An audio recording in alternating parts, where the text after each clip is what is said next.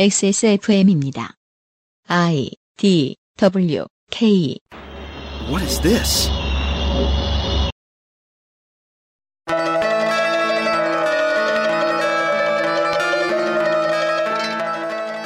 그것은 알기 싫다 특별기획. 제20대 대통령 선거 데이터 센트럴. 기호 2번.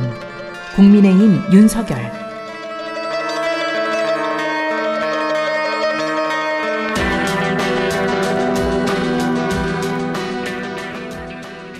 저는 이번 대선을 검찰이 심판받는 선거, 아니 그보다도 언론이 심판받는 선거라 해석합니다.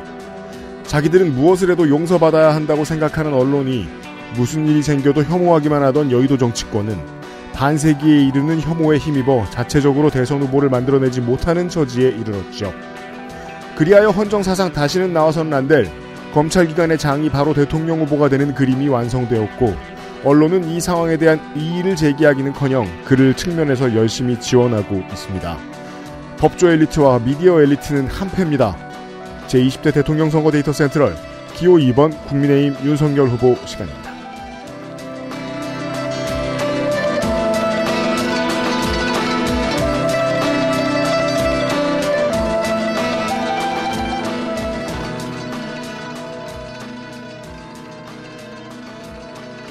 지난주에 김건희 씨의 도이치모터스 주가 조작 계좌가 추가로 발견이 되고 시세 조종 정황이 드러났는데 언론이 이것을 보도하는데 워낙 주저하다 보니 아는 사람들만 알고 지나가는 소식이 되었습니다. 이 보도를 했던 보수 언론사의 언론인들이 투덜거린다는 얘기를 들었습니다. 사람들은 우리 회사 보수적이라고 맨날 욕하기만 한다. 이런 보도하면 좋아하면서 무분별하게 비판하는 건 억울하다는 식의 이야기를 하는 기자들이 보수 언론사에 꽤 있다는 얘기죠. 놀라웠습니다. 어른은 오만 가지를 다 책임지고 살아야 합니다. 내 옛날 잘못, 내 가족의 잘못, 내 회사의 잘못으로 인해 생긴 주변의 나쁜 시선. 짊어지고 가는 게 어른의 삶입니다. 그냥 다 받아들이려는 게 아닙니다. 여론은 자연의 흐름 같아서 빠르지도 느리지도 않고 내 뜻대로 되지도 않는다는 걸 파악하고 내가 얹지 않은 짐도 짊어지고 가는 게 인생이라는 거죠. 그런 평범한 삶의 진리가 자기에게 돌아오면 받아들이지 못하는 사람들이 정치인에게는 왜 지나간 자리에 낙엽만 떨어져도 오만 비난을 다 합니까? 다른 사례도 있습니다. 여당 후보가 얼마 전 출연했던 모 뉴미디어 매체의 대표가 여당 후보의 지지자들이 자기 회사를 욕했다며 그 소감을 적은 글의 제목은 메뚜기 때가 지난 자리였습니다. 사람들이 욕만 많이 하고 갔다. 그래서 힘들었다는 글에는 이런 내용이 적혀 있었습니다. 주목받은 이번 기회는 별로 달갑지가 않았다. 우리가 만든 기회가 아니라 사회가 후져서 이상기온에 메뚜기 떼가 출연해서 생긴 기회 같아서 이번 대선의 한 장면을 나는 그렇게 기억할 것 같다. 사회가 후져지니까 후보의 출연 자체로도 기사가 되더라. 저는 또 한 번 깜짝 놀랐습니다. 세상의 흐름, 타인의 움직임은 자연현상처럼 느껴지기도 하고 타인의 말은 바람이나 냄새처럼 남기도 하죠. 나는 감각기관으로밖에 타인을 감지하지 못하니까 얼마든 타인을 마음껏 타자화해도 됩니다. 그렇다고 이 생각을 세상에 드러내는 건 천박합니다. 언론사 대표가 미디어 소비자더러 메뚜기 때라니요. 자신들의 컨텐츠가 나가는 사회에게 후졌다니요. 자신의 주장을 읽어줄 사람들이 그렇게 우스워 보이면 글은 왜 씁니까? 멤버십으로 당신들이 인정할 수 있는 잘난 사람들만 읽게 만들지. 청소 노동자에게 건물명 영어 쓰기 시험 시킨 서울대와 당신들의 차이점을 설명해 주십시오. 국내에서 가장 진보적이라 평가받는 매체의 대표가 쓴 글에서 풍기는 고약한 엘리트주의의 냄새가 온 나라의 언론인 완장을 찬 사람들의 평균적 마인드를 유추할 수 있게 저를 도와주고 있습니다. 저도 제가 어쩌다가 지난 8년의 선거방송 동안 안 내던 승질을 이번에 다 내고 있는지 모르겠습니다. 대선이 끝나면 진지하게 반성해 볼 요량입니다. 불편하게 해드려 죄송합니다. 대선 데이터 센트럴 마지막 전 시간입니다. 더블유피디고요. 오늘의 주인장 파워농축산인입니다. 네, 파워농축산입니다. 화는 내가 내야 되는데 화가 난다고 이러면서 이야기를 하고 싶지만 저는 3시간 내내 낼 거라서 네, 최대한 차분하게 예, 하겠습니다. 저스티스 에디터가 업무가 끝났고요. 아, 네. 아, 저군요. 업무가 끝난 모드였어요. 멍 때리고 있어요. 안녕하세요. 파티 덕질인이 광고를 읽어드리겠습니다. 네. 갇혀 지낼 수는 없다. 예가의 요양원. 못 씹고 지낼 순 없다. 요즘 치약. 기억을 지울 수는 없다. 진경호. 에? 오들오들 떨고만 있을 수는 없다. 더 쌍화에서 도와주고 있는 에? 그것은 알기 싫다. 특별기획 에. 제20대 대통령 선거 데이터 센트럴. 에? 잠시 후 기호 2번 윤석열 후보의 데이터와 공약을 가지고 돌아오겠습니다. 에? 네. XSFM입니다. What is this? 요즘 치약은 판매액의 10%를 소아암 재단에 기부합니다. 나누고픈 사람들의 치약. 좋은 치약, 요즘 치약. 그러다 사고라도 나면 누가 책임지죠? 움직이기 힘든 와상 어르신께 산책을 시켜드린다고 한 말에 돌아온 답변이었습니다. 안전과 재활, 엇갈린 두 가치를 고민하며 제가 꿈꾸는 요양을 현실에서 만들어가는 일. 예가 요양원이 그분들을 모시러 갑니다. 물리치료와 적극적 재활 프로그램, 편안한 잠자리와 영양 가득한 먹거리, 구속 없는 인간 중심의 humanitude care. 두 번째 인생을 만나다. 경기도 양주 예가 요양원. UPD는 2012년 얘기를 하면서 누가 당선되느냐에 따라 갇혀 지내게 되는 거 아니냐고 걱정해주는 사람들이 많았다고 합니다. 그 어떤 일이 있더라도 갇혀 지내서는 안 됩니다. 얘가 요양원입니다. 얘가 요양원 광고입니다. 요양원 같은 시설을 가진 사람이면은 좋은 사업 하시네. 돈 많이 버시겠네 싶죠? 얘가 요양원은 시설 관리비를 아끼지 않으려고 합니다. 금방 망할 것 같습니다. 고용 비용도 아끼지 않으려고 합니다. 정보를 투명하게 관리하고 보호자에게 더 세밀하고 예민한 부분을 보고하려고 한답니다. 여러모로 돈 벌기와는 좀 거리가 먼 스탠스죠. 실제로 어르신을 그냥 구속해달라 하고 부탁하고 가는 사람들도 있습니다. 그런 사람은 안 봤습니다. 전해요. 내가 우리 아버지를 보내고 싶지만 너무 좋은데? 이러면서 이렇게 광고에 고춧가루를 거하게 정은정은 안 봤습니다. 아버님도 안 봤습니다. 이런 나쁜 딸은 안 받아주시겠군요. 네. 자, 신체 구속을 지향하고 인간 존중 방식의 케어 시스템. 잔존 능력의 유지와 개선에 초점을 두고 최대한 노력하는 요양원. 검색창에서 예가 요양원을 검색하시면 경기도 양주의 예가 요양원이 딱 하고 나옵니다. 전화번호 031-873-3458로 문의하시면 됩니다. 031-373-셋넷5 873-3458입니다. 경기. 농축산인을 제외한 저희 데센 팀은 이 예가 요양원의 경영 방침이 대통령 후보의 공약이 되기를 바라고 있습니다. 그렇습니다. 어, 불시에 이렇게 나쁜 딸이 되고 말았군요. 본인이 자초한 거 아닙니까? 근데 정말 걱정은 돼요. 이제 혼자 지내신 지 너무 오래되고 어떻게 해야 될까 이 고민들이 아마 청취자분들한테 되게 현실로 올 것 같다는 생각 참 많이 들었습니다. 진짜로. 이제 그렇다면 좋은 사위로 알려진 후보를 만나보겠습니다. 기본 정보. 기호 2번 국민의힘 윤석열 국민의힘 윤성열 이렇게 발음하면 됩니까? 윤석열. 윤석열. 지금 윤성열이라 하셨어요. 그러니까 재미있는 건 윤석열. 후보 본인과 캠프 당사자들 상당수 그리고 어, TV 광고의 성우도 윤석열이라고 읽고 있다는 것인데 이 문제에 대해서 논쟁을 하지 않았거나 그쪽이 낫습니다. 논쟁을 하고 윤석열로 결론이 났다면 그거야말로 이상한 일이기 때문입니다. 그렇죠. 아무튼 윤석열 혹은 윤석열 네. 윤석열. 윤석열. 1960년생 만 61세 남자입니다. 파평윤 씨 응? 이거를 다 알게 된 거죠. 왜냐하면 대선 후보 간을 볼 때 그때 파평윤 씨 종가에서 파평윤 씨는 함부로 나서지 않는다라고 얘기했지만 함부로 나섰습니다. 그렇죠. 예. 한국 윤 씨의 팔알은 파평윤 씨라는 설이 있습니다. 해남윤 씨가 좀 있죠. 윤도. 해남윤 씨는 정말 적어요. 예, 유명한 화가 저쪽 아래. 민주당 윤호덕, 윤호중, 윤미향 의원, 그래버 윤창중 씨, 윤서인 화백, 심지어 투수 윤성민 선수, 타자 윤성민 선수, 죄다 파평윤 씨입니다. 네. 여기도 한 명 있죠. 네. 윤세민 에디터도 같은 예, 집안입니다. 네, 나서지 않겠습니다. 대광초 충암중 충암고 윤영기는 성북구 중랑구에서 청소년기는 서대문구에서 보냈음을 알 수 있습니다. 중랑구는 저도 겹치네요. 직업은 정치인이죠. 정치인이라는 참 직업이 낯설기도 합니다. 어, 전직한 지 얼마 안 돼서요. 네, 그렇죠. 이게 무슨 직업이야. 그렇죠. 아직 직업 올- 없는 거죠. 올라왔다는 게 정말 웃겼어요. 예, 서울대학교 법과대학 그리고 법석입니다. 법학 석사. 예, 그리고 재산만 보겠습니다. 좋습니다. 법석을 떤것 치고는 분류는 참 심플합니다. 간단하죠? 왜냐하면 주로 배우자 재산이기 때문인 거죠. 맞습니다. 제가 의도적으로 김건희 씨 이야기는 안 하려고 합니다. 일단 저도 짧게 하겠습니다. 예, 일단 경기도 양평군 출생인 배우자 김건희 씨가 양평의 땅과 창고 부지 등을 소유하고 있고요. 대체로 공유 지분이어서 전체 가액은 의외로 28억 6,440만 원 뿐입니다. 저는 8억도 없는데 이게 되게 우스워 보였다는 것은 그동안 워낙 예, 많이 나왔기 때문에 그렇죠. 강남 서초구에 약 50평 정도의 건물이 있지요. 네. 가액은 15억 5,900만 원. 이것도 너무 싼 거 아닌가요? 그죠. 네. 이거야말로 정말 눈에 띄는 문제거리죠. 이 숫자에 제가 제일 약하고 재산 볼 줄 잘 모르잖아요. 음. 저는 전세 대출도 한 번 안 받아본 사람이에요. 대출이 제로예요. 그러니까 은행에 대한 거는 되게 무서웠는데 그거는 감각적으로 알았어요. 이거 좀 이상하다. 두 사람이 사는 곳은 아크로 리버파크죠. 그러니까요. 본인 재산은 예금으로만 있습니다. 예금 왕.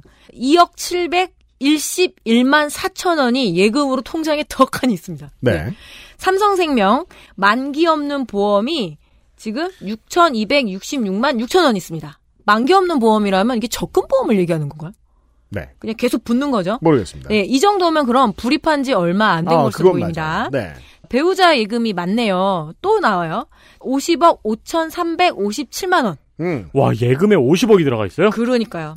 본인도 이만큼, 와이프도 이만큼. 현금 보유량은 데센 사상 최고죠. 그렇죠. 거의 그래 보입니다. 본인, 네. 본인은 2억 가량 갖고 있는데 배우자는 50억 그래서 가량. 이거 확인해 주세요. 제가 잘 못센 거 아니죠? 아니 50억 맞아요. 맞아요. 아, 다행이다. 자, 정치자금 출금 계좌에 6억 3,294만 9천 원이 네. 있습니다. 재산 총합이 그래서 77억 4,534만 3천 원이에요. 네. 어, 느낌으로는 생각보다 적네? 그렇죠. 이렇게 생각을 했습니다. 아, 네. 그리고 이거 그 생명보험이 626만 6천 원이군요. 네 네. 그러니까 불입한 지 얼마 안 된 거죠? 네. 아까 6천이라고 하셔서. 아, 음. 그래요. 죄송합니다. 정정합니다.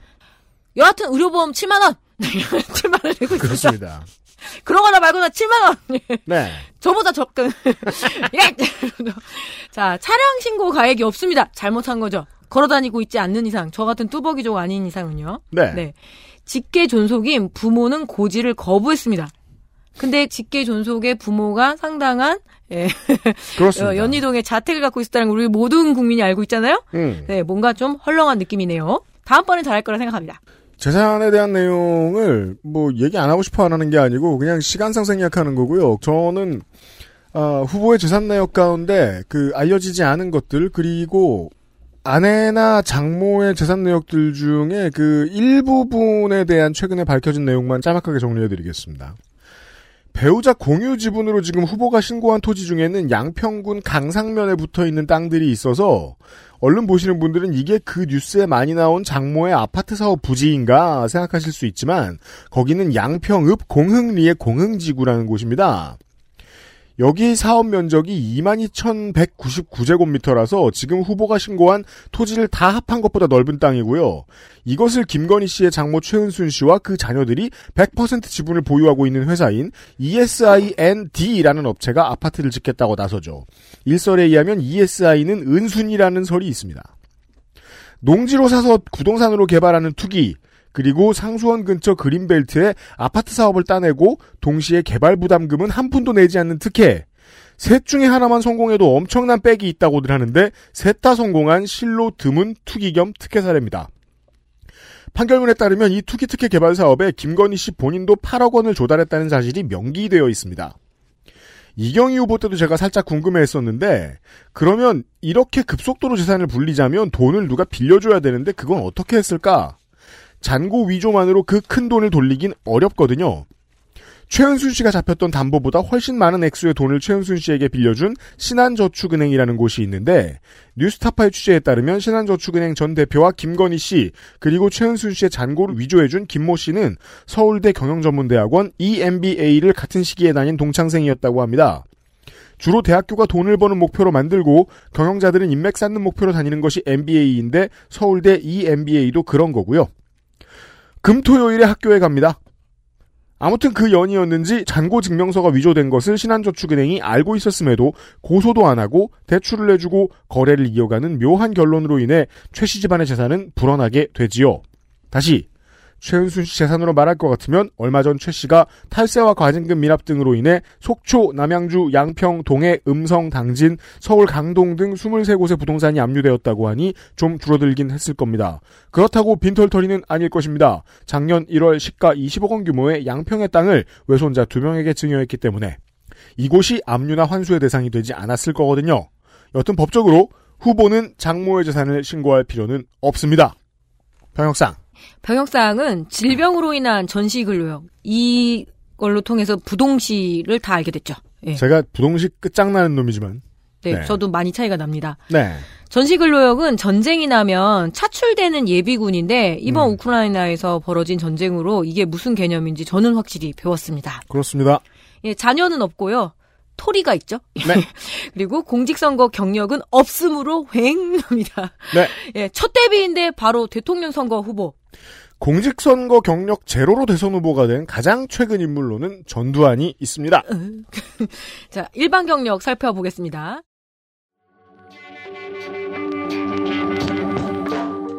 기호 2번 국민의힘 윤석열 일반 경력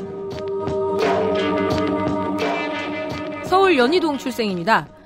저는 누나가 있을 거라고 생각했는데 여동생이었습니다. 하도 김만배 누나 그래서 아 누나가 있구나. 네 아닙니다. 여동생이었습니다. 네. 그건 어. 김만배 누나입니다. 아 그렇죠. 네. 김만배 누나죠. 김만배. 자, 네. 자 부친은 1931년생으로 우리 아버지보다 10살이 많네요. 음. 충남 공주 출신입니다. 그래서 충청의 아들이 된 거죠. 안타깝지만 이것은 현재 충청 표심에 영향을 미치고 있다고밖에 계산할 수 없습니다. 공주라는 지역이 참 충남에서 독특한 지역이거든요. 그래요. 네. 아주 보수적이고 음, 네. 어 기차도 안 들어왔었어요. 예전에. 맞아요, 맞아요. 주민들이 반대했어요. 일제 강점기 때 그러면 아, 이제 네, 그런 그 이유 알아요. 그런. 이유로. 네. 그리고 지금 현재 대형마트가 없는 지역이기도 합니다. 음, 양반의 동네에 어찌? 네, 지역의 상권이 굉장히 탄탄한 편인데 근데 결국은 지금 공주역이 생겼죠. KTS역. 네. 이 아버지가 연세대학교 응용통계학과의 설립 멤버인 윤기중 연세대 명예교수이고 네.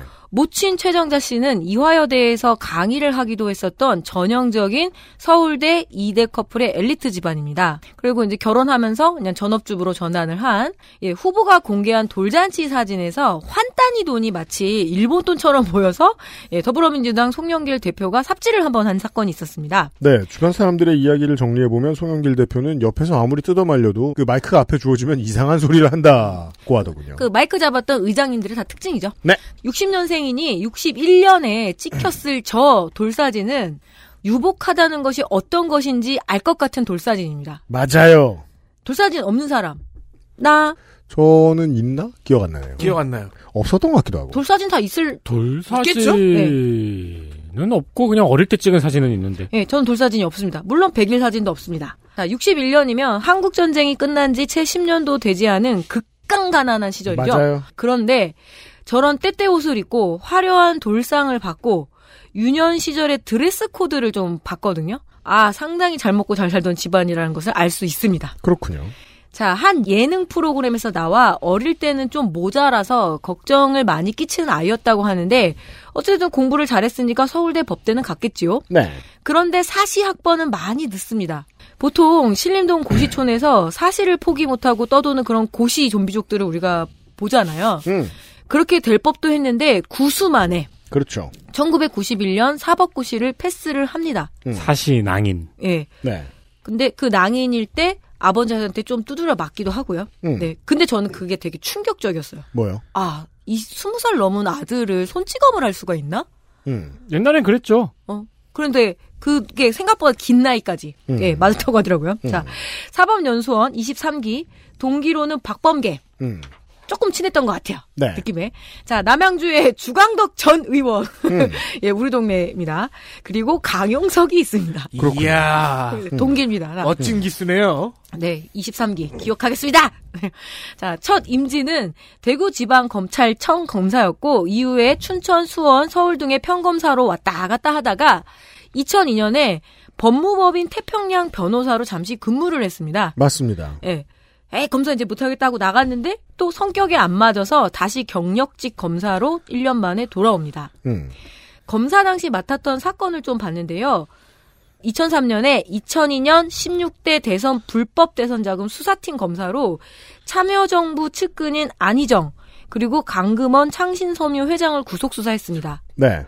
그리고 곽상원 변호사의 배우자이자 고 노무현 전 대통령의 그 딸인 노정현 씨를 외화관리법으로 기소한 당사자이기도 합니다. 그렇습니다. 그래서 지금 곽상원 변호사가 피를 토하고 있는 거죠. 음. 자, 현대자동차 비자금 사건을 맡아 정몽구 회장을 구속을 시키려고 했는데 총장이 잘 안 받아주니까 그때 사직서를 같이 내밀었다라는 미담을 셀프로, 있습니다. 셀프로 흘린 건지 주변이 흘린 건지를 모르겠습니다. 네.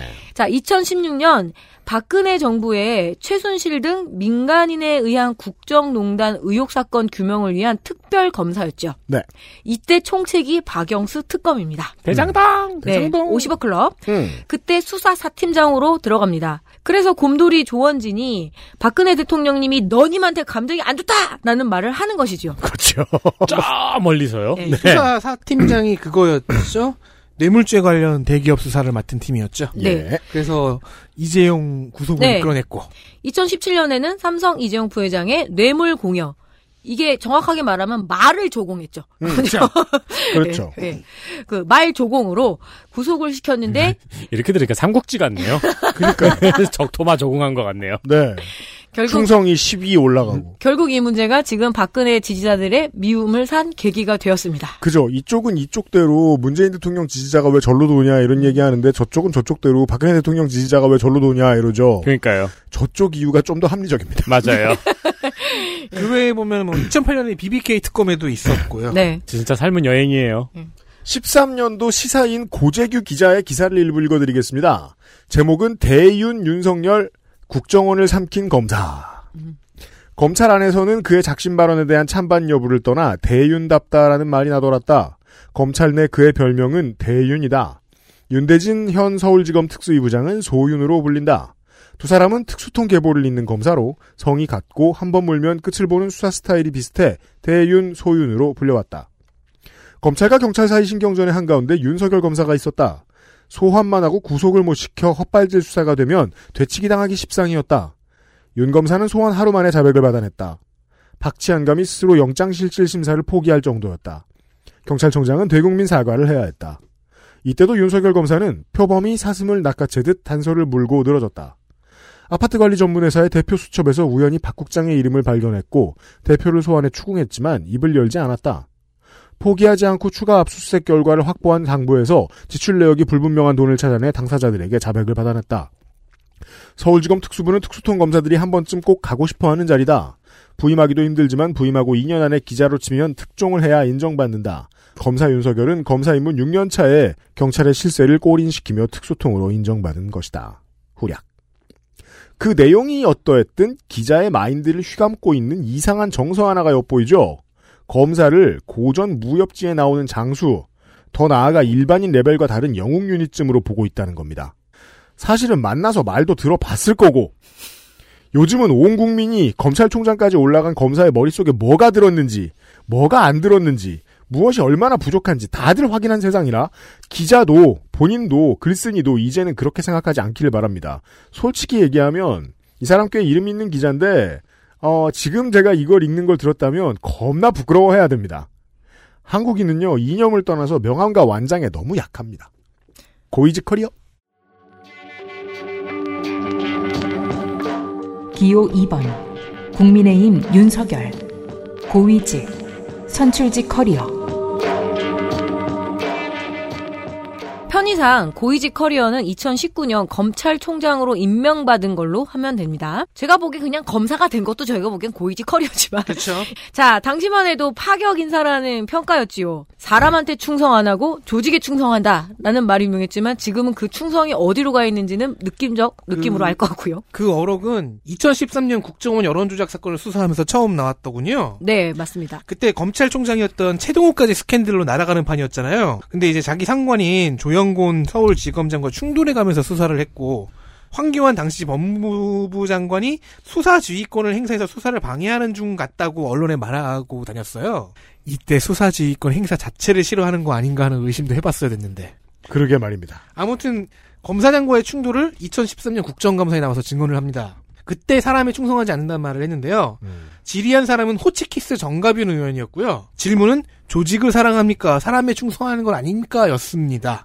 결국 지금 와서 보면 날카로운 질문이었던 게 지난 긴 세월 동안 이 특수통 검사가 했던 일은 무엇인가 생각해 보면 선출 정부 위에 검찰을 올려놓는 작업이라고밖에 볼 수 없습니다. 그래서 여당 야당 가리지 않고 들이받은 것이라고도 해석을 할 수가 있고요. 네. 일단은 참여 정부의 핵심 측근들을 구속시켰고 기수별로 올라가는 오랜 법조계의 관행을 깨고 나이는 얼추 맞지만 9년 늦둥이 음. 늦둥이 늦둥이 윤석열 후보를 검찰총장으로 지목할 때만 하더라도 민주당에서는 역시 우리가 하는 건 달라 이렇게 그렇죠. 그런 자가 정신 승리 발동을 했지만 최재형 전 검사원장과 검찰총장이 임기를 안 채우고 다 튀어서 결국 사람 보는 눈이 있기는 있는 거냐라는 소리를 듣고요. 네. 물론 당시 정의당과 민주평화당도 환영하는 분위기였습니다. 그땐 환영했습니다. 정치 검찰의 오명에서 벗어나 검찰 개혁의 적임자라는 평가였지요. 아 이렇게 역사가 짧게 휘돌아버렸을 줄 몰랐네요. 그니까 말입니다. 네. 왜 이렇게 멀게 느껴집니까, 이거? 검찰총장 재직 당시 추미애 전 법무부 장관과 충돌이 잦았습니다. 네.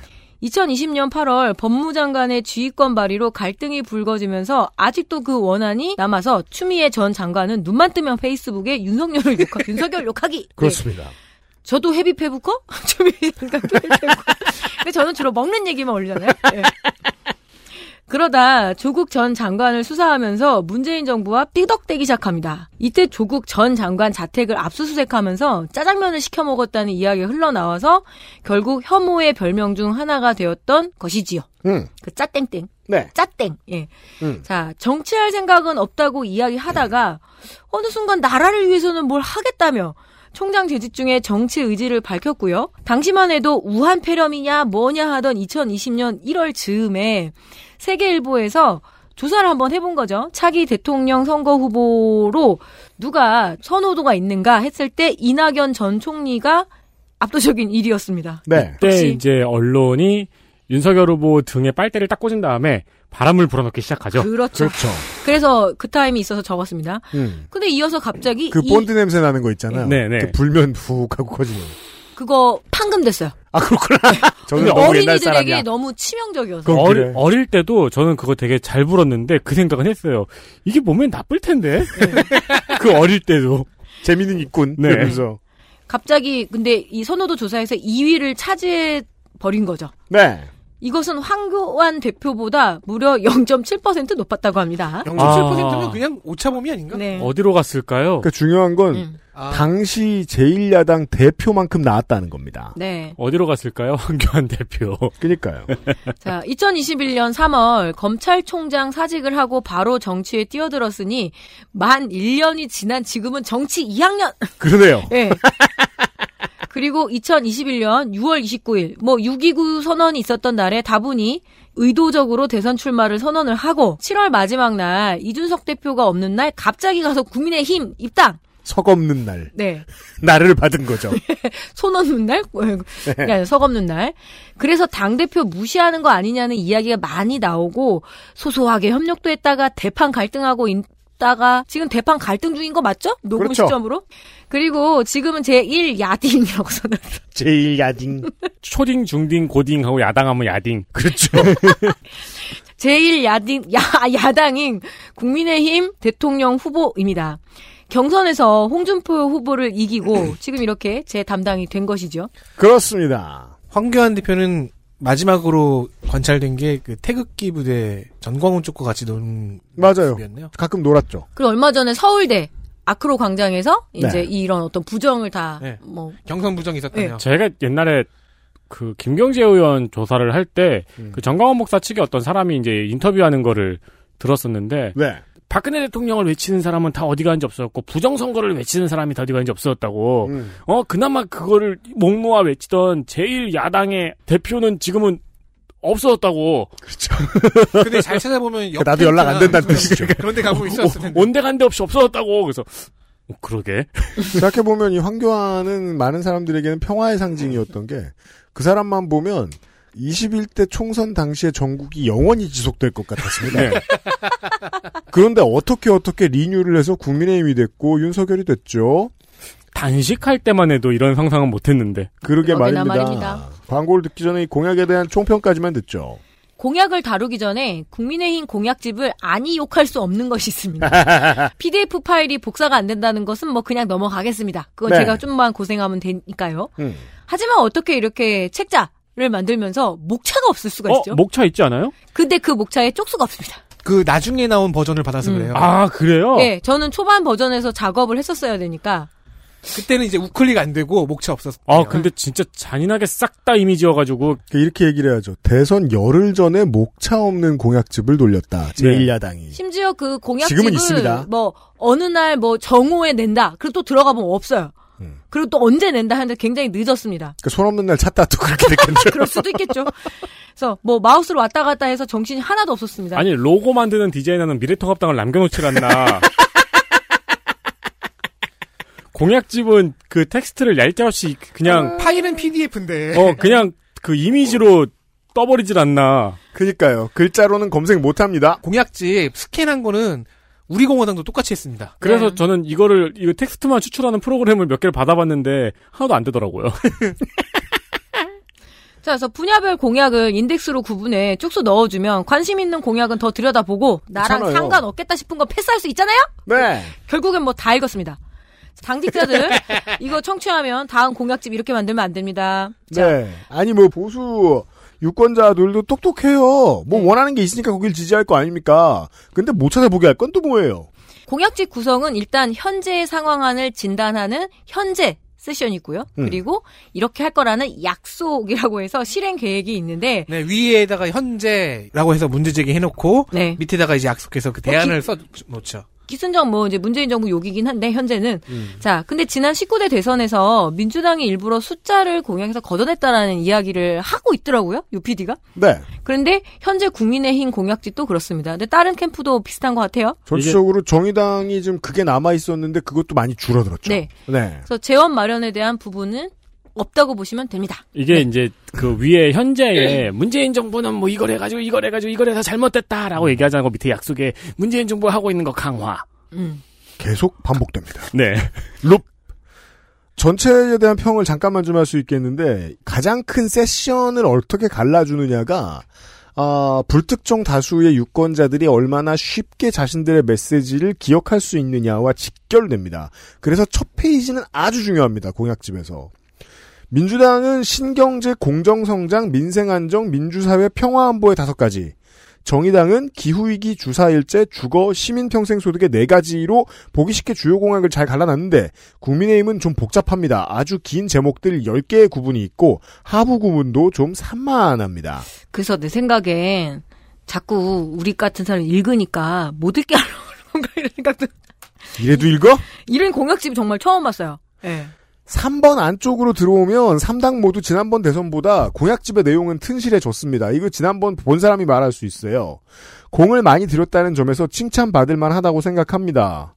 1번하고 3번은 이제 당의 역사가 길고 경험이 쌓였다는 측면에서 걱정할 게 없는데 2번은 지난번 대선에 비하면 그나마 당이 시스템을 정비하고 숨을 돌릴 시간이 좀 더 있었다는 거죠. 자유한국당 홍준표 캠프에 비해서. 저번 홍준표 캠프 공약집은 가장 재밌었던 게 공약집 내용이랑 홍준표 후보가 토론회에서 말한 내용이랑 달랐잖아요. 꽤 많이 달랐죠. 네. 사실 이번에도 그래요? 예, 이번에도 그렇습니다 근데 이번엔 다르다기보단 무관하다는 인상이. 안 읽어본 것으로 예. 추정하고 있습니다 아, 하긴 다른 것보다 더 나쁘구나 그게. 아까 말씀드린 대로 여전히 크롭이 안 되면 찾아볼 수가 없고 대부분 이것을 읽지 못하게 됩니다. 이번에는 3당이 다 공약집을 빵빵하게 만들다 보니까 지역 공약집 포함 300페이지 후반, 400페이지 초반의 두꺼운 공약집인데 텍스트 검색도 복사도 못하면 이 두꺼운 걸 누가 봅니까? 특히나 정보 접근권을 얼마나 케어했느냐는 고민의 깊이가 중요한데 이런 디테일의 차이에서 드러나는데 어, 몇 안 되는 칭찬 사례입니다. 관련해서 청취자 사연 하나 소개하겠습니다. 최우주 씨가 어, 요파 씨의 이건 사연을 보내주셨는데 일단 안 웃기고요. 정보값이 있어서 이리로 왔습니다. 어, 그러면 요빠시 선물은 못 받으시네요. 대신 저 티셔츠 받으세요. 저는 시각장애인입니다. 전맹은 아니지만 저시력이라 일상의 불편함을 가지고 있어요. 그 알실은 티셔츠가 아닙니다. 커피죠. 아, 그래요? 네, 티셔츠도 보내죠, 뭐. 네. 시각장애인들에게 조금 특별한 공보가 옵니다. 저도 이 세계에 들어온 지 얼마 안 돼서 음. 대선 공보는 이번에 처음 받아봅니다. 사무실에서 일하고 있는데 USB가 엄청 왔다고 아내에게 연락이 왔습니다. 퇴근하고 집에 가니 정말 USB가 8개나 와 있습니다. 조금 놀랐습니다. 솔직히 내용보다는 용량과 실사용 여부가 궁금했습니다. 일단 이분은 저- 어른이시네. USB 드라이브를 탐내고 그래. 요즘 이거 누가 재물이라고 이게. 결론부터 말씀드리면 실사용이 가능하고 용량 및 내용은 아래에 자세히 적겠습니다.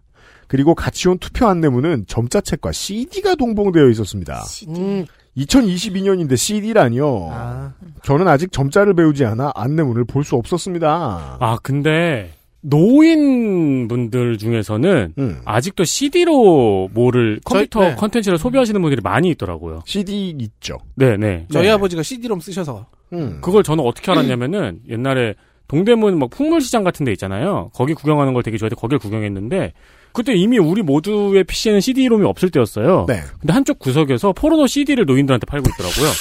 CD 굽는 노인이야? 거기를 버글버글 모여 있더라고요. 야, 그렇구나. 예, 아, 저분들은 아직 CD구나. 각 후보들의 디지털 공보는 점자로 표시한 명함 형태의 안내문이 부착돼 있었습니다. 여기서 윤석열, 이경희 후보는 달랑 비닐의 USB 드라이브만 있었습니다. 두 후보는 컴퓨터에 꽂아 보기까지 알지 못하는 상태입니다. 아, 이게 누구 건지. 음. 후보는 18명인데 8개만 있었습니다. 안철수, 김동연, 조원진 후보는 없었습니다. 안철수 후보 것이 없다는 사실이 의외였습니다. 이런! 눈에 띄는 것은 이재명 후보였습니다. 사진을 보니까 이뻐가지고 그러신 것 같아요. 이 사진을 친구에게 보내주니 goods냐며 되물었습니다. 케이스에 점자로 친절히 안내되어 있었습니다. unboxing을 끝내고 컴퓨터에 꽂아봤습니다. 이재명 후보는 4기가였고 HWP 파일 그리고 파일 폴더가 있었습니다. 저는 이 파일 폴더가 어떤 용도로 쓰이는지 아직 못 찾았습니다. 못 찾으셨으면 못 찾은 거죠. 무언가 실행 파일이 딸려있는 asset 같은데요. 마침 제 맥에는 한글 정품이 깔려있어 내용 확인이 가능했지만 한글 viewer나 프로그램이 없는 경우 접근성이 떨어진다는 생각을 했습니다. 아직 구멍이 숭숭 뚫렸다는 얘기예요. 음. 윤석열 후보는 용량이 512메가였습니다. 뭐? 하지만 의외로 내부에는 텍스트 파일과 음성 녹음 파일이 있었습니다. 오.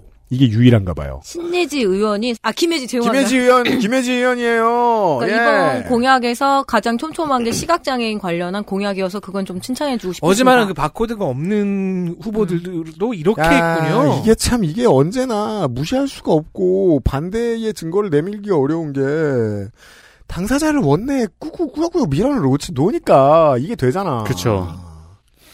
이 공보는 프로그램 설치 없이도 글과 음성 청취가 가능했습니다. 이거 누군가 책임 있는 사람이 의견 님- 내민 거죠, 이거. 네. 그리고 심상정 후보 이후로는 거의 HWP 파일 하나 정도 첨부돼 있었고 음. 허경영 후보 빼고는 용량이 4기가였습니다. 심상정, 김재현 후보 정도 금속 재질로 꽤 쓸만해 보였고 아 어르신이야 이 양반. 나머지는 플라스틱 소재였습니다. 내용이 생각보다 부실했고 신경을 많이 안 썼다는 느낌을 받았습니다. 용량에 비해 내용이 1%가 안 됐습니다. 근데요, 64메가 USB 드라이브를 사는 게 요즘 더 비쌀 겁니다. 어, rare템이라서요. 그니까요. 그리고 아무리 USB 드라이브를 8개 득템했다 하더라도 이걸 활용하기가 쉽지 않겠다고 생각했습니다. 요즘 안 쓰잖아요. 윈도우도 8기가 있어야 되죠. 그니까요. 차라리 선관위 측에서 하나만 제작하고 거기에 안내문 각 후보자별 공보를 넣었다면 자원도 아끼고 접근성도 높였을 텐데요. 음. 자, 지금 귀한 정보들이 막 쏟아져 나옵니다, 네. 지금. 음성 파일 의무 첨부 등 좀 더 접근성을 높이는 가이드가 필요하다고 생각했습니다. 시각장애인들은 듣는 콘텐츠를 선호합니다. 아니면 아예 USB 드라이브도 사용하기 어려운 분들께는 유튜브 영상 링크, 카톡이나 문자 링크 등 접근성을 높이는 방향으로 준비하면 좋겠다고 생각했어요. 어차피 공보의 최종 목적은 정확하고 공정한 정보 전달이니까요. 이런 정보들을 이제 발견했습니다. 대한민국은 고맙습니다. 어제도 얘기했지만은 공보 한쪽에 그 네모난 바코드를 만드는 시각 장애인이 필요한 형태의 정보로 연결해 주는 바코드 하나 만드는 게 작년에 그 법이 제정됐다고요. 그렇습니다. 자, 아까 제가 실언한 대로 이분께는 XSFM 관여로 티셔츠를 선물로 보내드리겠습니다. 사이즈를 까주시고요. XSFM입니다. What is this?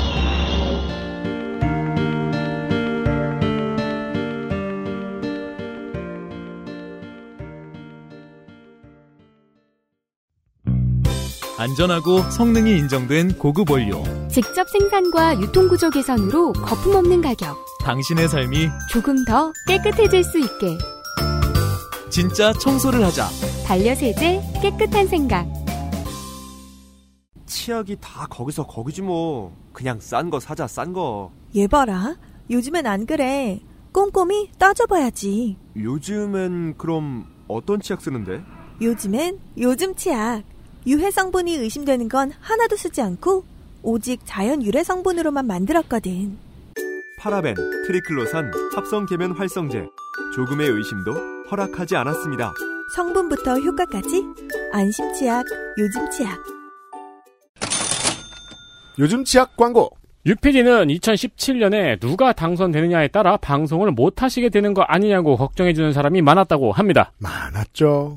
다행히 저희는 지금도 세상 사람들을 잘 씹으며 살고 있습니다. 왜냐? 요즘 치약 덕분입니다. 그럼요.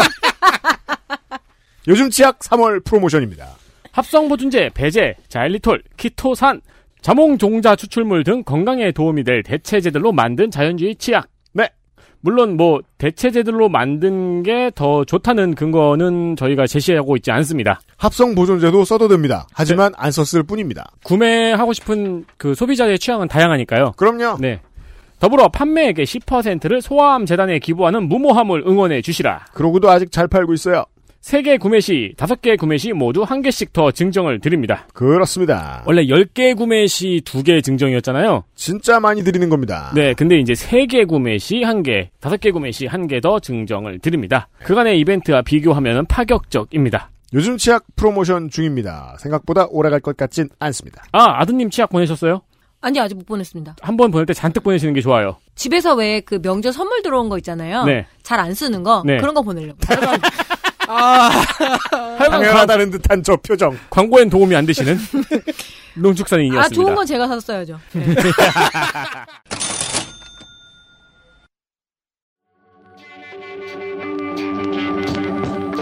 기호 2번 국민의힘 윤석열 경제, 산업, 금융, 노동공약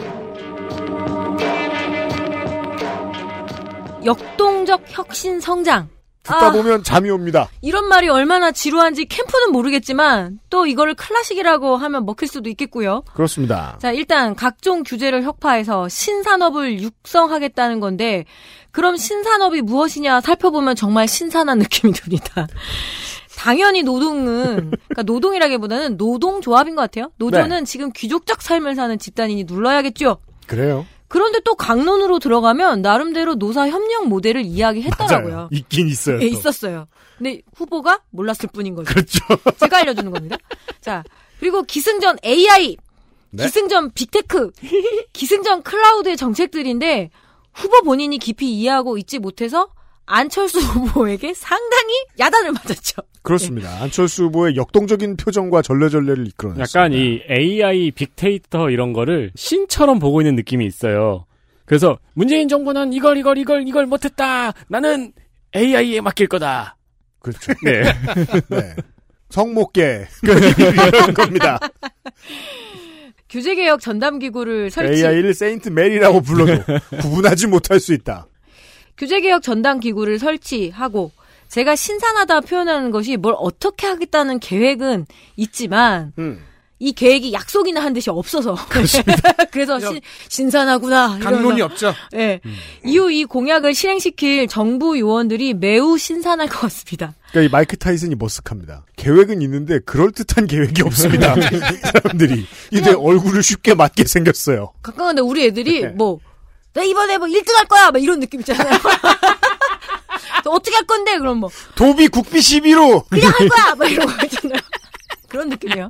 AI로 여튼 규제를 협파하게 하면, 그렇게 되면 기업 투자가 활성화 될 거잖아요? 네. 그럼 그런 그 중에서 어떤 규제를 협파할 건지 보시죠. 네. 현재 기업 경제 관련 법령에서 특수 관계인 친족 범인이 혈족으로는 6촌, 인척으로는 4촌으로 이렇게 범위가 확정되어 있거든요. 적용되고 있거든요. 네.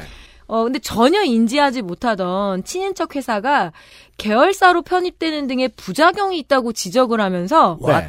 이거를 누가 조사를 했냐면 전경련이 이런 조사를 한 거죠. 그렇습니다. 예.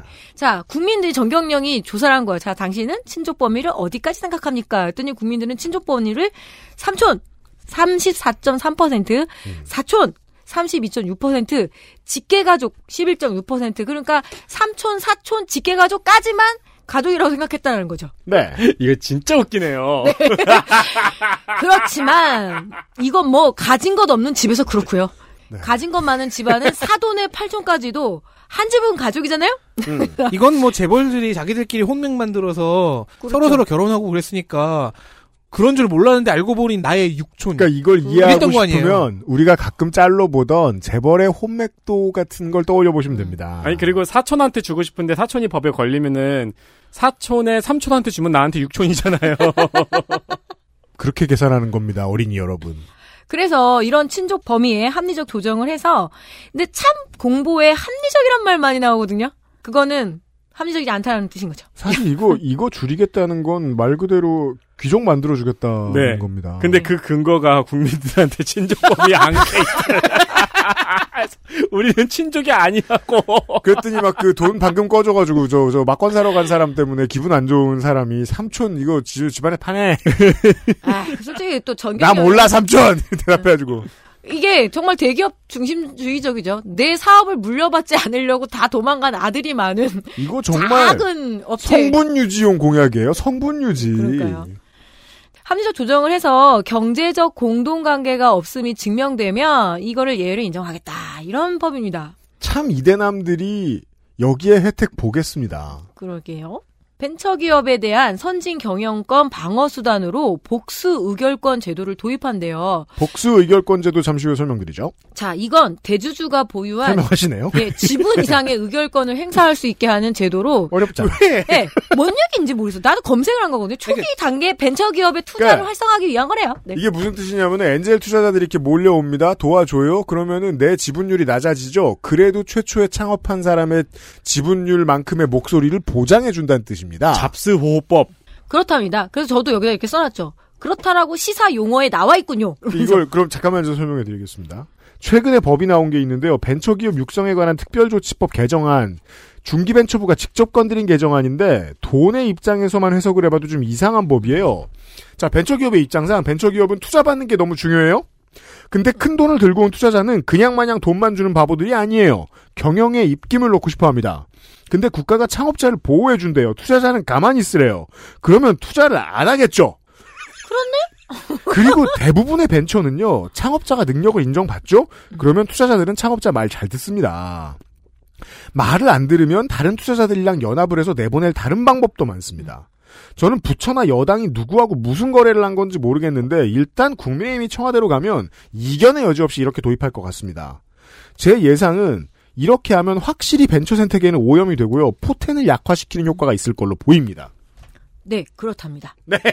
그리고 이 공약집을 계속 씹을 수밖에 없었던 게 하나 보고 하나 검색하고 하나 보고 하나 검색을 해야 되는데 그게 대체적으로 이렇게 매경 시사 용어에 음, 나오더라고요. 그런 거 되게 많아요. 맞아요. 네. 그리고 이게 한 세 번까지 공약을 검색을 해봤는데 하고 있는 거인 거예요. 네.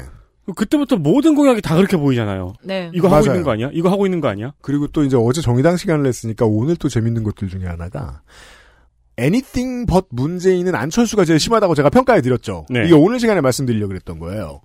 anything but 문재인이 있어요. 윤석열 캠프에도. 그런데 여당이 조금 친기업적으로 해놓은 건 기가 막히게 이어봤습니다.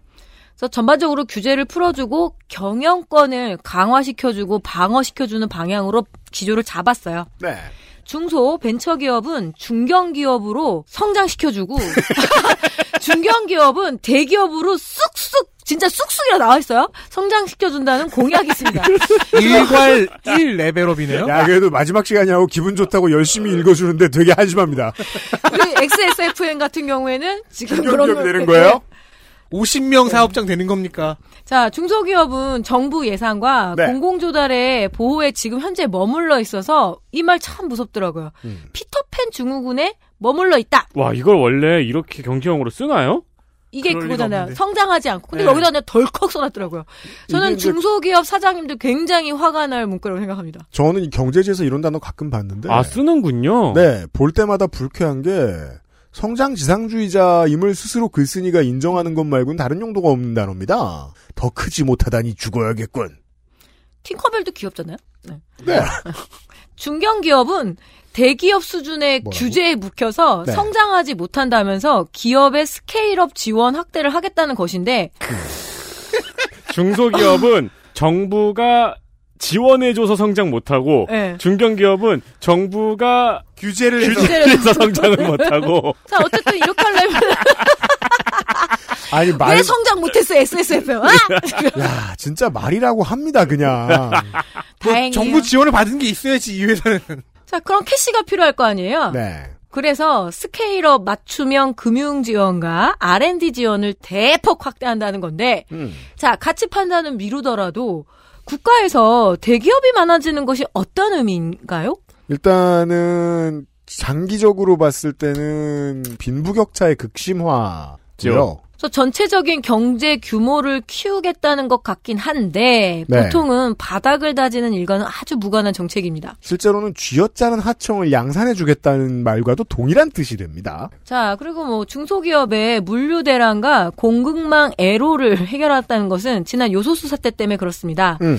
그래서 특정 국가의 의존도를 낮추기 위해서 수입처를 다변화, 뭐 뻔한 얘기고요. 리쇼어링 등 글로벌 공급망 안정화를 추진한다는 공약이 있는데 다변화하기 위한 전제가 외교잖아요. 그렇죠. 경제와 정치, 외교가 분리되기 어려운 것을 생각한다라면 글쎄요, 점점점입니다.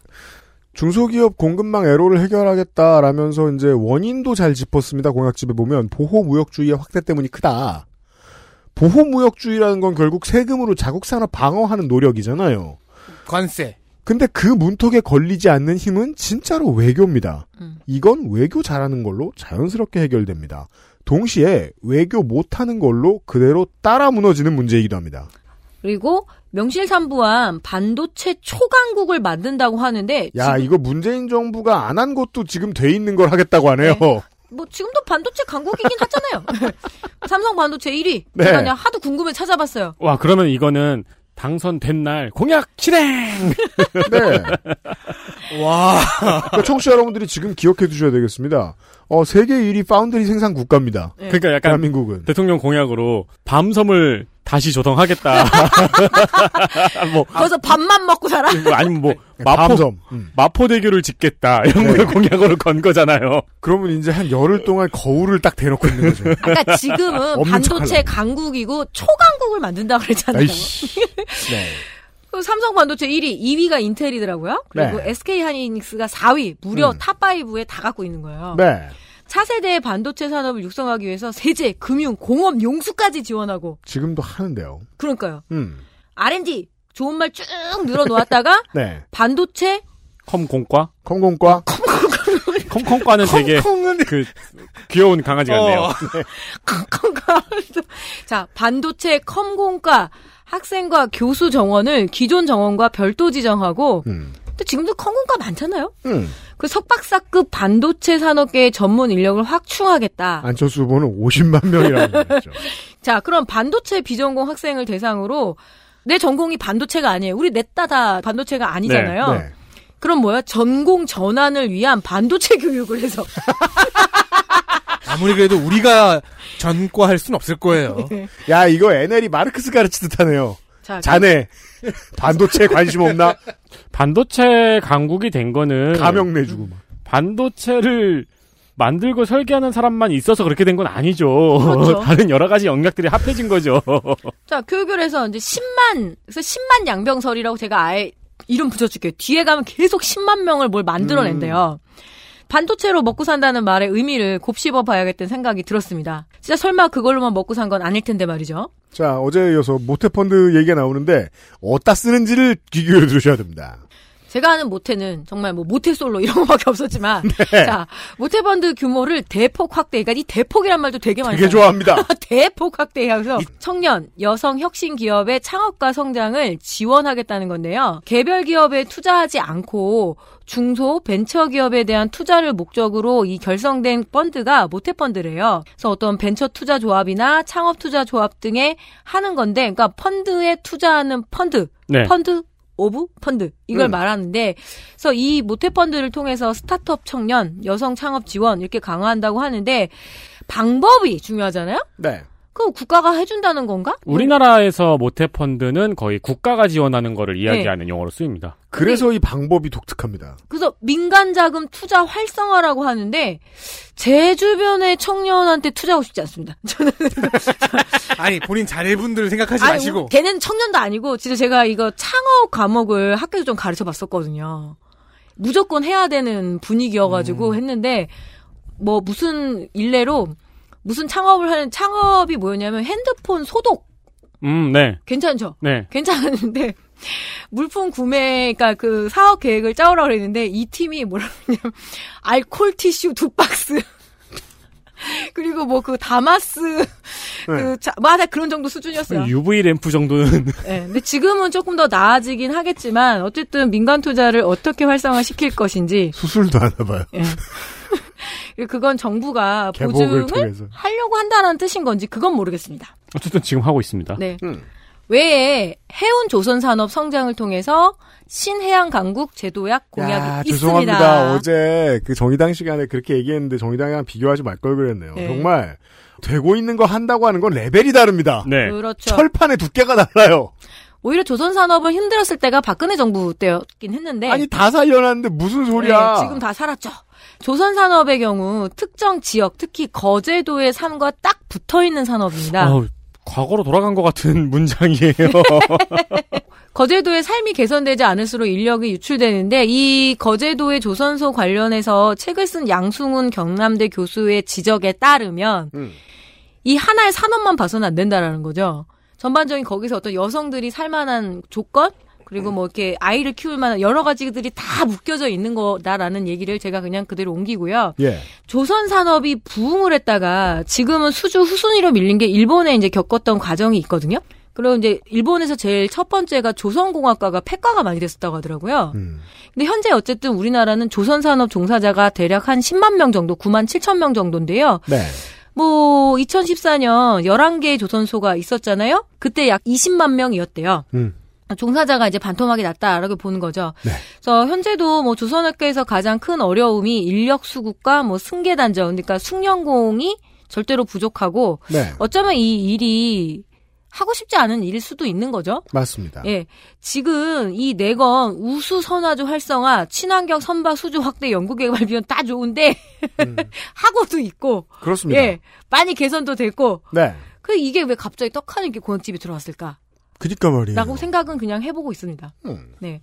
자, 중소기업에 대한 공약 중에 납품 단가 연동제 도입을 검토한다는 공약은 뭐 재판단은 좋은 공약 같았어요. 네.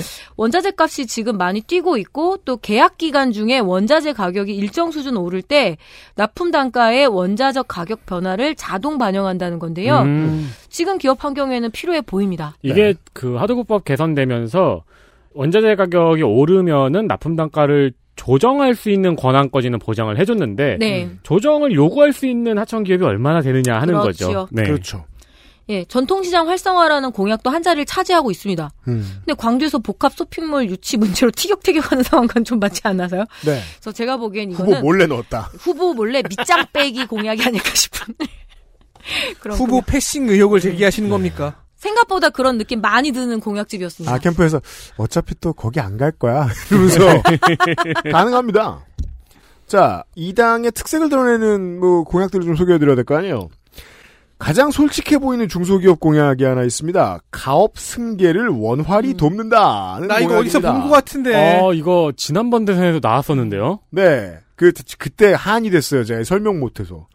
기업 가업 승계 시 세계 최고 수준의 조세 부담, 관련 정책 부족 등 원활한 가업 승계가 어려워. 라고 써놨는데, 제가 공부해 본 바 세계 최고로 편하게 돼 있습니다.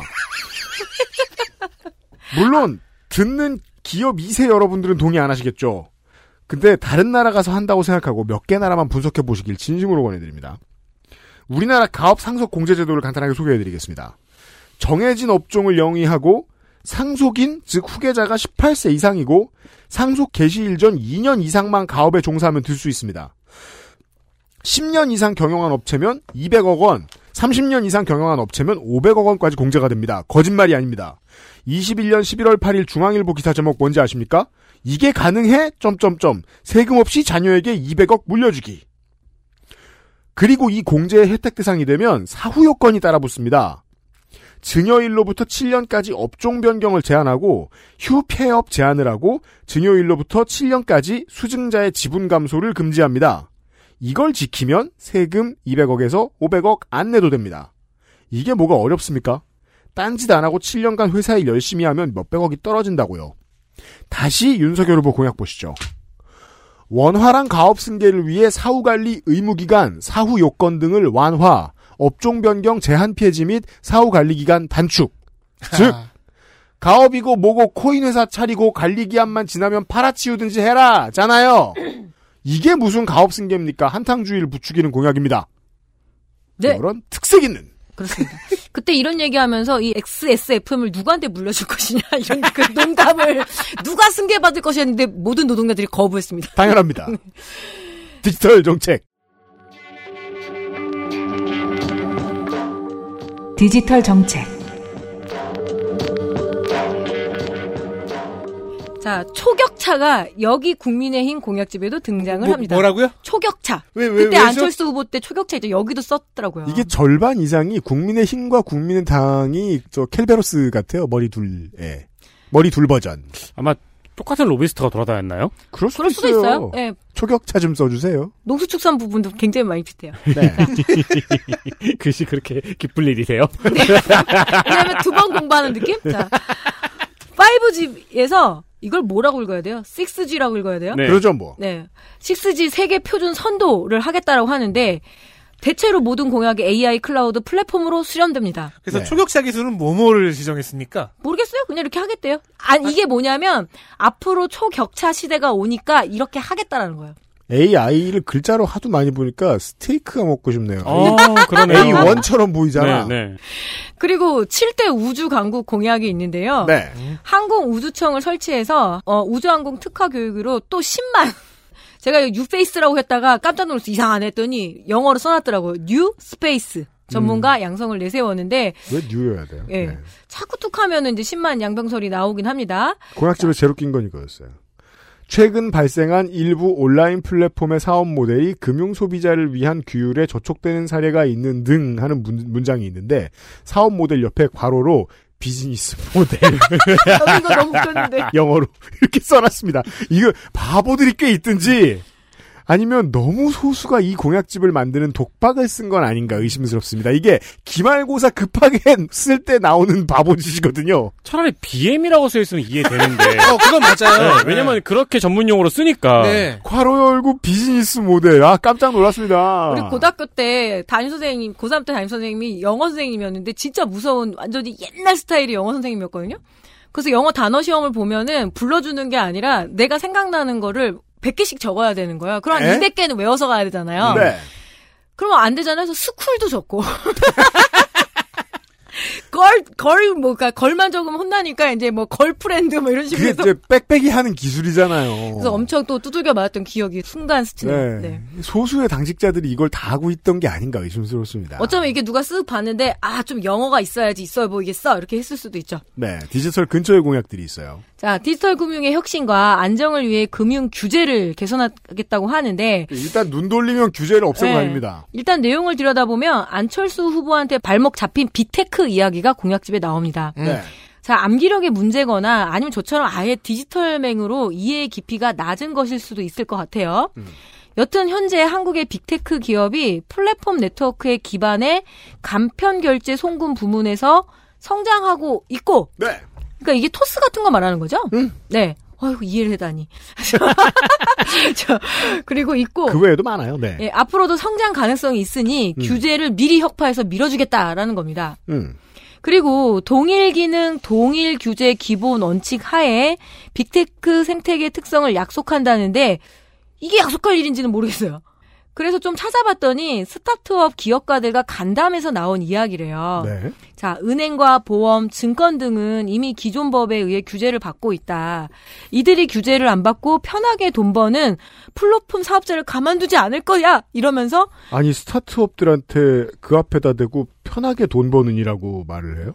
뭐 그렇게 이게 나와 있더라고요. 이거는 공약집이 아니라 제가 하도 무슨 내용인지를 모르겠어서 언론을 찾아보니까 이 여기서 출발한 그 이야기더라고요. 음. 그래서 이렇게 얘기를 합니다. 자, 비슷한 것을 가지고 혁신이라고 하면 곤란하다.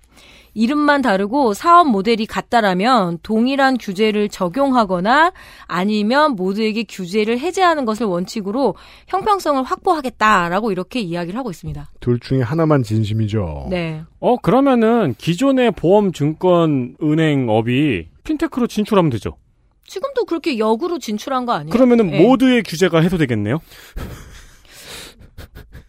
그거를 의도한 걸까? 그렇죠. 그게 아니면 이렇게 자기 공약을 부정하는 말을 할 리가 없는데? 뭐 그렇대요. 게다가 또 분량을 꽤 할애해가지고 하고 있는 얘기라서 말이에요. 아니 역으로 big tech 기업이 기존의 오프라인 기업으로 돌아가지는 않을 거 아니에요.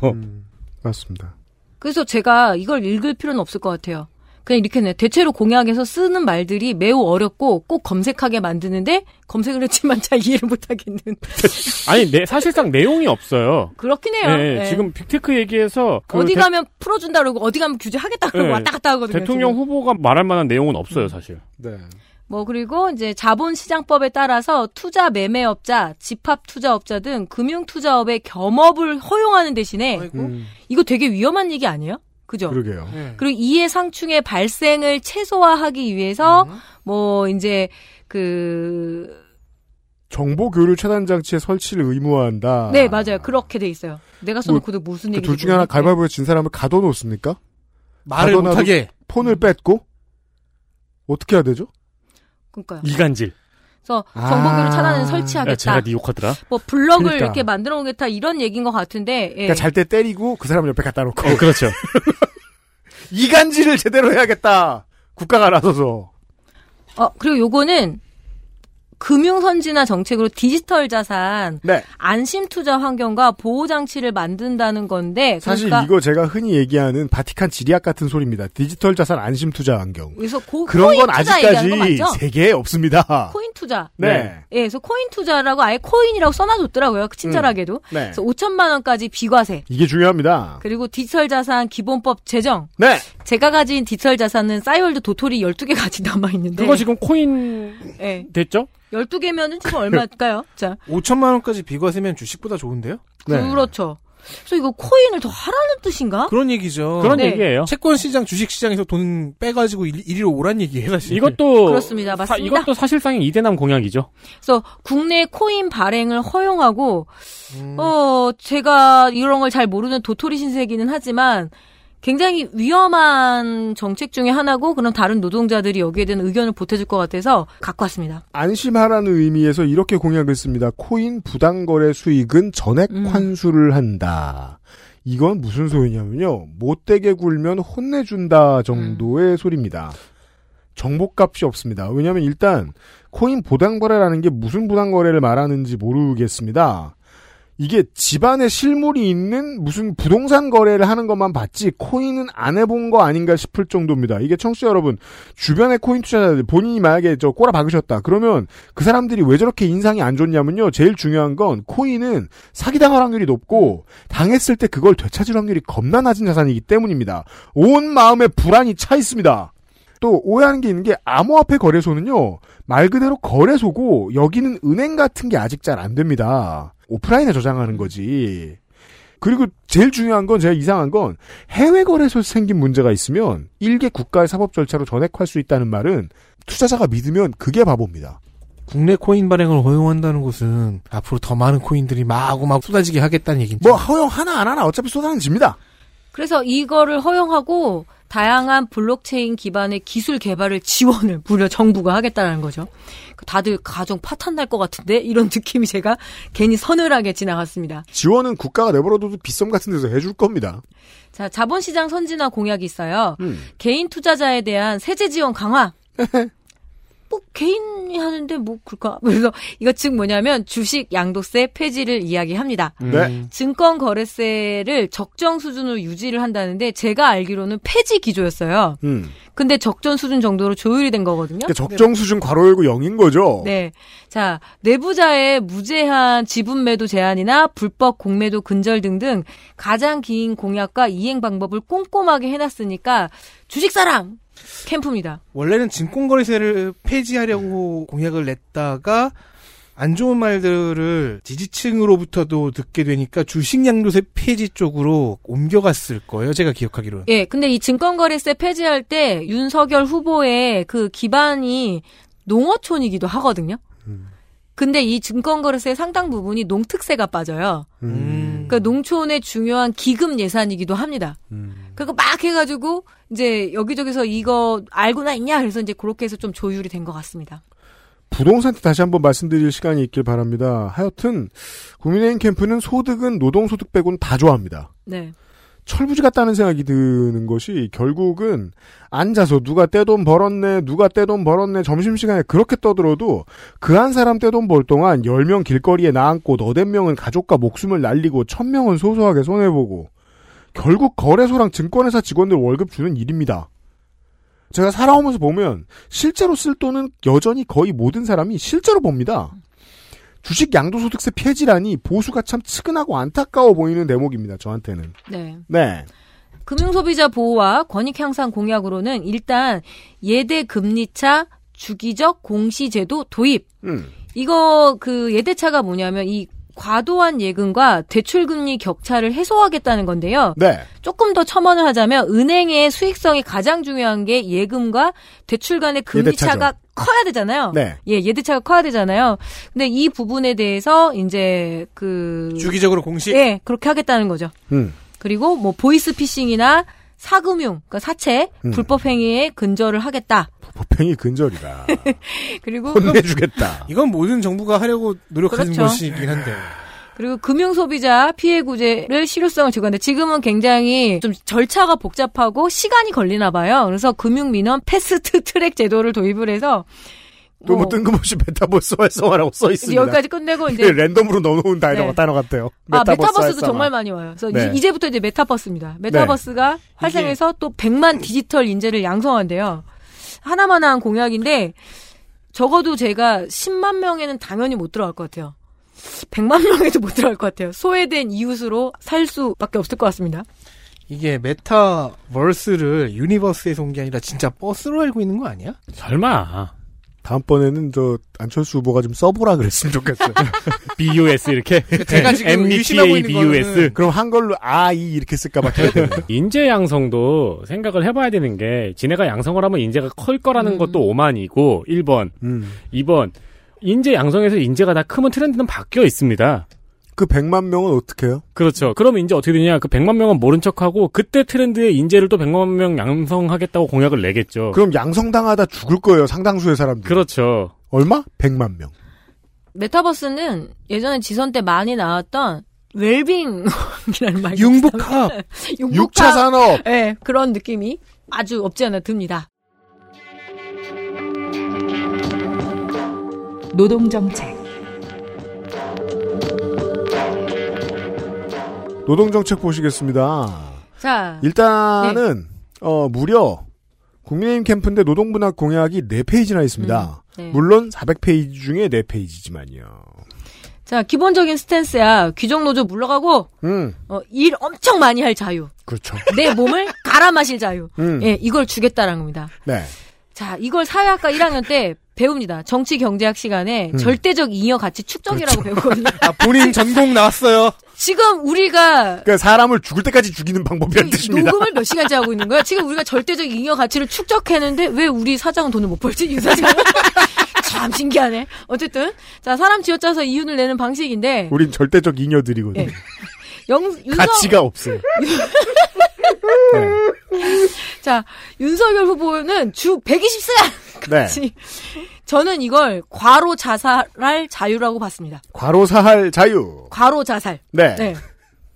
이 문장이 참으로 거슬렸거든요. 음, 문장 보시죠. 예, 열심히 일하는 근로자를 위해 근로장려 세제 대상과 지원 금액을 확대하겠다. 이거 저기 전에 노예 왕 뽑기. 그러니까 그 근로장려세제와 지원 금액은 이제 내지 않게 될 거예요. 왜냐면 죽을 거거든요. 네. 속내라면 속내죠. 음. 열심히 일한다는 것이 반드시 전제가 된다라는 겁니다. 우리가 이제 그 진보 정당들 얘기하면서 일하지 않을 권리나 일을 중간에 멈추고 다른 일을 생각할 권리 같은 진보적인 얘기하다가 지금 이리로 왔더니 19세기로 뚝 떨어집니다. 네. 예. 자, 근로시간의 유연성을 확대하고 근로자의 선택권을 보장하는 방법으로 현행 근로기준법을 이렇게 평가해요. 음. 이거는 20세기 공장법 방식이다. 음. 날가 빠졌다는 거죠.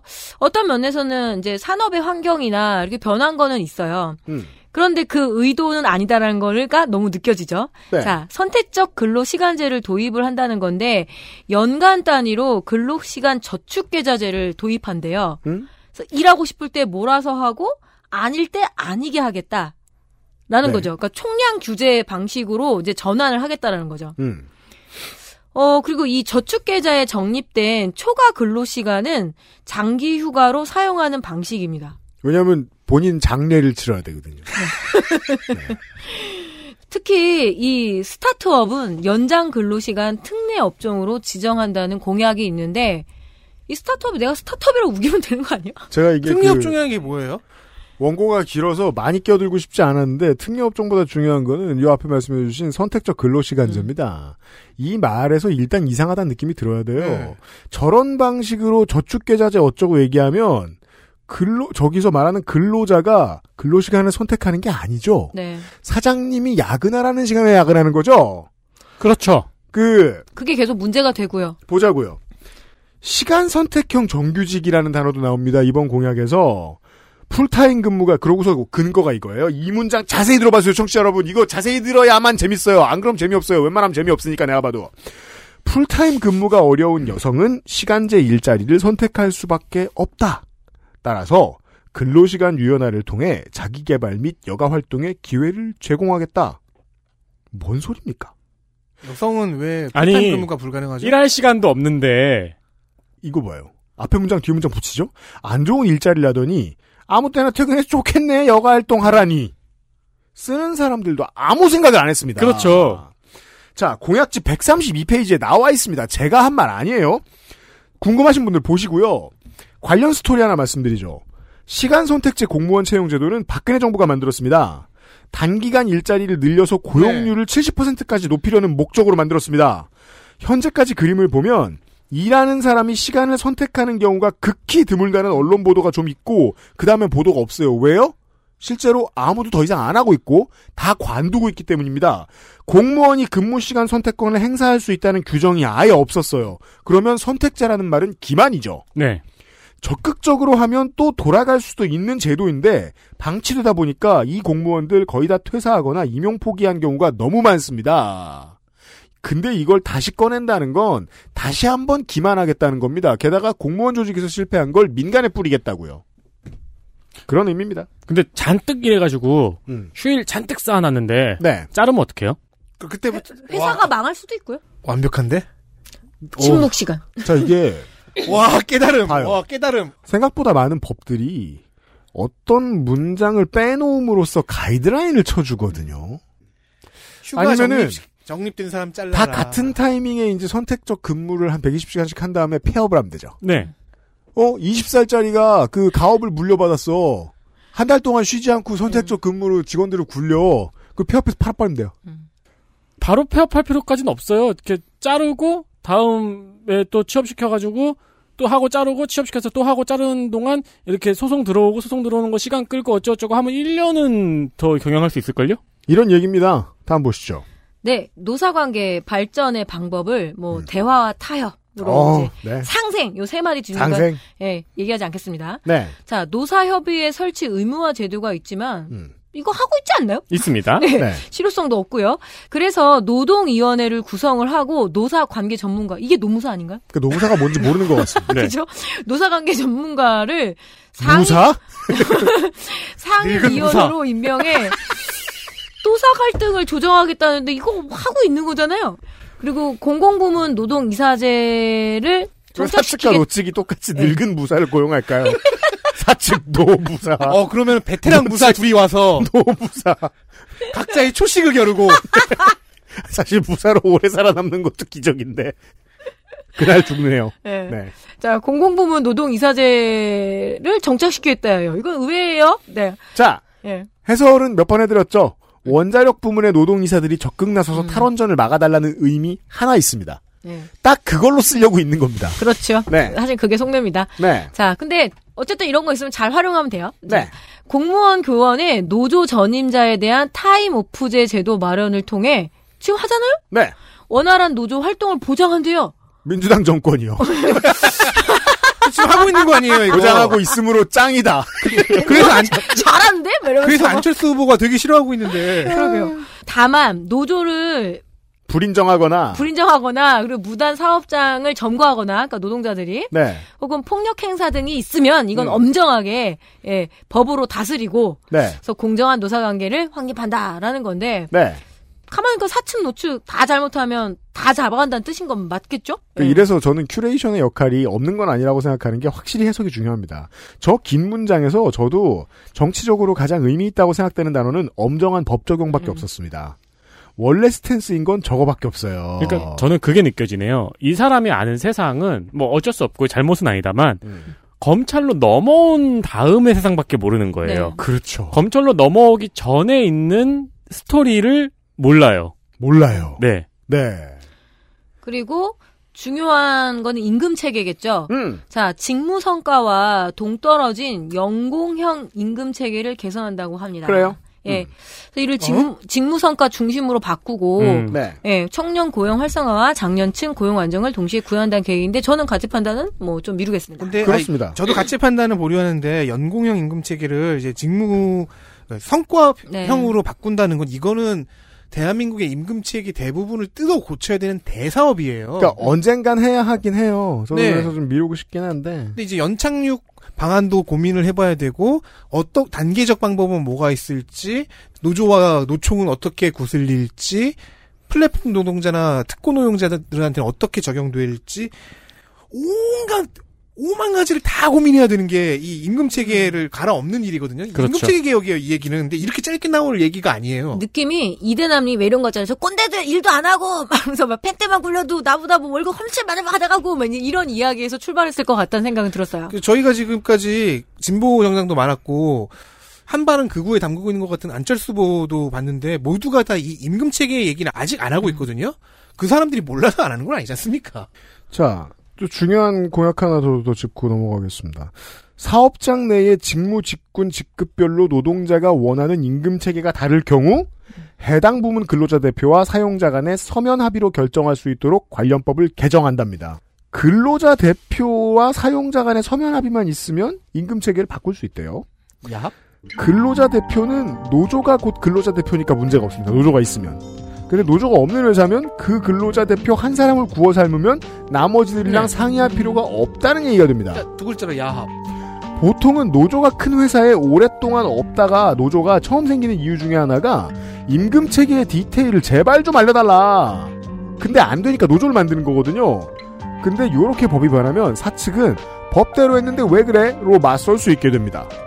어쨌든 후보가 제대로 검토가 됐는가 그런 느낌이 들었던 공약입니다. 이상입니다. 맞습니다. 여기까지 경제 관련 공약들이었습니다. XSFM입니다. What is this?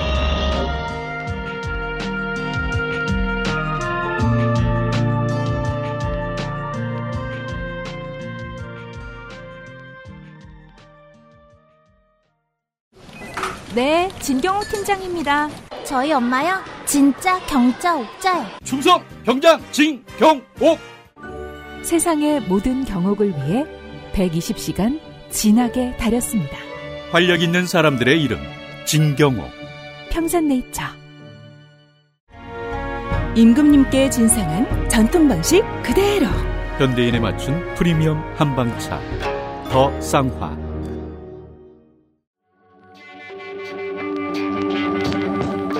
기호 2번 국민의힘 윤석열 교육, 보육, 복지, 의료 공약 교육, 보육, 복지, 의료 공약 타이밍입니다. 네. 촘촘하고 두툼한 복지가 슬로건입니다. 네? 네. 이게 슬로건이에요, 진짜로. 제목이. 네. 촘촘하고 두툼하겠대요. 아니, 저 후보 사운드 넣어드리는 거예요. 예? 음. 두툼함이란 말 참 오랜만에 듣습니다. 둔퉁한 봉투. 제가 요즘 저 샐러드에 네. 그 훈제 목살 구워 먹거든요. 얹어 놓거든요. 그 두껍게 썰어 주니까 너무 음. 좋더라고. 부자다가 된 기분이고. 예. 촘촘하고 두툼한 목살은 좋아요. 촘촘하고 두툼한 건데. 대체적으로 보면은 문제 제기를 굉장히 두텁게 해요. 네. 그리고 뭘 하겠다는 방안은 지금 아주- 하고 있는 거예요. 아주 씬해요. 네. 네. 그러니까 민주당이 싫지만 민주당이 하던 걸 하겠다가 공약에서 드러나는 거의 대부분의 얼굴입니다. 그래서 이제 그 스토리를 읽으면은 문재인 정부는 뭐 이렇게 해가지고 이렇게 해서 이런 문제를 제기했다. 잘했다. 괜찮은데? 이러면서. 네, 네. 이 방법밖에 없네. 그러니까 이게 그 지난 20년간 꾸준히 스스로를 테라포밍 해온 어둠의 노사모 같은 겁니다. 꽤 싫어했는데 좋다. 오랫동안 싫어했더니 좋다. 이제는 네. 없으면 못 살겠다. 역시 덕진이는 그런 마음을 잘 알아요. 그 저기 배트맨 배트맨과 조커의 관계잖아요. 그렇죠. 조건은 어둠의 배사모잖아요. 깔 수 없다니 그립다. 네. 자, 아무리 오른쪽 정당이라 하더라도 이제 복지 문제 줄이겠다 하면 큰일 나죠. 네. 예, 다만 복지담론에서 우파가 선택하는 것은 선별, 선택, 문승차, 방지 이렇게 이야기를 하는데 그죠. 윤석열 캠프에서는 열심히 하면 돕는다가 기조입니다. 하늘이냐? 어, 난 지금 그 얘기하려고 했어. 그게 기조라니까요? 이게 우리가 21세기 정치만 보고 있어서 이런 생각이 드는데 기본적으로 차별과 혐오라는 건 그때 장사 안 되는 정치 세력이 갖다 쓰는 무기란 말이에요. 그래서 옛날 정치에는요. 좌파도 이걸 갖다 쓰고요. 진보도 이걸 갖다 씁니다. 근데 우파가 전체적으로 힘이 없어지는 때니까 우파만 차별을 갖다 쓰는 것만 우리가 계속 보고 있는 것일 뿐이에요. 그러니까 제가 그 말씀을 왜 말씀드리냐면 무임승차, 선별 이런 얘기 옛날에는 별 정치 세력이 다 하던 얘기입니다. 요즘은 우파의 전유물 같죠. 네. 네. 일단 교육 보겠습니다. 학교 교육에 중립성 확보를 내건 걸 보니 현재 교육을 좌쪽이라고 생각하는 걸 테고요. 그죠. 중립성 확보 안 된 언론사들에는 그거 아시죠? 선거 방송 개표 방송할 때 뛰는 것도 찍고 웃는 것도 찍고 박수 쳐주는 것도 찍고 우는 것도 찍고 그러잖아요. 네. 그거 지금 안 찍어주고 있죠 윤석열 후보가. MBC는 좌파 이러면서 TV조선 거 찍어주고. 음. 예 예. 자, 그리고 대학에 스타트업 열풍을 일으키겠다 하는데 지금으로부터 10년 전 갑자기 학체 개편에서 아까 아까 말씀드린 무조건 창업이 들어가야 될 때가 있었어요. 그래서 저도 말도 안 되는 강의를 한 적도 있거든요. 그게 저기 박근혜 정부 때 네. 대학 평가 때문에 저 그렇죠. 부끄러운 고백이 있어요. 저도 해봤어요. 어떻게 했어요? 녹음을 잘하는 방법 이래서. 과 선배가 아 이게 또 인맥이라는 게 참 얼마나 무섭냐면 아무리 피하려고 그래도 과 선배의 선배가 부르죠. 가야 돼요. 그래서 두 시간 해봤어요. 음. 저도 할 말이 없는 거예요. 마지막에 신발 자랑했어요. 저는 이걸 무려 한 학기나 했어요. 한 학기. 예. 할 말이 없더라. 와 그때 강의 들었던 사람이 지금 리셀 플랫폼 사장이면 되게 소름 돋겠다. 그러니까 나를 사주세요. 이제 창업 잘하셨으니까.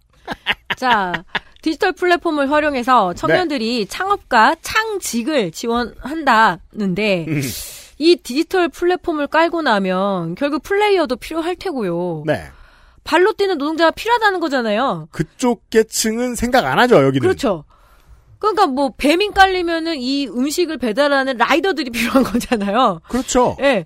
그런데 지금의 공약을 보면 사장님 만들기 프로젝트인데 사장 어디 심나요?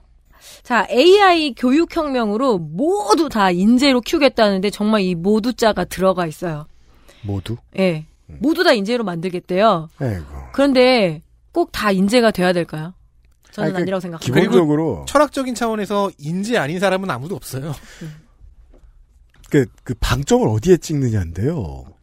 다 행복해야 된다는 전제는 무조건 해요. 어떤 정치 세력이나. 근데 그 가는 길로 다 인재가 된다. 다 사업을 한다. 다 성공을 한다. 다 고급 교육을 받는다. 이렇게 가니까 상스러워질 뿐 거는 거죠. 영유아 보유 자, 영유아 초등학생 돌봄 서비스 통합을 하고 하고 있습니다. 하고 있거든요, 지금. 그 거의 유치원을 그냥 예비 초등학교 정도 수준으로 생각도 합니다. 네. AI 플랫폼을 또 구축한대요. 만약에 A1 플랫폼을 구축하는 거면 이제 스테이크 소스를 만드는 컨베이어 벨트가 됩니다. 현재 정부와 지자체가 돌봄 관련 정보 플랫폼이 굉장히 복잡하다라는 진단을 내리고 음. 자, 어린이집, 유치원, 아이 돌봄 서비스, 방과후 학교, 지역 아동센터 다 함께 돌봄까지 그리고 여기에 방과후 아카데미까지 해서 우리나라가 이제 어린이들을 대상으로 하는 일종의 방과 후 학교 뭐 이런 음. 거죠. 이거를 그냥 해당 서비스를 찾을 때마다 개별 개별 방문하는 거를 이렇게 합쳐 보겠다. 네. 예, 그래서 통합해서 접근권을 높인다는 건데 뭐 이 정도는 괜찮은 공약인 것 같습니다. 가야 할 방향입니다. 저도 이제 이쪽이 멀어져 버린 거죠. 애들이 커버를 가지고. 거기에 이제 예. 윤석열 캠프 같은 경우는 동선 CCTV 정보도 제공하겠다고. 네. 음. 그리고 거주지 중심으로 정보를 제공하고 우리 그랬으면 말씀하신. 거고 근데 여행이나 방학 기간에는 이 돌봄 서비스가 딴 데로 가면은 중지가 되잖아요. 음. 그러면 그거는 여행이나 혹은 이동한 데 가서 쓸 수 있도록 전국 정보망을 구축한다고 하는데 글쎄요. 지금 현재 돌봄 서비스 체계가 지역을 거점으로 하고 있거든요. 네. 뭐 지자체 돈도 많이 들어오지만 일단 나 사는 지역을 중심으로 하는데 음. 과연 다른 곳에 휴가를 가서 저 서비스를 이용할 수 있을 것인지는 그러니까 이용할 수 있게 하겠다는 거죠. 네. 네. 좋은 거 같네요, 이거는. 여름에 애 데리고 부모들 딴 데 놀고 아침에 맡겨 놓으려고 저 어학연수 가면 음. 모르겠네요. 그리고 이렇게 전국 통합 데이터 시스템을 한번 구축해 놓으면 이것도 쓸 데가 많을 거예요. 그래서 그거보다 제가 궁금한 거는 여행이나 방학 기간 동안 애를 데리고 딴 지역을 가서 그 지역 돌봄을 이용할 일이 뭐가 있을까가 좀 궁금하긴 그러니까요. 했어요. 같이 놀아야죠. 네. 어린이집 유치원 영유아에게 하루 세끼 친환경 급식을 제공한다라는 공약입니다. 여기서 친환경은 약간 아까 말한 AI처럼 쓰여요.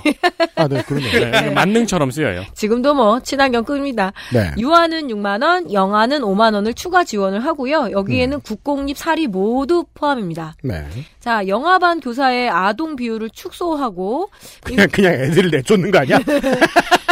음, 뭐 아이 아기들이 많이 줄죠. 자, 현재 유치원 무상 급식은 실행되고 있어요. 네. 그리고 어린이집 포함인가 아닌가인데 그걸 포함시키겠다는 걸로 제가 그냥 이해를 했습니다. 그죠. 여기에서 또 그 보수와 진보의 차이가 드러나진 않지만 걱정되는 것이 교사의 아동 비율을 축소한다는 게 그냥 교사를 그대로 잘라버리겠다는 건지 애들이 줄어들면 거기에 맞춰서 그것도 궁금하고요. 그러니까 유보 통합을 공약으로 내걸었습니다. 유보 통합? 네. 네. 어린이집과 유치원을 단계적으로 통합하겠다고 했는데요. 음. 이거는 오래된 논의죠. 네. 10년이 넘은 논의인데 어, 이재명 캠프에서도 공약을 한 바 있고요. 네, 내일 들어보시죠. 네, 근데 이제 문제는 유치원 교사들의 반발입니다. 음. 어, 익숙하신 공정 논란입니다. 네. 그래서 먼저 교사의 처우 수준을 맞아요. 네, 조- 교사의 처우 수준 그리고 시설 서비스 기준을 어린이집도 유치원 수준으로 올려놓은 다음에 음. 그런 다음에 통합하겠다는 로드맵을 밝혔습니다. 그렇게 해야 됩니다. 그러면 유치원 어린이집 통합은 그럼 1번부터 4 번까지 다 찬성 중이네요. 근데 이제 이게 10년이 넘은 논의라는 건 10년이 넘게 반발이 있었다는 거거든요. 맞습니다. 네, 그걸 어떻게 해결하느냐가 문제죠. 네. 어, 그리고 긴급 일시 돌봄 서비스 확대를 주말 그리고 야간 연장 보육반까지 예, 운영한다는 약속이 있습니다. 알겠습니다. 지금도 야간 연장 보육반 있거든요. 심지어 24시간도 있어요. 네. 예. 이제는 없으면 말하기로 합시다. 네. 아, 네. 할게 없어요. 그럼 할게 안녕! 없어요. 5년 뒤에 만나요. 아니죠. 내일 만나요. 야, 이게 뭐야. 나 진짜 다른 후보들 다 괜히 깠네. 다 미안해요. 어떻게 이럴 수가 있습니까? 제가 감탄 건 아니고요. 자, 네. 자 아동학대 방지를 위한 시스템 구축. 여기에서 또 AI가 나옵니다. 전 그냥 지금부터 다 A1이라고 읽고 네. 있어요. 자, 피해 아동 전 I라고 읽고 있어요. T본을 사야 되겠다. 집에 가는 길에. 피해 아동 디지털 정보망 그리고 AI 기반에서 아동학대 위험성 평가 예방 시스템을 운영을 한대요. 자, 제가 지금부터 코러스를 넣겠습니다. 좋아요. 지금 하고 있습니다. 자, 학대 위험 아동 조기 발굴 및 관리. 하고 있습니다. 네. 지자체의 학대 예방 경- 경찰관, 경찰관이라서 경찰관. 아동학대 전담 공무원. 아동학대 전문기관으로 구성된 아동학대 예방 전담 조직을 운영한다고 합니다. 하고 있습니다. 네. 많이 그동안 사건이 있었으니까. 자, 학대 가정 방문 시 이 학대 예방 경찰관과 공무원이 출동하는데 하고 있어요. 지금도 같이 출동해야 합니다. 네. 법적으로. 근데 이 학대 경찰관에 면책 특권을 부여합니다. 이거는 작년에 필요성이 제기돼서 어 계속 그 컸던 논의입니다. 자, 상습 학대범은 친권 박탈되는데 며칠 전에 박탈된 친아버지가 있었습니다. 어떻게 이렇게 다 하고 있냐? 자, 모든 시군에 아동보호 전문기관 설치 등을 공약을 했는데요.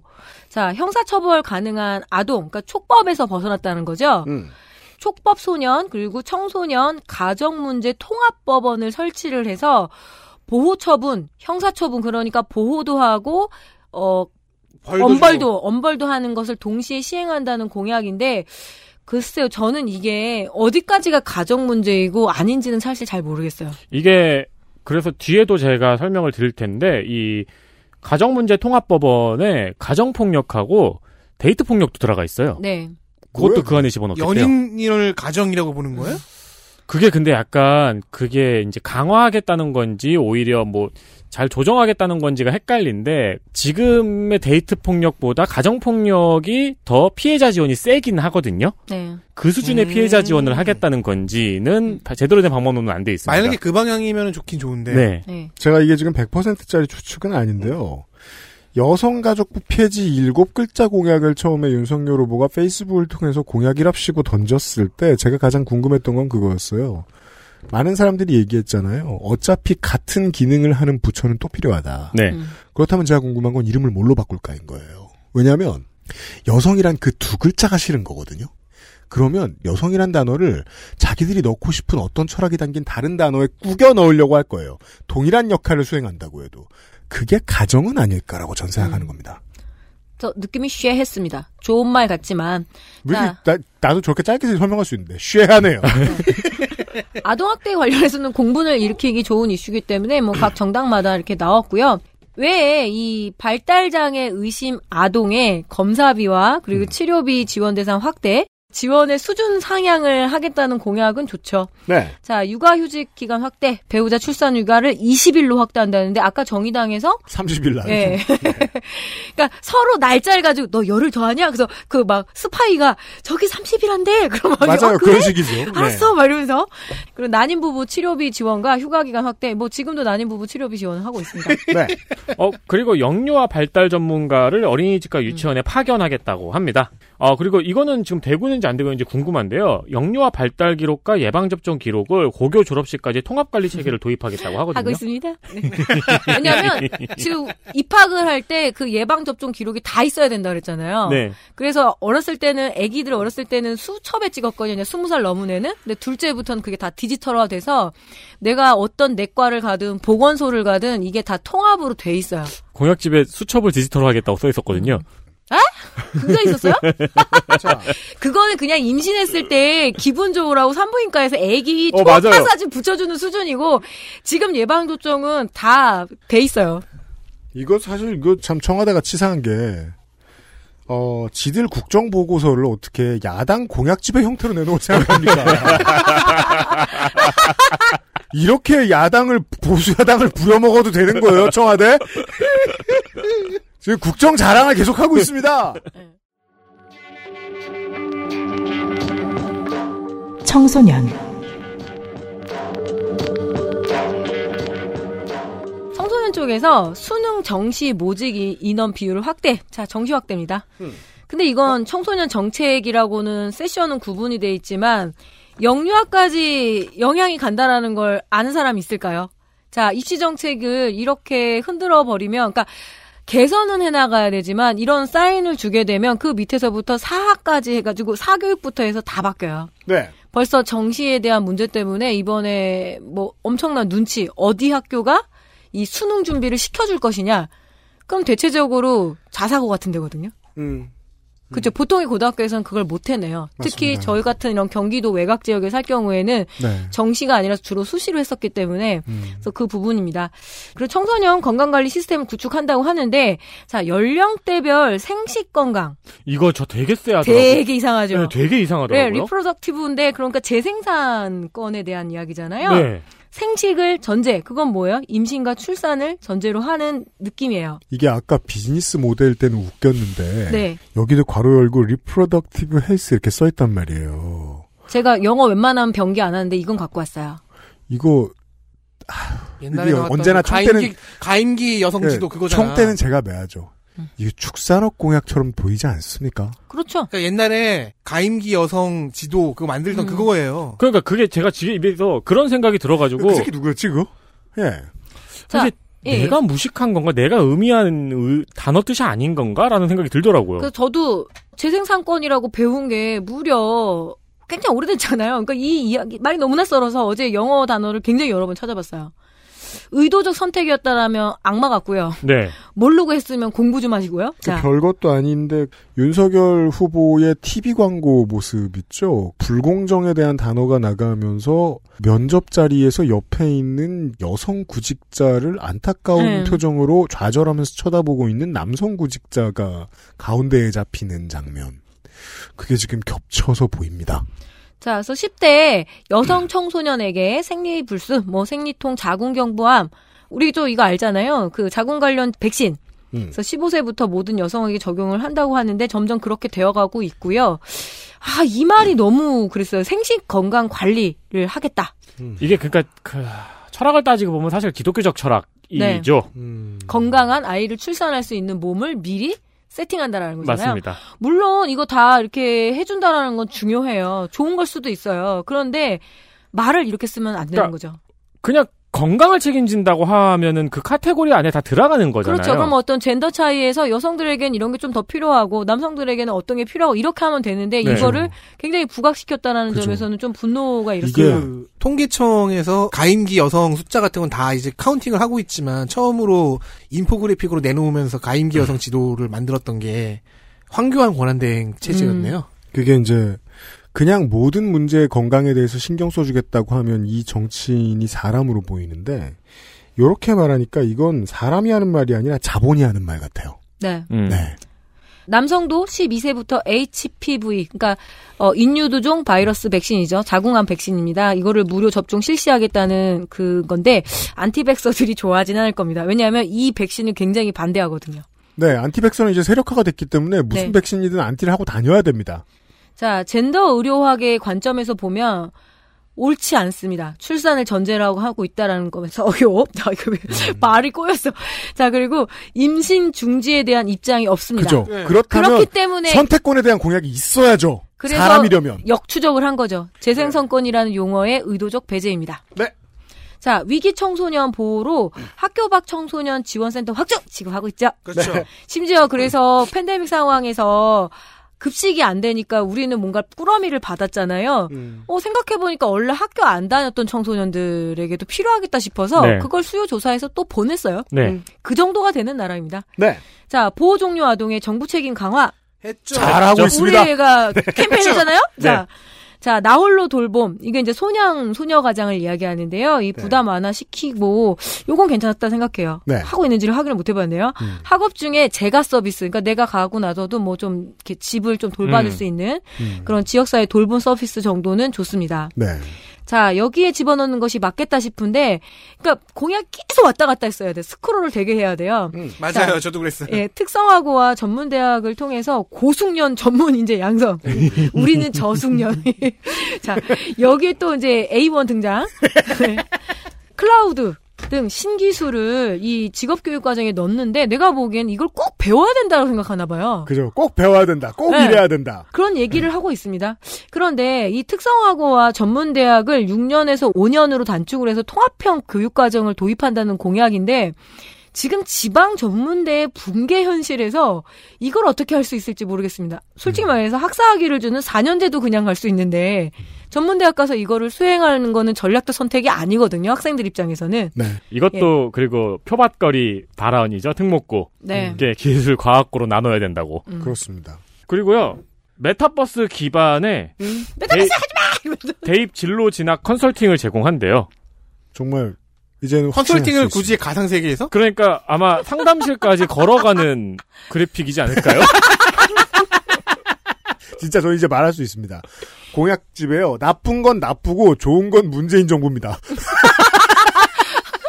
아니 차라리 여기에 그 대입 진로 진학 컨설팅을 빅데이터를 활용한다 그러면 어느 정도 응. 이해가 돼요. 그리고 분석을 AI에게 맡기겠다 이해가 되는데. 근데 메타버스 기반은 상담실까지 걸어가거나 아니면 메타버스로 MT를 미리 체험해보거나 그러니까 무슨 그 학교에서 수업 출석 불러보고 자. 네 이러면서 GTA예요. 로스 산토스예요. 주인공이 이렇게 걸어가요. 문을 열었더니 상담실이야. 그게 다 아니야? 이번 달 진로 상담은 오그리마에서 노인 복지 보실까요?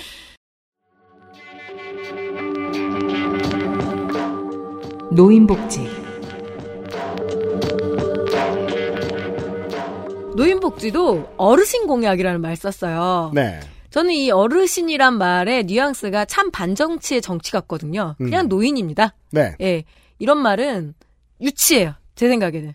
그러니까 정치가 쓰려면 아주 조심해야 하는 단어예요. 이게 정치가 쓸 수 있을 때 어떻게 쓸 수 있냐면 노인이 듣는다고 생각하고 그 순간 아주 짧은 타이밍에 쓸 수 있어요. 부를 때 약간 두루뭉술해도 되는 짧은 타이밍밖에 없어요. 근데 글로 남길 때 어르신이라는 표현은 좀 맞지 않다고 생각해요. 하긴 뭐 굳이 얘기하진 않았는데요. 그 공약 중에 엄마 아빠가 있습니다. 음. 예, 노인, 그러니까 어르신, 엄마, 아빠, 청소년, 어린, 그러니까 이렇게, 이렇게 세대별로 음. 그 맞춤 정책이라고 하는데 그 엄마, 아빠라는 말을 의도적으로 선택을 한 거죠.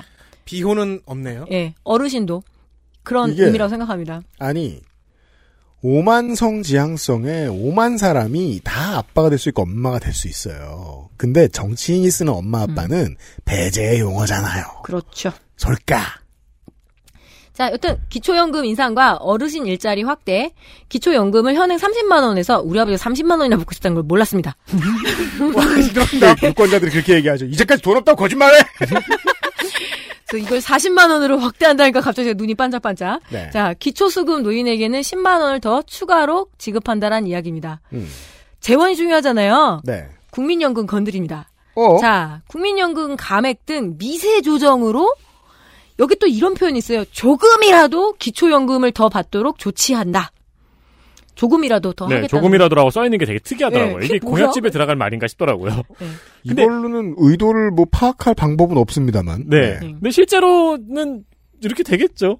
다만 저 조금이라도의 만약 의도가 있다면 조금이라도 국민연금을 흔드는 데 쓰고 싶다는 느낌이 전 듭니다. 어르신 일자리 확대로 직업교육 지원, 뭐 기업과 연계 시스템을 대폭 확대한다는데 네. 어르신 채용 및 고용 연장 기업에는 당연히 어이구 노인을 뽑아줬으니까 일자리를 확대했죠? 그래서 더 지원을 하겠다 이런 얘기인 거고요. 음. 자, 65세 이상 대상 포진 예방 접종 무료 실시.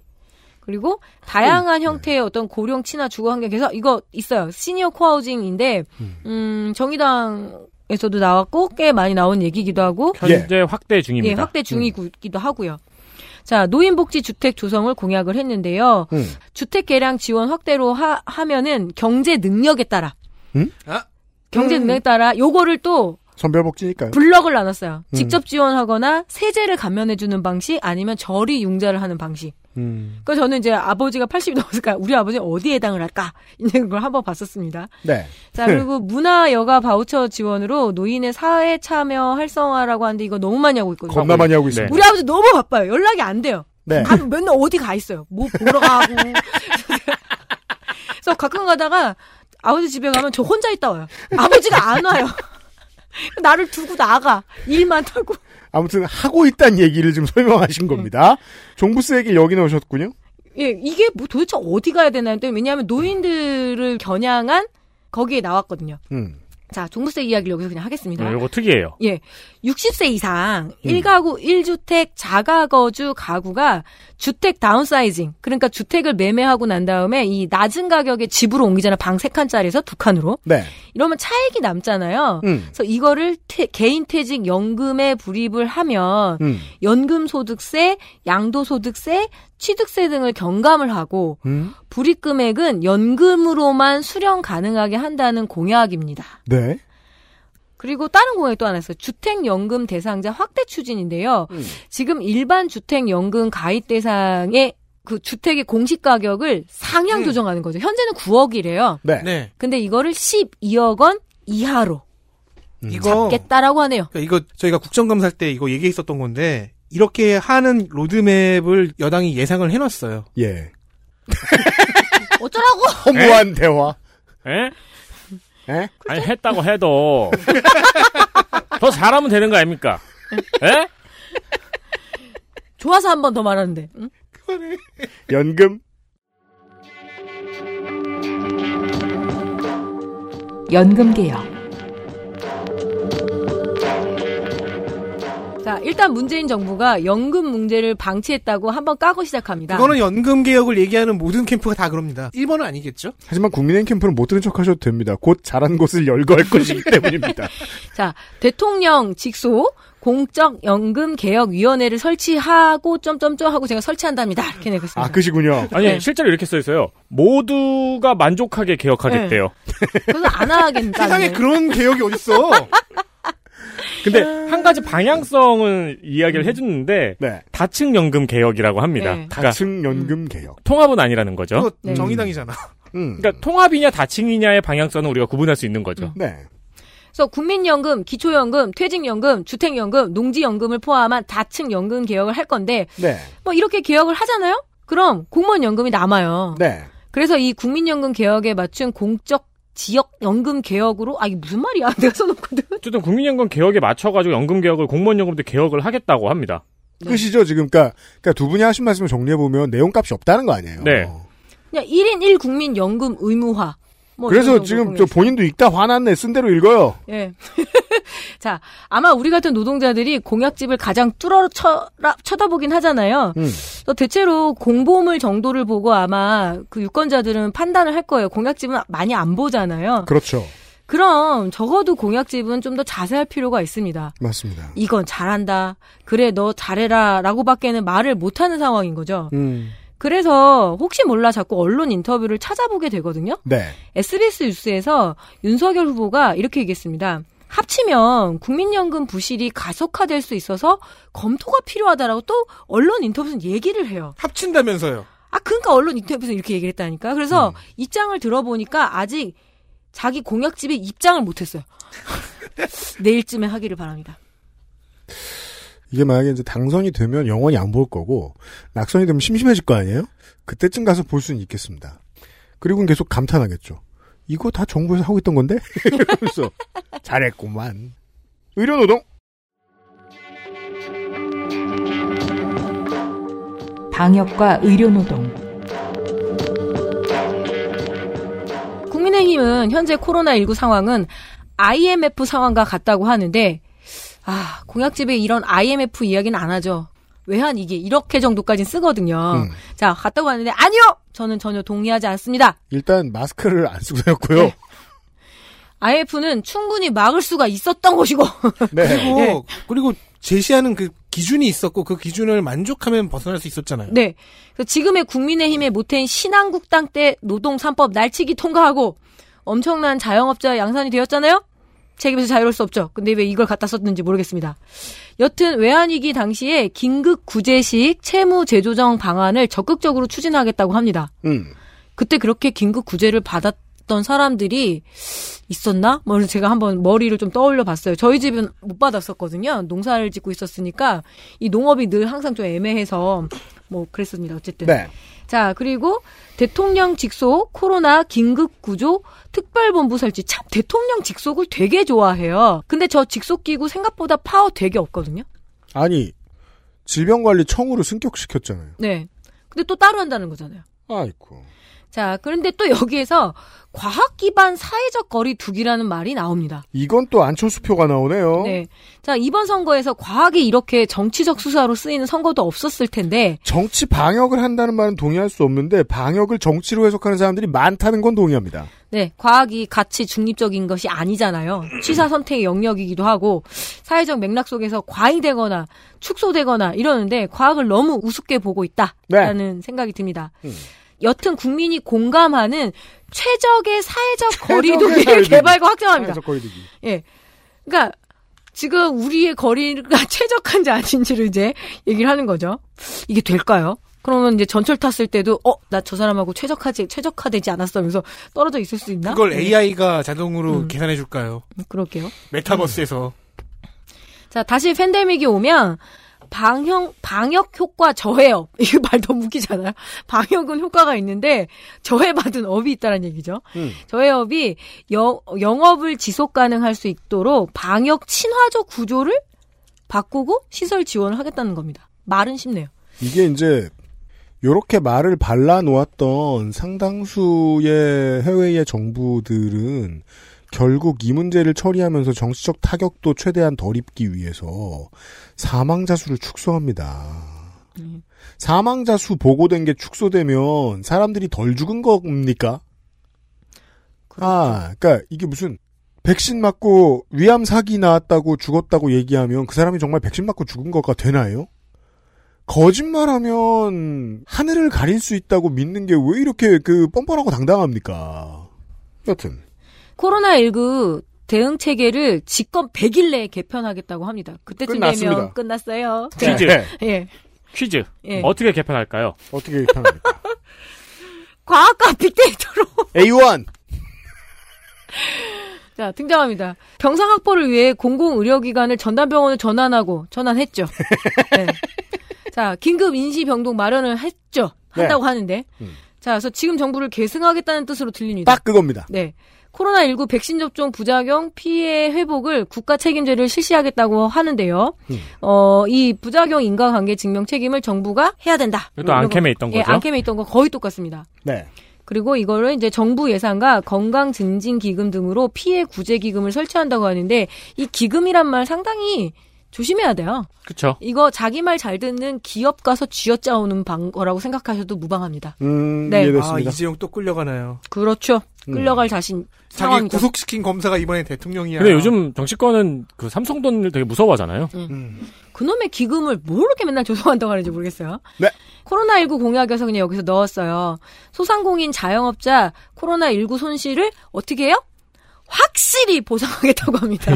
물론 이번 주에는 이제 여당이 추경을 처리를 하면서 또 포퓰리즘 하고 있네 이런 말을 하고 있습니다만 공약집을 펼쳐보시면 포퓰리즘은 3.5배 정도 더 나와 있습니다. 네.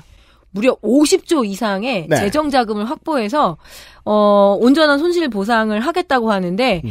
여기에 또 수사가 하나 붙죠. 정당하고 온전한 네, 그런 손실 보상을 한다고 해요. 음. 자, 소상공인 자영업자에게 심리 상담 지원을 한다라고 합니다. 너무 스트레스 많이 받았으니까. 음. 그리고 디지털 건강 모니터링기. 네? 이게 뭘까? 그래서 혈압을 잰다라는 걸까? 아니면 뭐 보통 제가 뇌파를 알던 뭐 이렇게 한다라든가? 그리고 이게 되게 웃겼어요. 보통 독거노인한테 드리는 건데. 대화봇 등의 디지털 치료 심심이? 심심이. 우리는 저 땡딱이니까 심심이고 아 이루다. 그렇죠. 그런 걸 만들겠다. 근데 요즘에 왜 그 텔레비전 선전 나오잖아요. 이 대화보. 네. 그걸 할아버지가 이제 그 대화를 하잖아요. 뭐 약 드실 시간입니다. 뭐 운동하실 시간인데 그걸 보더니 우리 딸이 정말 울컥하다 그랬어요. 엄마 만약에 외할아버지 저러고 있으면 너무 마음 아플 것 같다고. 음. 사람 없이 저렇게 기계랑 저러고 있는 게. 음. 하여튼 뭐 그랬습니다. 그리고 사실 이루다는 정말 만들기 어려웠거든요. 많은 스캔들 구설수 설화 다 빼고 그냥 그 개발이 굉장히 오래 걸렸단 말이에요. 예. 그래서 이런 얘기를 하다가 자 50조 추경 예산 관련해서 여당 쪽에서 할 건 그럼 빨리 해라 뭐 했지만 안 하다가 그죠? 응. 그냥 어떻게 민주당이 밀어버렸죠 지금 해버렸어요 그래가지고 지금 상황이 또 한 것도 민주당이 했습니다. 예 황당해졌죠. 음, 자 이게 딱 그거였잖아요. 내가 당선되면 한다였어요. 맞습니다. 예.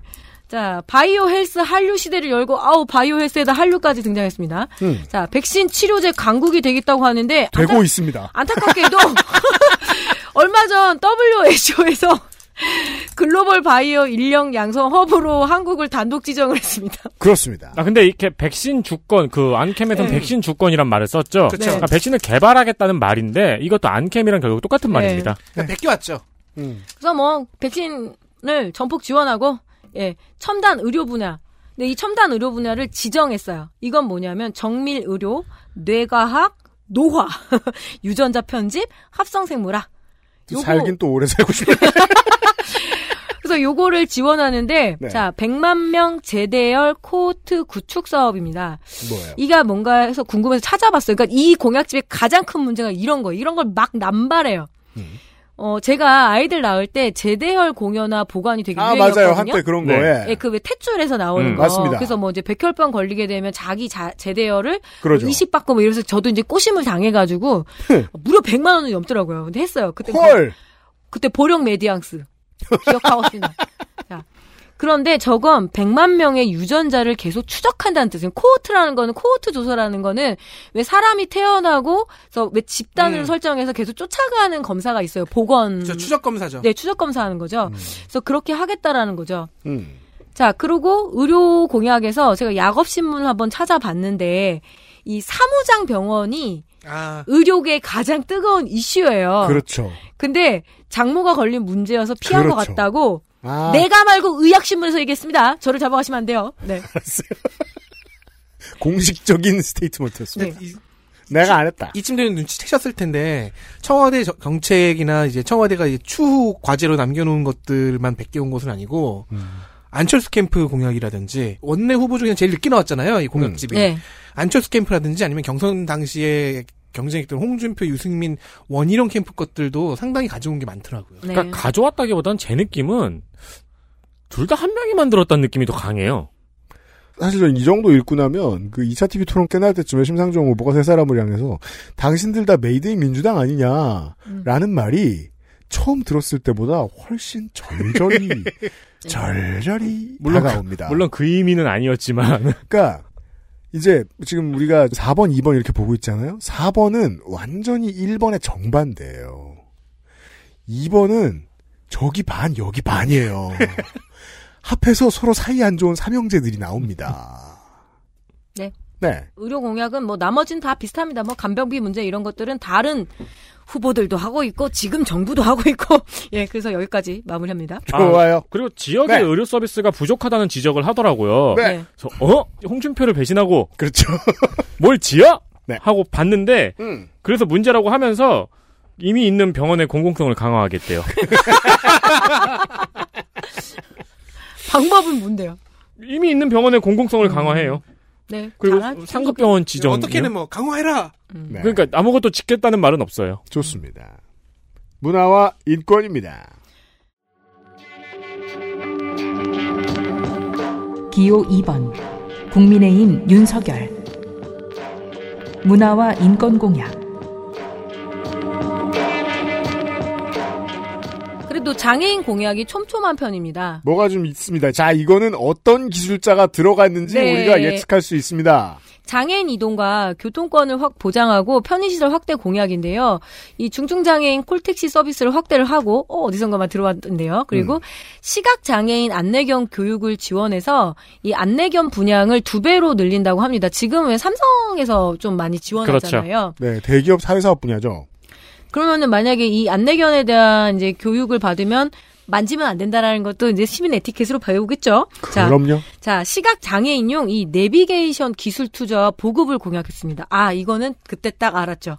시각 장애인용 내비게이션 할 수 있대요. 지금 기술 충분히. 네. 예. 그런데 생각해보니까 저도 내비게이션은 눈으로만 봐야 되는 거라고 생각했잖아요. 음. 근데 그게 아닐 수도 있다는데. 그럼요. 자, 이것은 김혜지 의원실에서 꾸준히 제기해온 문제입니다. 아, 귀여운 조이. 예, 잘 됐으면 합니다. 네. 또 그리고 왜 장애인 대상 재난 안전 정보 제공을 의무화하겠다는 음. 교육인데 이거 참 좋더라고요. 소방 교육할 때 장애인 재난 안전 교육 과정을 포함해야 되는 그걸 법적 의무화하겠다. 음. 그리고 재난과 질병 정보를 점자 자료, 수어 통역 자료 이런 등등으로 제공해야 된다는 공약은 좋은 공약입니다. 네. 그리고 한국이 장애 수당 등 각종 지원 정책이 있지만 어 수당의 활용을 제한하고 있다는 진단을 내리면서 개인 예산제 도입으로 이용자 그러니까 장애인 이용자가 필요한 서비스를 선택적으로 이용할 수 있도록 한다는 것인데 굉장히 필요해 보입니다. 알겠습니다. 어, 이건 김혜지 의원실의 공일 가능성이 가장 아 아주 열심히 한다는 얘기 들었습니다. 그러니까 이거 네. 보십시오. 비례대표 하나 잘 뽑았더니 이렇게 좋은 게 걸리잖아요. 지금 우리가 저 아까 말씀드렸던 안철수 비슷한 거 청와대가 하는 거 빼고 지금 잘 된 유일한 거 아니에요, 공약? 그러니까요. 예. 그리고 장애인 예술인, 문화예술활동 지원 강화 등이 있습니다. 네. 다음 섹션. 양성평등 인덱스를 따로 떼어놨습니다. 양성평등 나왔습니다. 양성평등. 양성평등이란 말에 줄이면 양평이지요. 딱 많죠. 양평에. 하지 마. 그러니까 그런 신호일지도 몰라요. 자, 이 말에 이데올로기가 있죠. 네. 자, 남녀의 가둔 평등일 뿐이고, 음. 그거야 뭐 국민의힘이 성소수자, 뭐 파트너십 결합에 대한 개신교 눈치 보기 혹은 자기 확신들이기도 할 겁니다. 맞습니다. 자, 그래도 공약을 살펴봐야겠죠. 음. 성별 근로 공시제를 실시하겠다는 겁니다. 네. 채용과 근로, 퇴직 단계까지 성비를 공시하겠다라는 건데요. 아, 이게 네. 국민의힘까지 왔군요. 그렇죠. 정의당에서 뭐, 제일 음. 처음에 했던 공약이. 뭐 유리천장도 깨야 되고 뭐 이러면서 이런 얘기들이 많이 있었죠. 음. 그리고 이 배드파더, 배드머더에 대한 공약이 나왔습니다. 양육비 아, 이행을 그렇죠. 강화하겠다. 네. 근데 이게 다예요. 이거 아. 했죠. 네, 했죠. 네. 했다고 저희가 전해드리기도 했습니다. 이제 재밌- 조금 더 세게 한대요. 그 재밌어지려고 하니까 끝났네요. 네, 조금 더 세게 한다. 자, 여성가족부 폐지로 이 불록화된 이대남의 어그로를 끌었던 상황에서 일단 양적으로는 완화된 공약이라고 생각합니다. 저는 이대남보다 좀더 어, 올바르게 정치적인 범주를 알아요. 커뮤니티남입니다. 그렇죠. 네, 이거 20대 모든 시민들한테 미안한 일입니다. 이대남. 맞아요. 사실 커뮤니티남이요. 커뮤니티남. 사실 20대만 그런 것도 아니에요. 네. 그리고 성범죄 흉악범에 대한 처벌을 강화하겠다는데 음. 두 가지를 얘기해요. 전자감독죄와 보호수용제거든요. 음. 전자감독죄는 전자발찌요. 네, 요약하면 전자발찌고 지금 하고 있는 겁니다. 보호수용제는 보호감호 제도가 폐지됐던 2005년 이후에 그때부터 제기됐던 제도인데 재범 가능성이 있는 흉악범이면 형기가 만료된 후에도 최대 10년까지 보호 수용 시설에 격리해서 갱생을 꾀하는 제도예요. 보호 감호죠. 그러니까 보호 감호의 다른 이름이에요. 네. 근데 보호 감호는 원래 헌법 불합치였단 말이에요. 네. 그렇죠. 그래서 그걸 어떻게 피해 가보려고 하는 꼼수를 써본 제도의 형태예요. 게다가 이게 이제 이중 처벌 논란이 있어서 그럼 야간에만 수용을 해보자 뭐 이런 절충안들이 제시되고 있는데 아니 캠프가 주장하는 보호 수용제가 원래의 형태인가 아니면 절충안의 형태인가 그- 궁금했는데 그건 없고요. 저는 그거 보고 그게 너무 우습더라고요. 보호 감호라고 안 쓰면은 모르겠지? 근데 이 제안이 그지 그지 않아요? 누가 들어도 보호 감호인데. 근데 이 보호 수용제가 어, 이수정 교수의 주장입니다. 네. 그래서 아마 이수정 교수의 흔적으로 보이고요. 그렇다면 전적인 보호 수용제를 지지하는 것입니다. 알겠습니다. 그 생각이 들었어요. 특히 이 세션에서 검사 출신의 후보자가 이해할 수 있는 공약과 말들을 좀 더 많이 넣으려고 했다라는 느낌을 지울 수가 없었습니다. 그나마 후보 이해하게 하려고. 네네네. 그런 용어들이나. 알겠습니다. 자, 문화예술 체육 강국. 강국 좋죠. 예, 예, 하겠대요. 그래서 음. 이걸 또 인덱스로 구분해놨으니까. 문화누리 카드 지원 확대 안 두고 있다잖아! 하고 있잖아! 자, 현재 농어촌에서 지원하고 있고, 지금도. 농어촌뿐만이 저도 아니고 청소년들에게 하고 있고! 네, 예. 그 빈곤층한테도 예. 하고 있습니다. 자, 메타버스 참 좋아하죠. 전 국민이 언제 어디서든 실감형 관람. 음? 체험이 가능한 메타버스 예술 공간에 어떤 가상 공간 실현한다는 거죠. 그러니까 뭐 박물관이라든가 음. 여행지라든가 이걸 들어가서 메타버스로 이제 즐기는 거. 이거 제가 정의당 공약에서도 말씀드렸던 네, 거죠. 뭐 그렇답니다. 네. 자, 문화예술인 지원 공약 한번 보시죠. 예술인과 창작자, 문화기업 간 공정한 계약 체계를 개편하겠다. 지금은 이제 불공정 거래라고 보는 음, 계약 거죠. 체계가 공정하면 그걸 개편하겠다는 공정해? 지금 뭐 이제 창작자가 너무 장사 그렇게 하는 거 아니야? 근데 읽어보면 묘하게 제작자 권리를 더 강화하는 느낌이거든요. 아 그래요? 네, 또 그러면 또 그래요. 그 문화 그 공정한 계약 체계 개편. 그게 이 후보한테는 공정한 걸 수도 있죠. 아, 제작하는데 돈도 많이 들였는데, 막 이러면서. 자, 그리고 저소득층 예술인 고용보험 지원 확대, 유휴 공간 활용을 통해서 창작 공간과 스타트업 공간을 제공한다는데 지금 이런 공간 수두룩 빽빽합니다. 네, 딱히 철학은 없습니다. 음. 제가 종종 지나가는 수색역 앞에도 있고, 음. 은평구의 옛 식약청 자리거든요? 거기에 네. 이제 사회적 경제 허브센터 같은 공간이 이미 있어요. 네. 이거 지금 그 오세훈 시장의 1호 demolition이죠. 네. 없애려고 난리가 났습니다. 그래서 이거 전임 시장의 흔적이라고 지금 엄청 후려치는 중입니다. 음. 공간의 문제가 아니란 말씀이에요, 후보님. 네. K컬처 나왔습니다, 드디어. 아, 이거 제가 할 얘기가 좀 많아요. 한류 이야기 나왔어요! 음. 디지털 플랫폼 또 나왔어요. 디지털 플랫폼이 한류 확산에 기여하고 있지만, 네. 자, 그리고 한류 컨텐츠가 창출한 부가가치가 국외로 유출된다는 비판이 있다. 이게 뭔 소리지? 그러기에는 BTS가 너무 돈을 잘 벌잖아요, 아 외국에서. 근데 오케이 좋아요. 국외로 유출된다는 문제점을 인식했잖아요. 그래서 아 넷플릭스? 어, 예. 그러면 이제 이 공약을 읽는 사람이 기대하는 건 뭐예요? 그러면 아 그 부가가치를 국내로 되돌아오게 하는 방안이 있겠구나라고 기대할 거 아닙니까? 없어요. 참 말세야. 그냥 포괄적 지원 체계 구축이 전부입니다. 아 근데 넷플릭스에 한류 컨텐츠가 떠가지고 부가가치가 국외로 유출된다는 말은 문화에 대한 엄청난 무지 아닌가요? 완전 무지죠. 일단 무지인데 심지어 캠프에서 제기한 그것에 대한 답도 없어요. 넷플릭스 한 번도 안 봤다에 500원. 그리고 대중문화 위주의 한류를 한식, 패션 등의 생활 문화로 확산시키고 노벨 문학상 수상을 할 수 있게 지원하겠습니다.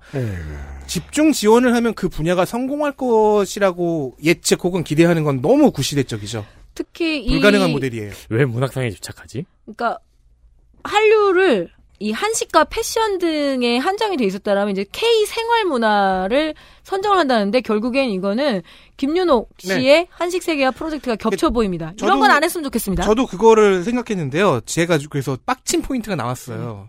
오징어 게임이나 뭐 부산행, 마이네임 같이 외국에서 어떤 반향을 이끌어냈던 작품 중에서는 그런 게 있더라고요. 중요 요소로 활용된 신파성이라는 요소에 대해서 한국에선 이거 좀 지겨워하는 거거든요. 네. 한국은 이걸 너무 오래 감동 코드로 활용한 탓에 이제 웬만큼 잘 만들지 않으면은 신파를 하품을 하는 경지를 잃었단 말이에요, 우리는. 네. 근데 이런 스타일을 많이 보지 않았던 세계 대다수는 아 이게 한국 특유의 이모셔널한 스타일이구나 하면서 즐기고 있는 거죠. 이게 오징어 게임이 신드는 극초반에 이제 한국 비평이 잠시 당황해서 이게 어떻게 된 건지 설명할 논리를 못 만들어냈던 그 delay의 정체인데 외국에서 어떤 포인트가 먹힐지를 예측하는 게 대부분 실패한다는 겁니다. 이미 어느 게 성공한 다음에 그걸 분석하는 것은 가능하더라도요. 자, 뭐 노벨 문학상 얘기 나왔죠. 이걸 왜 정부가 지원해야 되는지는 전혀 모르겠고. 저제 생각은 아마도 네. 그렇게 돈 벌어봤자 뭐해 노벨 문학상도 못하면서 상 아니, 탔어? 뭐, 아내도 지금 뭐 사업가입니다만 지금 김건희 씨 본인이 무슨 사업 아이템을 구상하고 있는지 머릿속에 들어가서 보고 싶다는 생각은 좀 듭니다. 저도 그 느낌 받았어요. 그래도 문화 전문가와 살잖아요. 근데 음. 전혀 조언을 안 받았나? 막 이런 생각도 좀 들었고요. 전통 문화와 문화재 관련 공약이 있어요. 지원하고 연구기관 설립하고 있습니다. 지금 한국학중앙연구원인데가 있거든요. 자, 자, 근데 여기서 뭐냐면 이제 또 하나가 있어요. 전통 사찰 보존미, 그죠? 요거 음. 다분히 이제 민주당이 불교계와 부딪힌 상황을 그런 걸 수 있습니다. 예, 어퍼컷 하는 거죠. 네. 네, 게임 관련 공약들 좀 있습니다. 네. 이거는 어차피 노동자들이 관심을 갖고 있고 도와줄 거라고 생각해요. 게이머 권익보호제도와 확률형 아이템 정보 완전 공개인데, 자, 이 확률형 아이템 게임이 계속 문제가 되는가 보네요. 이것도 일정- 계속 하- 네. 국회에서 시끄러웠던 문제입니다. 계속 하고 있죠. 네. 일정 규모 이상 게임사의 시청자 위원회처럼 게임 이용자 권익 보호 기구를 설치한다라고 합니다. 그래서 확률형 게임 정보를 확인하는 또 공정 감시 시스템을 도입한다고 하는데 뭐 이경영 문학인의 그 평가를 좀 들어보고 싶네요. 네. 이게 이슈 선정은 굉장히 좋아요. 네. 굉장히 맥을 잘 짚었어요. 이제 불안감이 좀 존재하는데 왜냐면 후보 자신이 인벤닷컴과 인터뷰를 하던 게 있었어요. 그때 확률형 아이템의 확률 공개를 영업 비밀 공개로 이해하고 있었거든요.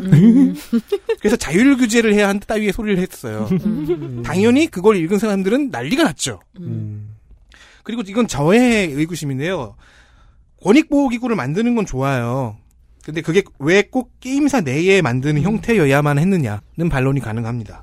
그리고 게임 내에 소액 사기를 전담하는 수사기구도 설치한다는데 저도 이런 거 좀 당해봐서 알아요. 현실의 돈으로 치환하면 몇백 원에 불과한데 입는 심리적 데미지는 한 천만 원급이에요. 그러니까 너무 작은 사안이긴 한데 캠프가 일반 게이머들의 정서를 어느 정도 읽고 있다는 그런 표식입니다. 하태경 의원이 좀 하고 있다고 얘기 들었는데 맞나요? 네. 저도 그렇게 알고 있습니다. 네.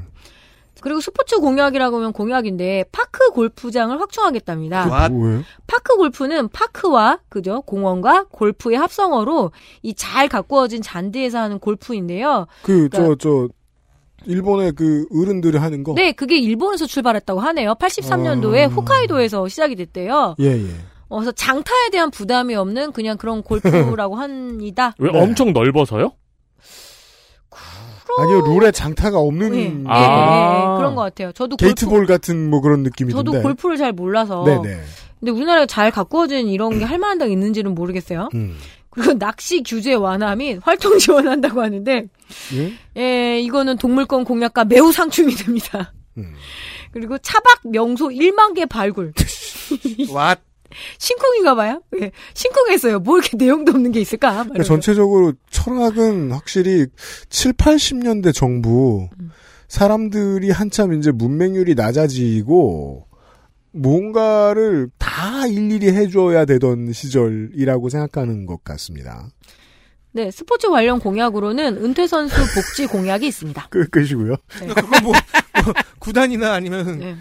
대한체육회가 열심히 하면 되는 거지. 지금 윤석열 캠프를 도와주고 있는 스포츠 선수가 누구였죠? 꽤 계시죠? 예, 예, 모르겠습니다. 예. 지금 양쪽마다 다 이렇게 스포츠 선수들이 있는 건데, 네. 뭐 그렇습니다.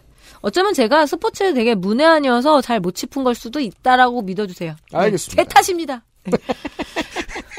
자, 미디어 관련 정책을 그냥 일단 여기다 넣었어요. 문화 세션에. 자, 미디어 개혁에서 이게 후보자와 엇박자가 나는 공약이 이렇게 얘기합니다. 현 정부 들어서 가짜뉴스 규제 등을 핑계로 언론을 억압하고 언론의 자유 침해를 시도했다고, 라고 써여 있어요. 그런데 지난번 인터뷰에서는 가짜 뉴스 퍼트리면 문 닫을 각오를 하라고 해갖고. 그렇죠. 그래서. 그건 징벌적 손해배상 얘기인데. 그래서 이 양반이 자기가 한 말을 알고 있을까? 그러니까 날이 추우니까 문은 닫아야 되지 네. 않겠냐 일할 때. 후보가 저보다 공약집을 더 안 보는 것 같습니다. 그런데 일단 공약집에는 징벌적 손해배상을 반대하고요. 대신 자율 규제를 음. 통해 해결되도록 제도적 장치를 마련하겠다고 합니다. 화들짝 놀란 것 같아요. 이 공약집 만드는 사람들은. 네. 기자들 건네서 좋을 건 없잖아요. 음. 공영방송, 특히, 여기다 또 특히란 말이 있어요. 특히. KBS를 중심으로. 음. 자, KBS 동들 잘 들으세요. 자, 공영방송의 공영성 강화를 하겠다고 하는데, 뭐랄까요? 네, 뭐 ESG 공약 포함된 건 좋은 것 같지만 나머지는 그냥 하는 말이고 다만 허위 조작 정보에 대해서는 검증 체계를 마련하겠다라는 겁니다. 음. 이건 해석의 방향에 따라 매우 위험할 수 있죠. 그리고 제가 이 파트 공약을 보다가 느낀 건데 거버넌스라는 단어를 좀 누군가가 되게 좋아합니다. 네. 어, 뭐 그냥 그러니까 이래 공영방송의 공정성을 강화하기 위해 경영평가를 강화하고 공영방송의 거버넌스 구조를 개선하겠다 뭐 이런 식이에요. 쭉 읽다가 보면은 미디어와 컨텐츠 산업 진흥을 위해 전담기구 모모를 만들어서 거버넌스를 모색하겠다. 그러니까 되게 이 용어가 유행했던 시기가 90년대 중반에서 00년대 중반까지 아닙니까? 그랬던 것 같아요. 그 10년 네, 정도? 네. 그런데 지금 이제 행정 단위에서 공무원들이 좀 신나게 갖다 써보고 뭔가 위원회를 구성을 하죠. 예. 그러니까 일단 거버넌스의 의미는요 관 주도가 아니라 민관 협동의 관리 경영 체제 그러니까 모두가 들어와서 다 함께 고민하고 경영하는 그런 체제인데요. 그러니까 공영성 강화 거버넌스라는 건 공영 언론 불신도가 높아. 그러니까 다 와, 다 와봐, 다 모여서 같이 고민해 보자. 인 거예요. 네. 그래 보입니다.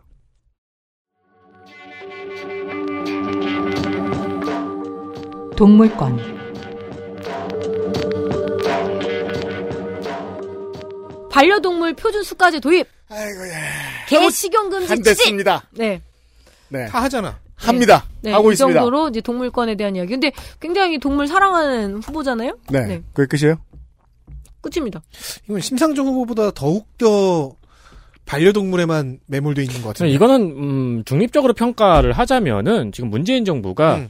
판을 많이 벌려만 놓고 어, 현실화나 제대로 이행되는 게 많이 없다는 평가를 현 캠프들에서 했다고 치면은 치면 이해는 되는데 그렇 그러면은 얘네 캠프 입장에서는 지금 판을 벌려놓은 걸 제대로 못했으니까 우리가 좀 더 제대로 하겠다라는 메시지를 채택하지 않았나 보네요.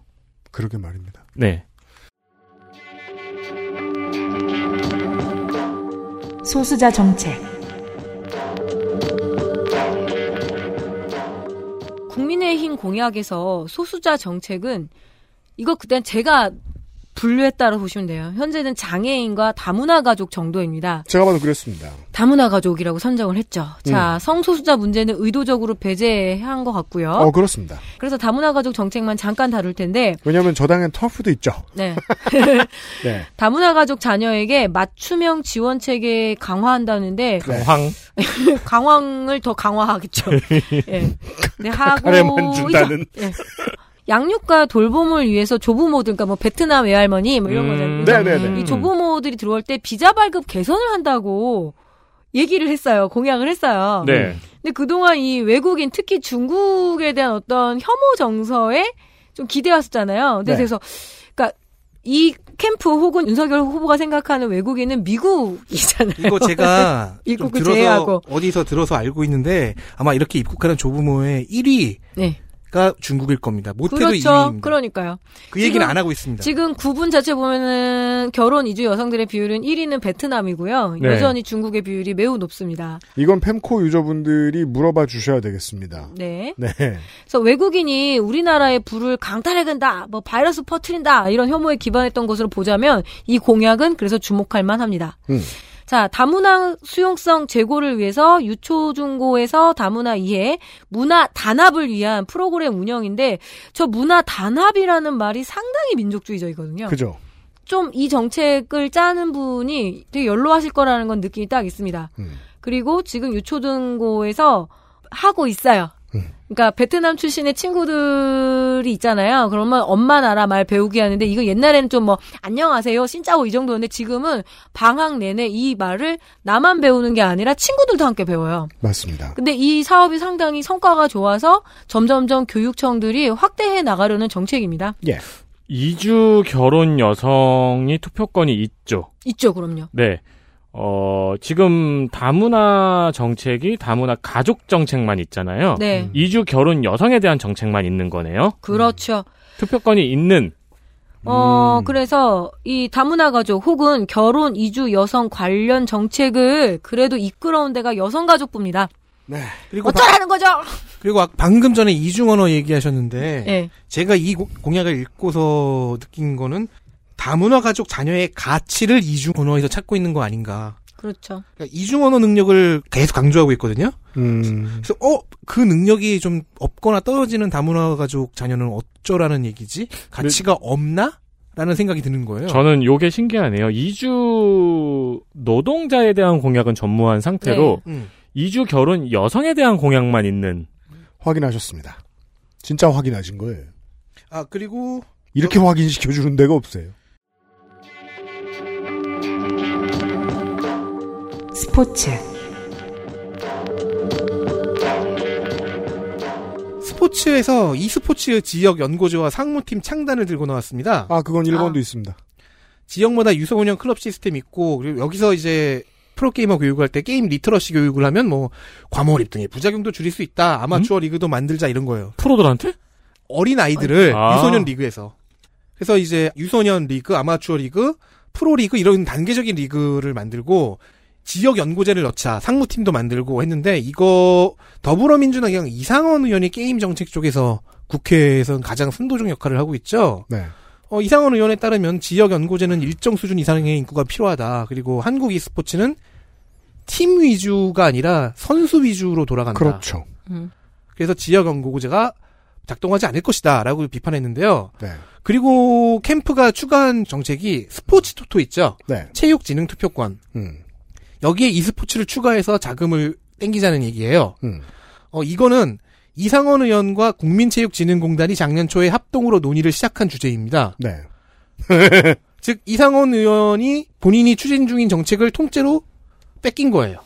전 안 했으면 좋겠는데 그거 저 보통의 옛날 구식 스포츠들 협회 만들어줘가지고 돈 엄한데 세는 방식이랑 똑같긴 한데. 좀 더 정확히 이야기하자면은 지금 말씀드렸던 방안이 전부 다 똑같이 옛날 스타크래프트가 가장 최전성기 리그일 맞아요. 때 제시되었던 방안들입니다. 네. 그리고 돈 갖다 뭐 하겠다고요. 그리고 기본적으로 그때 이제 그 2000년대 중반에도 나왔던 이야기인데 인비테이셔널 대회 투어가 더 적당합니다. 네. 예, 지역 연고 같은 구기 종목을 생각하는 것보다. 그러니까 어, 늦었다는 평가가 제일 맞는 것 같아요. XSFM입니다. What is this?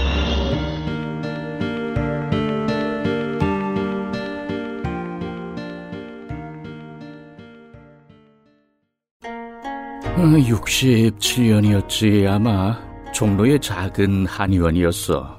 진도산 구기자, 청궁, 당귀, 숙지황 음, 좋다는 건 죄에 넣고 불순물을 제거하며 8시간 정성껏 다려냈지. 임금님께 올린 그 방식 그대로 말이야. 부드럽고 달콤한 전통의 쌍화차. 요즘 사람들은 그걸 더 쌍화라 한다지. 현대인에 맞춘 프리미엄 한방차 더 쌍화 보다, 말하다, 만지다, 서다. 모두에게 허락된 일도 어렵고 간절한 분들이 있습니다. 예가 요양원이 그분들을 모시러 갑니다. 두 번째 인생을 만나다. 양주 예가 요양원. 광고 듣고 돌아왔습니다. 주거와 부동산 이야기는 간단하게만 정리하겠습니다. 왜냐하면 예측할 수 있는 스탠스에서 벗어나진 않기 때문입니다. 보죠.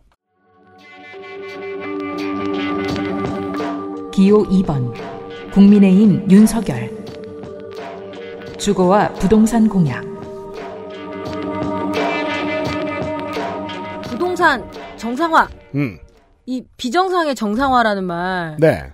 이거를 다시 갖다 쓰면 안 되잖아요. 이런 말을 씁니다, 지금. 그러니까 정상화라는 말은 저는 의도적으로 피하고 싶은 말 중에 하나일 것 같아요. 음. 네, 지금의 한국은 비정상이라는 거죠. 총체적으로. 예. 비정상의 정상화 이거 박근혜 때 썼던 네. 말이잖아요. 네. 자, 당연히 공급하고 때려 부수고 새로 짓고 주택 대출 규제는 완화한다는 겁니다. 네. 투기 억제 이 공약세서는 UPD가 투기 억제라고 해서 했지만 투기 억제는 없어요. 예. 를 하지 말자. 예. 양적 완화가 맞습니다. 투기 자, 억제 억제. 예. 네. 투기 억제, 억제. 자, 5년간 250만 호를 공급을 하는데 수도권에는 130만 호, 그리고 이제 지역에는 150만 호를 공급을 하겠다는 거고, 네. 재건축 초과 이익에 부담금을 완화하겠다. 음. 이게 뭔 말인지를 모르겠어요. 자, 그리고 재건축 정밀 안전진단 기준을 합리적 조정. 생각보다 튼튼하지만 위험하다라고 얘기해 준다는 뜻인 것 같습니다. 부셔야 돼! 재건축해야 돼! 그거 되게 웃기잖아요. 안전진단 통과하면은 그거 네 사는 집 지금 무너지기 직전이한데 막 경축 경축 붙이잖아요. 자, 많이 흔들림. 이거 막 통과 못하면은 이렇게 다 쓰러져 간다고 막 이러면서. 이거 부동산 아 뜨거 했던 민주당과 비슷한 공약일 거예요. 자, 음. 자, 1기 신도시 재정비. 그러니까 분당, 일산, 평촌, 3번, 중동의 재건축 추진. 그렇죠. 그리고 저층 단독, 일명 단독 주택에 음. 정비를 활성화해서 용적률을 7에서 10층까지 올려주겠대요. 단독 주택에. 네. 그리고 근데 항상 문제가 이 주차 공간이 없는 것 때문에 맞죠. 여기 이렇게 표현. 그래서 젊은 신혼 부부가 이사 오기를 꺼려하니 음. 그래서 지자체가 주차장을 건설하겠다. 네. 예, 이런 거. 근데 저층 단독주택을 7에서 10층까지 올리면은 못해도 14가구에서 20가구가 산다는 거잖아요. 네. 주차장을 근데 어떻게 그렇죠. 주차장을 만들 수 있는 공간이 없죠. 그래서 물리적으로. 공공, 공공 그 장소를 찾겠다는 이다. 네, 아무튼 찾겠다는데 뭐 어떻게 하겠다는데. 그리고 의지가 결연해요. 네, 외국인 투기성 주택 거래를 규제하겠다는데 중국인이라고 얘기해주지. 그럼 딱 알 텐데요. 그렇습니다. 그래서 안철수 캠프는 얘기하잖아요. 네. 네. 차라리 더 솔직해요 안철수 캠프는. 투기는 양성화하고요. 실수요자는 뭐 죽여버립니까? 그래서 김경 김경재 후보는 외국인 특히 미국인, 외국인 특히 중국인 이렇게 그렇죠. 써놨단 말거든요. 네. 실수요자 정책 실수요자 정책입니다. 임대차 3법을 개정한다라고 얘기합니다. 다주택자들에 대한 과도한 중과세를 다 뜯어 고치겠다고 하고요. 그러니까 이건 실수요자를 족치는 정책이잖아요, 이건. 네. 그럼 임차인들은 어떻게 해요? 라고 하니까 어 이렇게 얘기합니다. 등록 임대 사업자 지원 제도를 재정비를 할 건데 예.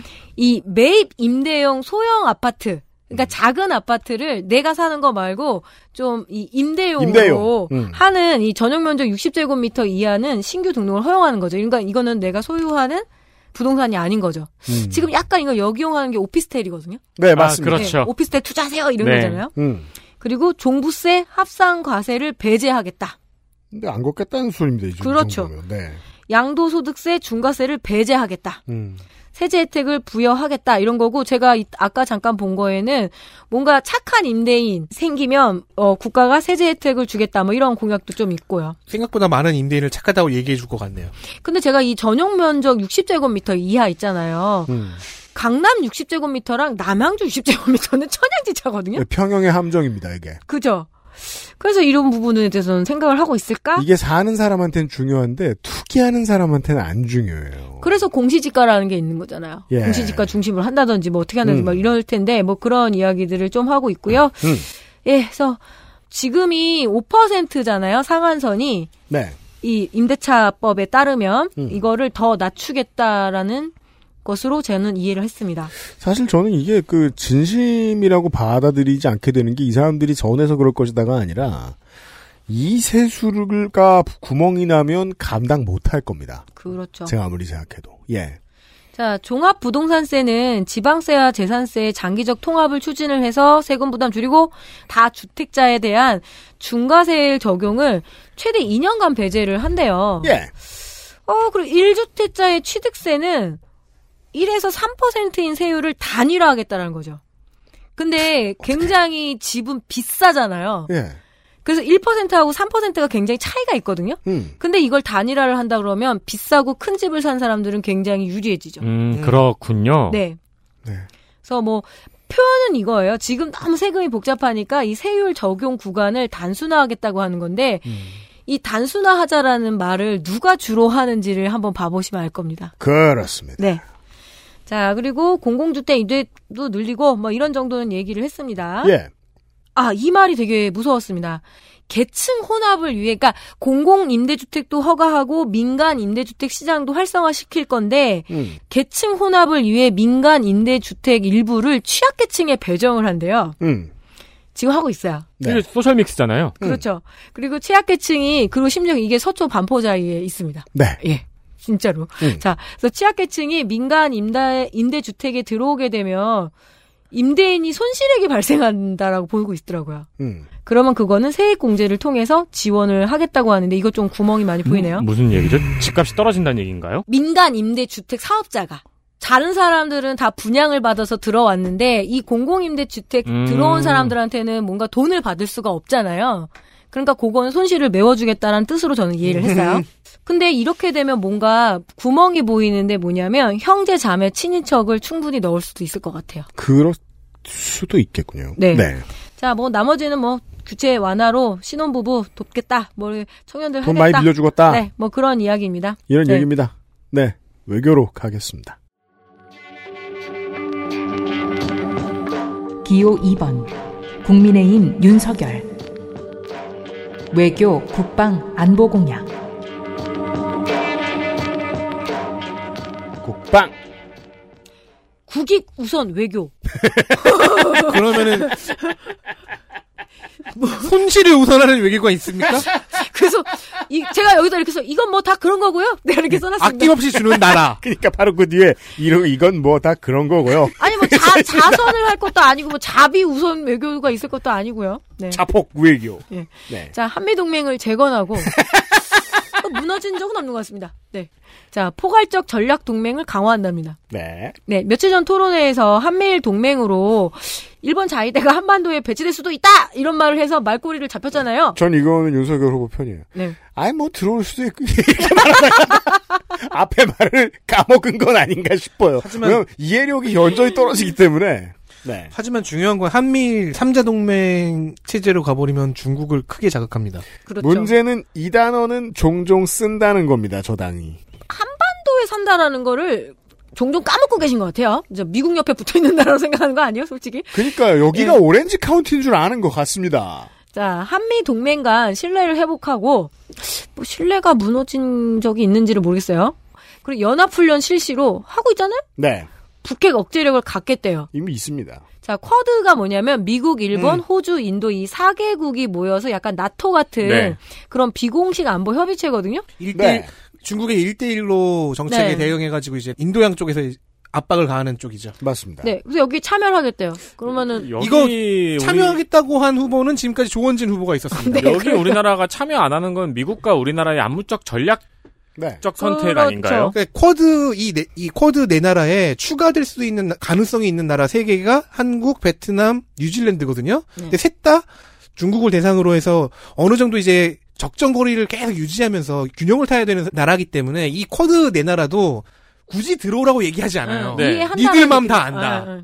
그리고 우리 이 세 나라도 들어오라고 얘기하지 말아줘 제발 이라는 애타는 눈빛을 보내는 네. 그런 사이예요. 네, 들어오면 서로 골치 아파지거든요. 네. 네.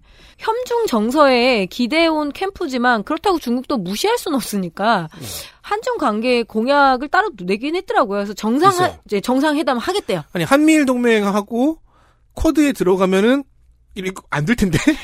그래서 뭐 이런 얘기만 할 거래요. 경제와 공중보건, 기후변화, 미세먼지 등을 이제 한중 협력을 통해서 확대를 하겠다. 그 이 말이 되게 웃겼어요. 한, 해주냐고. 예. 한중 고위급 한라인을 설치한다고 하는데 아니 지금 아, 앞에 말한 그 두 가지 조치를 하면 네. 이미 적국이에요 우리는. 중국을 북한 보듯 하고 있습니다. 예, 그 한라인 지금 중국 대사 부르면 돼요. 예. 네. 자, 여기에서 이 고위급 휴대폰은 어쩌고 한라인을 네. 그 심지어 이게 저 같은 사람이 비아냥될까봐 설명을 붙인 것 같아요. 음. 고위급이란 국가안보실장과 중국 외교당당 국무위원 정도를 지칭합니다라고 써놨어요. 오해하지 마세요. 고위급. 오부치를. 이 오부치는 쇠부 쇠부치의 다른 이름이 아닙니다. 알아요. 저 이- 김대중. 저 일본어 시험도 통과한 사람이에요. 왜 이렇게 왜 이렇게 오부치, 못하네? 오부치 김대중 오부치 선언인데 오부치를 오세훈 부, 부 밑에 티읕 받침으로 써놔서 대체 오, 오, 오 가 무엇인가? 아니 이웃 나라의 과거 지도자를 뭐에 오를 붙여놓으면 오부치가 되는가? 지금 오부치를 쇠부치처럼 쓰셔가지고. 음. 금부치 금부치. 아 이거 쓸 때 정말 제가 거의 뭐 체력과 정신력의 한계가 왔어요. 수고하셨어요. 저를 이해해 주신다고 생각합니다. 왜냐하면 네. 이런 공약집을 보는 일이 대선 데이트 센터였으면 안 했잖아. 네. 자, 지난번에도 나왔던 김대중 오부치 선언을 예, 실현하겠다는 것인데요. 과거사 어떤 주권 문제엔 당당한 입장을 견제하겠다. 하지만 웃겨요. 당당한 입장을 견지하겠다. 예, 하지만 미래 세대 중심으로 양국 시민 간 열린 교류는 확대해야 된다. 그리고 이제 뭐 한일 정상 셔틀 외교를 복원하겠다. 아니 너무 이상하잖아요. 배드민턴 치나요? 그러니까 김대중 오부치 선언 2.0 시대라는 건 제가 그저께도 말씀드렸습니다만 일본이 요 몇 년 사이에 무슨 잘못을 했든 간에 조정을 건너뛰고 화해하는 듯한 모습을 네. 보여주겠다는 이야기잖아요. 근데 그 뒤에다 대고 과거사와 주권 문제는 당당한 입장을 견지. 음. 뭐 뭐가 어떻게 해야 당당한? 너 일로 와봐. 마음만은 당당하다 이러면 되잖아. 화해해 임마. 코드에 넣어줘. 이거 제가 전에 말한 깡패한테 돈 뺏길 때그 네. 기분 나쁜 표정으로 돈 주는 거 있잖아요. 그렇죠. 소재 부품 다시 수집 수입하면 될 거 아니야. 내가 당당해 보인다고만 해줘. 잖아요. 아니에요? 네. 앞뒤가 안 아. 맞어. 그, 저 앞뒤가 안 맞으니까 제가 이렇게 오부치 같은 이런 치명적인 예, 오타도 되고. 자, 한너 외교, 외교 공약을 보자니 참 착잡합니다. 우크라이나 지금 이제 전쟁 상황이잖아요. 네, 그러네요. 예, 일단 한너 간 협력이 저하된 상태라고 봅니다. 음. 그좀 더 활성화를 하겠다고 하는데요. 네. 이거는 이제 잠시 보류해야 되는 공약이죠. 예, 그런데 미국이 제재에 동참하라고 하네요? 이런 일이 벌어질 줄 모르고 만든 공약인 것 같습니다. 그렇습니다. 그 양자 외교를 벗어나서 중국을 대체할 미래 시장인 동남아, 인도에 대한 적극적인 외교 지표 확대 하고 있죠. 이미 신남방 정책이라고 그 셔츠 정책이 아니에요, 후보님. 아, 남방을 셔츠 아 네. 신남방 정책이라고 해서 열심히. 추진 중이기도 하고요. 그래서 네. 농민들은 많이 반발했지만 CPTPP부터 알세까지 가입하고 이러고 있는 거 아닙니까? 그렇죠. 자, 그리고 제외 동포청 설치 공약이 있었습니다. 이게요, 그냥 뭐 그림을 생각해 보자고요. 사드를 갖다 박아 놨어요. 그리고서 한미 미사일 과거리 집중도 폐기했어요. 근데 쿼드는 또 안 들었어요. 그리고 작년 말부터 중국은 사드 보복 이전으로 되돌아가려는 움직임을 보여줍니다. 작년에 6년 만에 중국 극장에서 한국 영화가 걸립니다. 6년 만에 중국 TV에서 한국 드라마가 방영됩니다. 이 정도 밸런스를 내고 지금 외교하는 게 우습다. 우린 더 잘할 수 있다라는 게 국민의힘의 약속입니다. 그러합니다. 그런데 쿼드 들어간대잖아요. 남북관계 얘기 보시죠. 쿼드 말고 스쿼트 하셨으면 좋겠습니다. 한반도 평화. 국무총리 직속 신흥안보위원회 ESC를 설치한다고 하는데 네. 아, NSC 있잖아요? 자, 그 융합적 사고를 가지겠대요. 음. 우리가 만드는 건. 그래서 신흥 안보 도전에 그 효과적으로 대처할 수 있는 메커니즘을 구축하자라고 했는데. 그러면 신흥 안보라 네, 그 신흥 안- 안보 개념 중요합니다. 신흥 안보는 이제 뭐냐면 분류를 했어요. 자, 북핵과 군사 위협 관련한 거는 전통 안보예요. 음. 이거는 대통령실에서 관리합니다. 기존 개념이죠. 네. 신흥 안보. 그러니까 이제 new. 새로운 개념의 네, 안보 위협. 안보는 국무조정실이 맡아서 작은 청와대 책임 총리제를 구현하겠다고 하는 그게 건데 왜 그렇게 논리가 가요? 뭐 이렇게 써놨더라고요. 이게 안, 안보라고요? 예, 안보를 두 개를 구분해요. 그러면 아니 제가 궁금한 그러니까 거는 위험한 건 뭐죠? 그러니까 전통 안보. 새로운 안보 위협이라는 게 어떤 것들이 있는지를 듣고 싶었어요. 아, 이 뒤에 있을 건데 제가 그 아, 죄송합니다. 네, 좀 기다리겠습니다. 죄송합니다. 네네. 아유. 사이버 막 이런 얘기인 것 같았어요. 내가 이해했을 때는. 그리고 지난 1월에 우크라이나 이제 그 전쟁이 조짐이 보였을 때 윤석열 후보가 NSC 소집해야 했는데 청와대 어제 했는데 이렇게 말하면서 좀 뻘쭘한 상황이 벌어진 적이 있었어요. 그래서 혹시나 이 정책의 뻘쭘함을 가시게 하기 위한 건 아닐까? 네. 이런 생각이 좀 들었고요. 뭐 그리고 이 한국형 미사일 방어 체계 KAMD 사드 추가 배치 SM3 전기 전략화 대량 응징 보복 역량을 강화한다는데 말로만 들어도 모골이 송연했습니다. 그러면 사드 추가 배치면 또 이제 3불 중에 하나를 더 클리어하고 네. 미사일 방어책 빼고는 다 중국 보기 싫은 것만 하네요.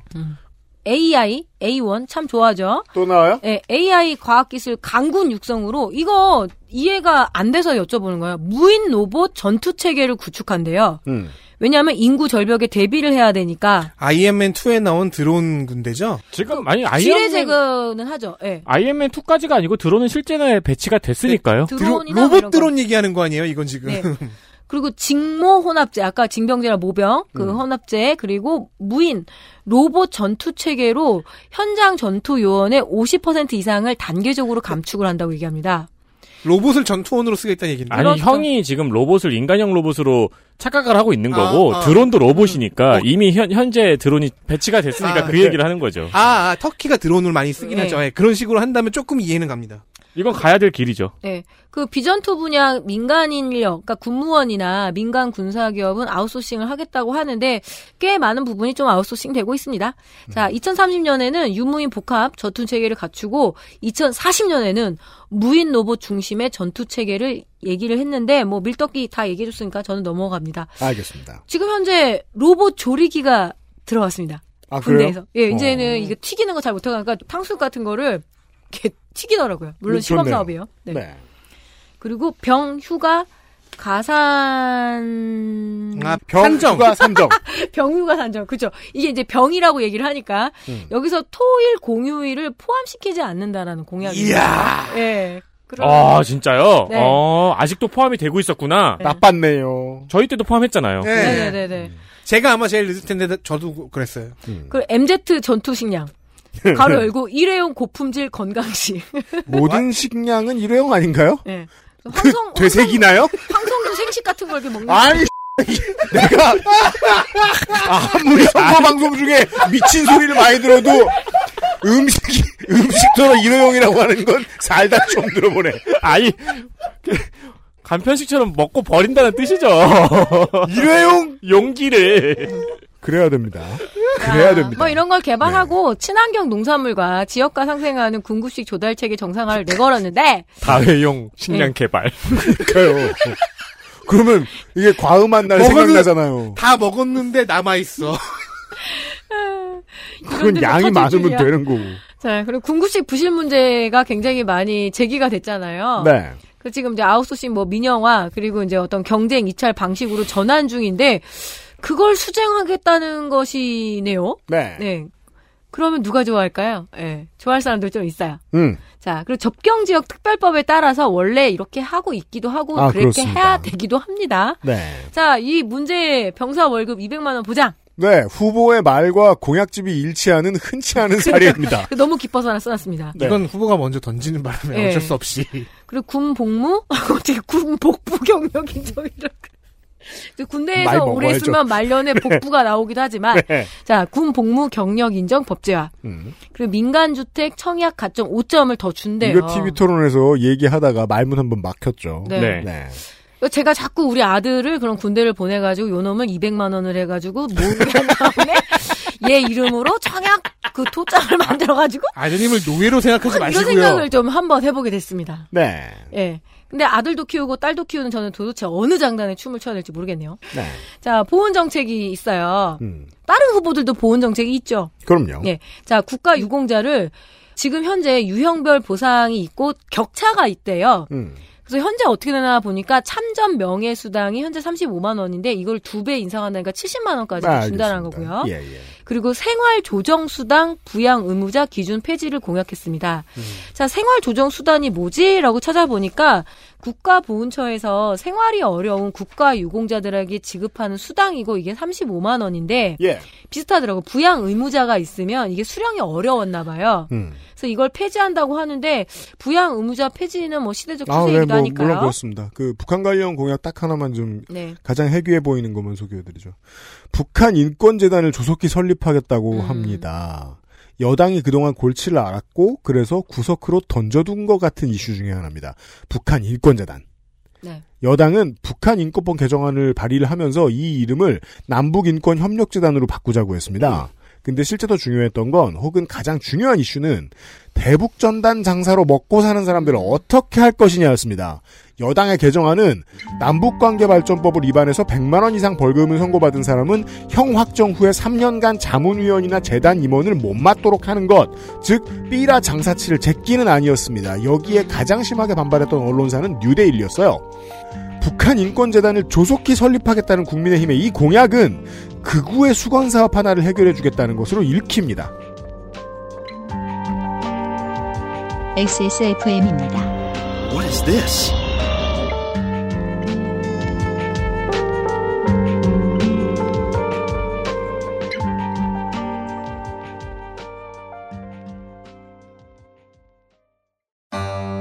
그렇게 흘려 왜? 나이 40에 먹는 대로 그렇게 흘리는 거 그리 흔한 구경. 우리 딸은 또 어떻고? 아침 먹은 거 점심 먹은 거 꼼꼼하게도 그려놔. 그리고 어찌나 활발한지 엎어져서 피가 나도 울지도 않아요. 레깅스 무릎에 핏자국 없었으면 자빠진지도 모르고. 핏자국? 그거 잘 지워지지도 않아 내가 무슨 빨래방도 아니 이 얼룩도 무슨 수가 이거 대체 어째야 돼? 다른 생각하지 마세요. 오직 깨끗한 생각. 얼룩된 반려세제 클리즈움. 진경옥은 물을 타지 않습니다. 진경옥은 대량 생산하지 않습니다. 진경옥은 항아리에서만 중탕합니다. 진경옥은 엄선된 원료만 사용합니다. 진짜를 찾는다면 진경옥입니다. 고전의 재발견. 진경옥. 평산네이처 광고 듣고 돌아왔습니다. 환경입니다.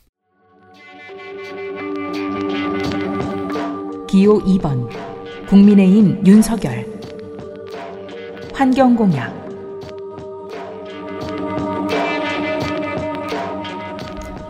미세먼지 30% 이상 감축, 임기 내 석탄 등 화력 연료 발전 비중을 60%대에서 40%대로 감축한다는 건데요. 네.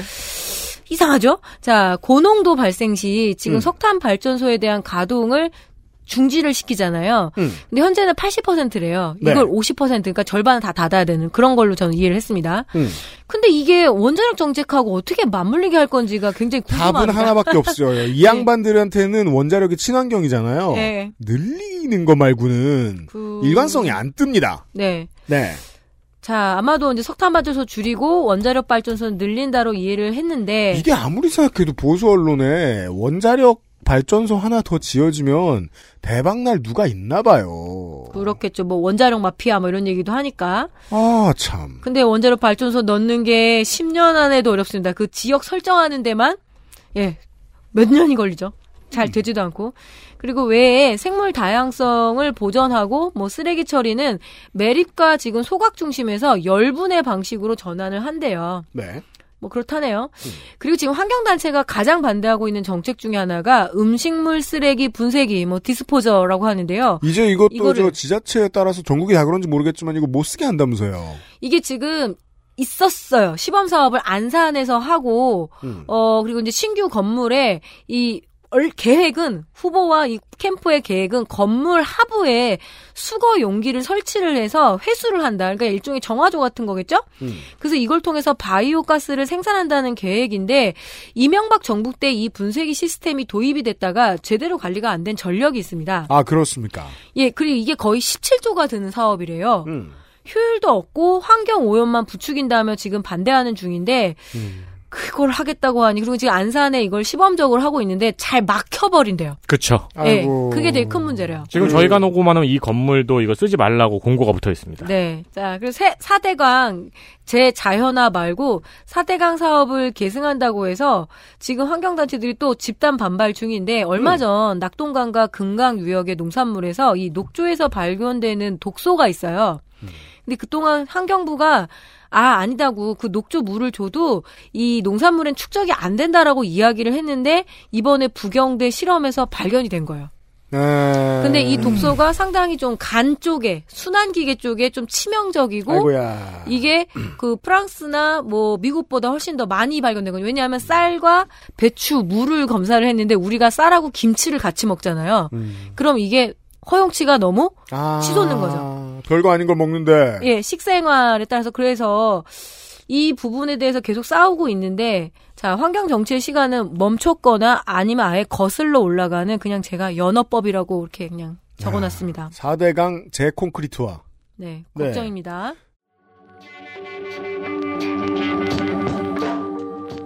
기후 위기, 자, 퀴즈. 어, 국민의힘 캠프는 기후위기를 인정할까요? 인정은 합니다. 네. 인정은 합니다. 그게 써 있어요. 인정! 이렇게 써 있어요. 네. 국가 온실가스 감축 목표 수정하겠다라고 나왔죠. 이거는 뭐 안철수 후보도. 그리고 온실가스 배출권을 유상으로 배당하겠다. 아, 이렇게 되면 돈 있는 쪽은 팡팡팡 떼도 된다는 얘기인 거죠. 자, 그리고 탄소세 도입은 신중하겠다. 아, 원치 않네요. 네, 신중하다는 거죠. 그러나 기술 본위주의를 내 겁니다. 기술 해결로 다 될 것처럼 써놨어요. 기후 위기에 대한 정책은 철학- 음. 개입 안 한다요. 개입 안 네. 한다 이쯤 되면. 기후 위기에 대한 정책은 철학과 비전 문제입니다. 음. 지금 강화하면 정권의 인기가 당연히 없어지죠. 네. 하지만 미래를 구축하는 일이니까 사실 미래도 아니에요. 지금의 문제입니다. 자꾸만 네. 거의 모든 언론이 그린 뉴딜 나왔을 때 이거 뭐 환경 가주 장사한다느니 휴가 코트만 한다느니 실제 진짜 필요한 정책은 안 한다느니 하는데 국민들의 동의를 얻는 게 민주주의라고 이 왕정복고론자들아 그 동의를 받아서 가자면 이걸로 신산업을 뭘 만들 수 있고 이걸로도 사람들의 행복이 어떻게 유지되고 우리의 삶이 망가지지 않도록 할 수 있다라고 자신감을 누가 심어줘야 될 거 아니에요. 그렇지 않으면 그 다음 얼터너티브는 지금 듣고 계신 이 공약입니다. 더 들어보시죠. 발전 시설, 원자력 사랑해요? 자, 원자력을 기저발전, 이 기저발전이란 말도 또 처음 들었는데. 뭘까요? 이게 베이스가 되는 거죠. 네, 이거를 이제 기저로 삼는다라는 거죠. 그래서 음. 이걸 발전으로 재생 에너지를 확충하겠다. 그러니까 즉 원자력 발전을 재생이고 청정 에너지로 보는 거죠. 네. 그 기저발전이라는 건 그 내용 같네요. 만약에 전력 사용량이 막 다운되고 그러면은 어딘가에서는 발전소를 멈춰놔야 될 네. 거 아니에요. 근데 그 최소한 멈추지 않는 가장 기본적인 전력들을 생산하는 그걸 원자력으로 보통 둬야 음. 되거든요. 원자력은 잠깐 껐다 켜자가 안 되기 때문에. 자, 원전 수출을 통해서 일자리를 10만 개를 창출한답니다. 아이. 그리고 여기에도 등장해요. 소형 모듈 원전. SMR. 예, 이 개발 사업을 수출 지원을 하고 뭐 이렇게 한다고 아이고, 아직 하는고요. 연구 연구 제대로 안된 거예요. 네, 다른 거는 다 패스하고 이런 거는 좀 봤어요. 에너지 빈곤층에 매년 2,500kW 의 필수 전력을 무상 지원한다고 하는데요. 킬로와트시. 네. 이 양을 보니까 2인 가족의 1년 사용량 정도거나 조금 모자라거나 네. 예, 그렇다고 하네요. 그래서 에너지 빈곤에 대한 이야기가 이제 좌우에서 나오는 걸 보면 조금은 나아간 모양새입니다. 네. 그러니까 선별 복지가 디폴트로 깔렸다는 건 전진은 전진입니다. 네. 대한민국의 보수 정당에서 말이지요. 기호 2번, 국민의힘 윤석열, 정무공약, 정치개혁, 자, 이제 정치 이야기. 이게 참 대단합니다. 거의 모든 것의 뒤에 정치 이야기가 나옵니다. 네. 보죠. 정치 개혁 이렇게 써놨는데요. 자, 네. 기승전 해체 이걸로 해체! 이제 이해. 이해 하시면 됩니다. 네. 자, 정권 교체 목표의 성격을 가진 대선이기 때문에 일종의 기존의 많은 건들을 예. 좋아요. 예, 부셔부셔요. 음. 제왕적 대통령제에 대한 문제 의식이 있지만 재앙에 아주 잘 어울리는 후보죠. 네. 그리고 어쨌든 청와대는 해체할 거야. 자, 수석 비서관 폐지, 민정수석실 폐지, 이 부속실 폐지, 인원 30% 감축, 세종 제2 집무실 마련, 여성 가족부는 폐지하지만 자기가 논란에 올라타긴 싫었던 것 같아서 뭐 근본적인 평등 의식과 성폭력과 가정폭력, 아동 및 청소년 안전에 대한 교육과 문화 확산이 필요하다 이 얘기를 써놨는데 이게 되게 헐렁한 얘기거든요. 네. 되게 길게 읽었는데 네. 헐렁합니다. 여성가족부 폐지는 저는 되게 의외였던 게 지금 여가부 폐지를 주장하는 사람들의 논의는 모든 기능을 원래 있던 부처로 돌려보내면 된다. 네. 의 논리거든요. 음. 근데 모두의 뒤통수를 치고 음. 새로운 부처를 신설하겠대요. 네. 그렇습니다. 저 모두의 뒤통수를 쳤어요. 자기를 지지하는. 그래서 제일 웃길 만한 상황은 만약에 집권을 하면 가족 여성부를. 그렇죠. 네.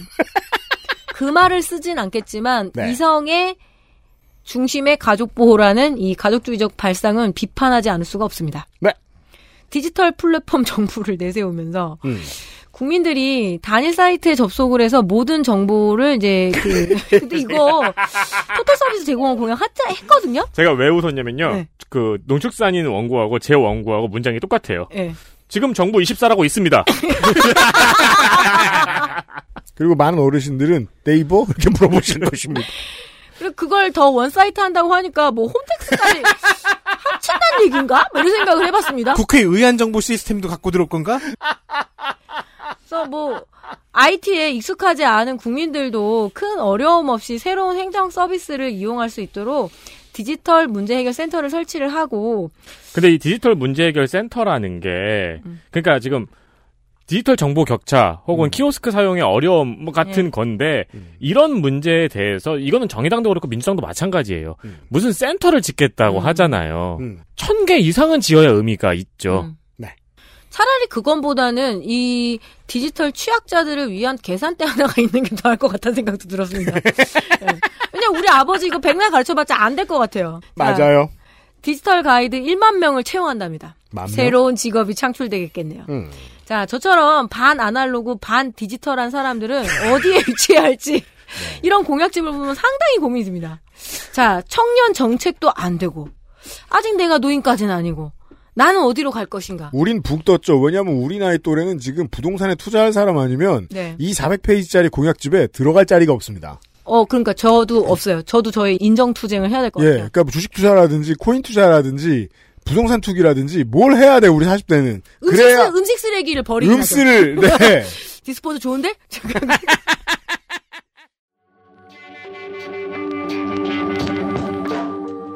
검찰개혁 검찰 대박 저도 이 똑같이 써놨어요 이게 네. 윤석열 캠프의 얼굴 같은 공약인데 얼굴이 발 밑에 있습니다 지금 네. 소영을 캠프에서 부담스러워서 그죠 맨 밑으로 가자.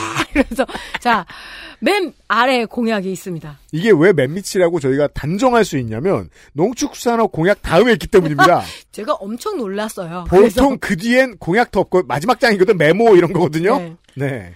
어, 자, 사법개혁 인덱스가 따로 있는데요. 음. 뭐, 통합가정법원을 개편해서 소년보호 사건, 이거 아까 얘기했네요. 네, 말씀드렸습니다. 소년보호 사건, 소년 형사 사건, 아동학대, 가정폭력, 연인폭력, 음. 아동 가족 관련 사건을 통합 가정법원으로 통합 처리하겠다고 하는데 이건 장점인지 단점인지 아직 판단이 네. 모르겠습니다 그리고 사실 저 더 중요한 건 공수처 정상화죠 네. 네 어, 그리고 해사 전문 법원을 신설하겠대요. 음. 지금 이제 해상 충돌 같은 사건, 그런 해상 사건이 있잖아요. 네. 이거를 해양 경찰이 수사를 담당해 왔는데 음. 앞으로 이런 해사 전문가 법관으로 새로 구성을 한다는 거 보니까 야, 겨, 그러니까 모든 경찰 붙은 건 다 뺏어가고 싶어하는 네, 그래서 거. 경찰의 권한을 코드. 많이 누르는 것 같습니다. 네. 자, 당연히 공수처는 폐지를 해야겠죠. 예. 근데 이 이야기를 뭐 공수처를 정상화한다 이렇게 얘기는 써놨어요. 감히 폐지라는 단어는 네. 안철수 캠프만 나옵니다. 이게 뭔 말인고 하니 공수처의 우월적 독점적 지휘 규정은 폐지하고 공수처가 검경의 내사, 수사 첩보를 이관받아서 수사를 무력화하는 일이 없도록 검찰. 근데 여기에 가로 열고 경찰도 일단 넣어놨어요. 검찰, 경찰. 필요할 땐 갖다 씁니다. 네. 고위공직자 부패 수사를 추진한다고 하네요. 이거를 조금 풀어서 이야기를 하자면은 공수처가 수사를 하는 거를 검찰과 경찰도 똑같이 수사를 할 수 있어요. 음. 그리고 지금은 검찰과 경찰이 고위공직자 범죄를 발견을 하면은 공수처로 이관해야 되는 의무가 있습니다. 그렇죠. 네, 그 의무를 없애요. 네, 뺏어간다고 생각해요, 이걸. 그러면은 상식적으로 생각해 보면은 공수처는 그런 사건이 있었는지를 검찰이 발표한 기사를 보고 나서 알겠죠. 그렇죠. 이게 무력화입니다. 네. 따라서 피해지와 다를 바가 없습니다. 그렇습니다. 공개적으로 망신을 한동안 준 다음에 괴롭혀가면서 죽이겠다는 뜻입니다. 그렇죠. 그러니까 네. 범죄에 대한 정보는 검찰과 경찰이 먼저 알 수밖에 없죠. 네. 누가 공수처에 직접 말하지 않는 이상은. 음흠. 자, 그리고 추미애 전 법무장관과 치고받고 하고도 있고 했잖아요. 그전에는 황교안 법무장관한테도 불편한 기색을 네. 내비쳤고요. 그래서 이 법무부 장관 수사지휘권 예, 폐지한답니다. 네, 그리고 검찰에 예산 편성권을 준다고 하니 검찰 강화가 예, 기조입니다. 네. 그럼 반대 선상 혹은 하위 선상에 있는 경찰 관련 공약을 보게 되면 자 순경 출신 경찰관을 경무관 이상 고위직에 20% 이상을 배치하겠다. 음. 그리고 승진 제도를 개선하겠다라고 하는데 좀 쫀스러운 공약이에요. 그죠. 위에는 엄청 큰 게 왔다 갔다 네. 하는데. 그래서 굵직한 건 뺏고 작은 거 줄게라는 공약입니다. 그래서 저는 먹고 이거를 그냥 이러면서 네. 어 검찰은 예산권도 가져오고 네. 뭐 법무부 장관도 묻고 음. 경찰은 사기 진작. 그죠. 네. 이렇게 썼습니다. 그러니까 제사 끝나고 약과 하나 받은 기분이죠. 네. 아니요. 네. 약, 약과도 아니고 이거는 힘내. 복 먹을- 받아라. 먹을 거 이러면서. 그렇게 많은데 약과도 안 줘. 뭐왜뭐 법률 구조 기능 기구를 통합 서비스 한다라는 건데 뭐 이건 예. 좋은 것 같습니다. 음, 지금도 그게- 아주 없는 게 아니거든요. 그게 법률 구조 공단입니다. 네. 더 잘하겠다잖아요. 치안, 자, 범죄 피해자 보호, 지원 관련 모든 제도를 피해자 중심으로 전환한다는 공약인데요. 디지털 성범죄를 보면 잊혀질 권리를 보장을 해서 영상물 삭제를 정부가 지원하고 스토킹 피해자 신변 보호와 국가 책임제를 도입한다고 합니다. 이 잊혀질 권리 여기 쓰는 말 잊혀질 권리. 여기 쓰는 말 아니죠. 그렇죠. 죽은 사람이 나의 흔적을 지우거나 하는 그런 건데 어디서 드러내 봤는데 이러면서 갖다 쓰는 거 되게 그렇죠. 많아요. 네. 네. 자기가 찍힌 범죄 영상물의 삭제를 잊혀질 권리랑 같이 쓰면 그러니까요. 안 되죠. 그건 이건- 기본권이죠. 네. 네, 범죄를 응징해야 되는 건데 이거를 또 피해자의 어떤 예, 감정에 기댄 뭐. 그니까요. 자 가정폭력 처벌법에 어, 교제폭력까지 확대하고 그러니까 이 역에 나온 거죠. 아 교제 폭력, 데이트 폭력도 가정 폭력이구나. 네.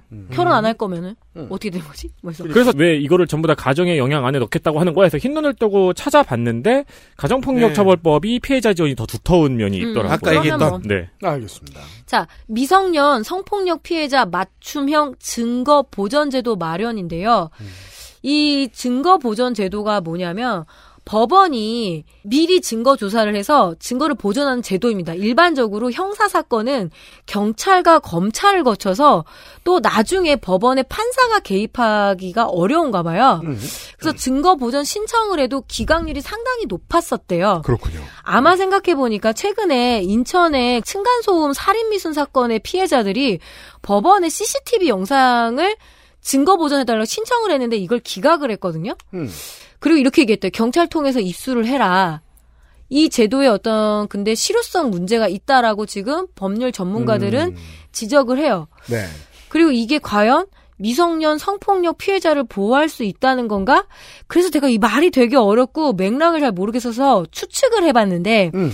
지금 영상 녹화를 통해서 진술을 하잖아요. 네. 근데 이 미성년 성폭력 피해자가 피해 경험을 반복적으로 진술을 하는 것을 최소화하고 맞습니다. 네. 예, 그리고 반대 신문 과정에서 맞아요, 맞아요. 받을 수 그거예요. 있는 2차 피해를 막기 위한 법 같아요. 왜냐면은 지금 원래 이 2차 피해를 막는 그 제도가 있었어요. 네. 근데 얼마 전에 이게 위헌이었나 헌법 불합치였나가 나와가지고 네네. 2차 피 방어권 준다 그러면서 예, 예. 직접 다시 나와서 진술을 해야 되는 걸로 얼마 전에 바뀌었거든요. 네. 그래서 공약집에는 명시하지 않았는데 좋은 거잖아요. 근데 좋은 것도 안 썼을까요? 이건 굉장히 좋은 법인데? 그러니까 했으면 좋겠다 이런 생각을 했습니다. 그래서 상당히 불친절한 공약집인 걸 계속 감안해야 됩니다. 끝나가는데. 법적 용어에 대한 상식이 좀 많이 있어야지 독해가 되네요. 네. 이런 건 잘 이해했겠죠, 후보는. 쟁점이 될 수 있는 건 무고죄 엄벌에 관한 조항입니다. 음. 거짓말 범죄 피해자를 위한 특별 구제책인데요. 이 특별히 공약했던 문제입니다. 네, 이 무고죄에 대한 공약 때문에 소위 커뮤니티남, 예, 음. 맞춤 공약이죠. 무고죄는 악용될 여지가 분명히 있습니다. 음. 자, 안철수 후보가 촉법소년 하향 공약을 하면서 그때 제가 이 얘기했잖아요. 전체 범죄의 0.1%만이 소년 범죄다. 전체 성폭력 피의자가 8만 명 이상일 때 무고 유죄는 단 341명 뿐입니다. 근데 이 341명의 사연이 더 귀를 감는 거죠. 0.4%군요. 네. 젠더 갈등을 표로 끌어모으려는 이런 전략들이 아, 암담하네요. 저는. 음. 네. 저는 이게 젠더 갈등인지도 잘 모르겠어요. 네.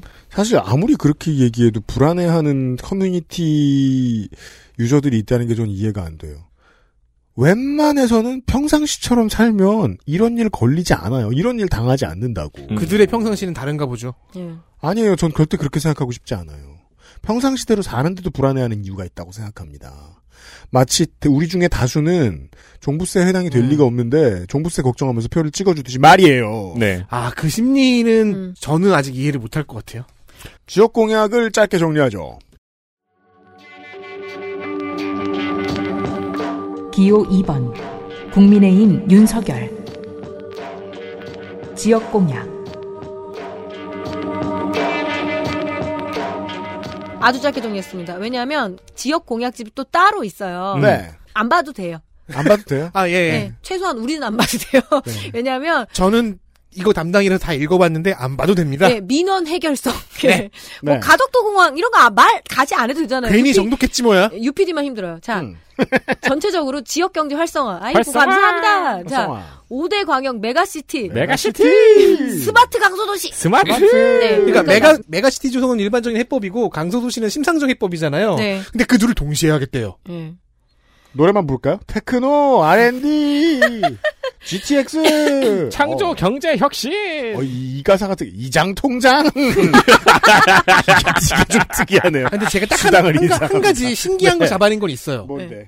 메가시티도 만들고 강서도시까지 만들면 두 배로 어- 어렵잖아요. 그래서 어떻게 할 건가 봤더니 사무 인터넷 뭐 어쩌고 IT 어쩌고가 나와요.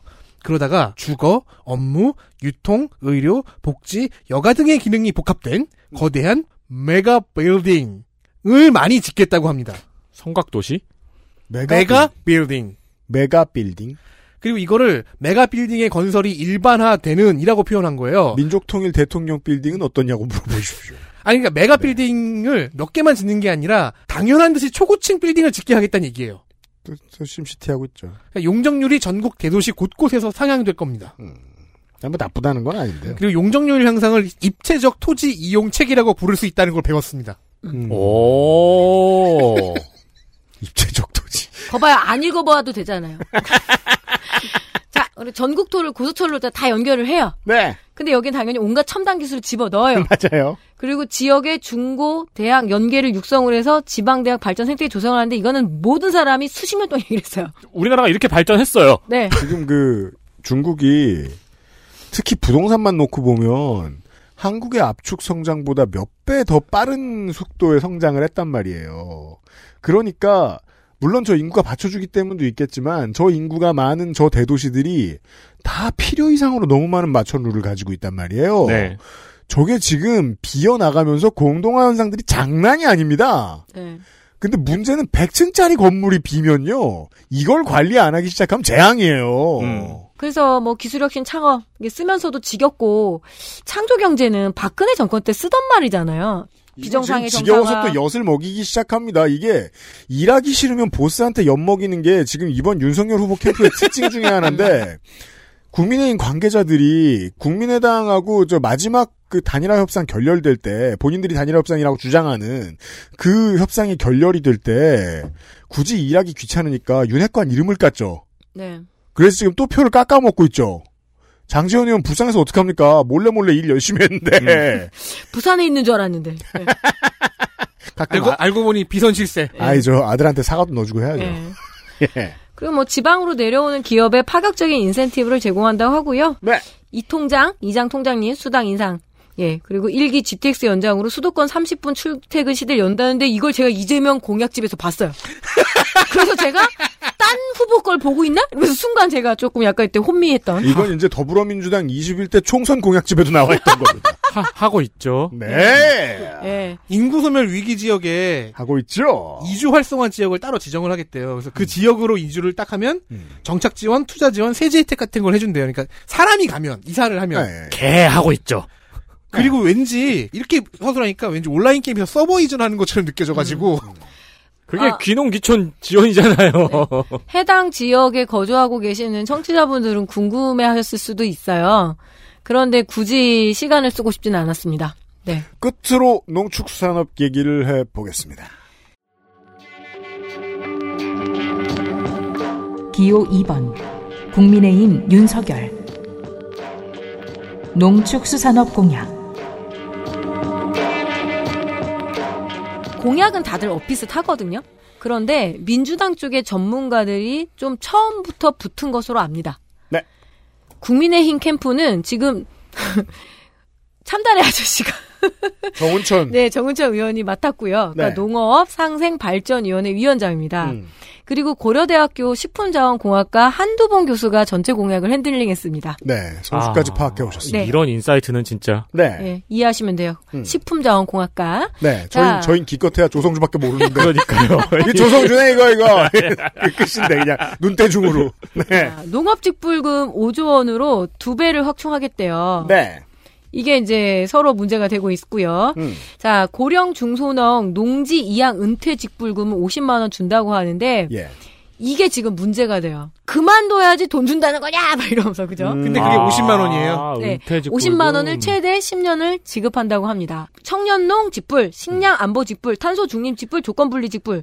그러니까 이건 뭐냐면 각 직불금을 지금 이제 세분화 시키겠다는데 조건 분리 직불금은 이미 이행한 지 한참 됐거든요. 그래가지고 자 이 직불금에 근데 함정이 있어요. 어쩔 수 없이 실행은 하긴 하지만 경작 규모별로 지급을 하거든요. 그렇잖아요. 네. 그래서 영내 격차가 만들어진다는 것이 문제입니다. 네. 그래서 이에 대한 대안으로 나온 게 문재인 정부의 공익형 직불금 제도 도입이에요.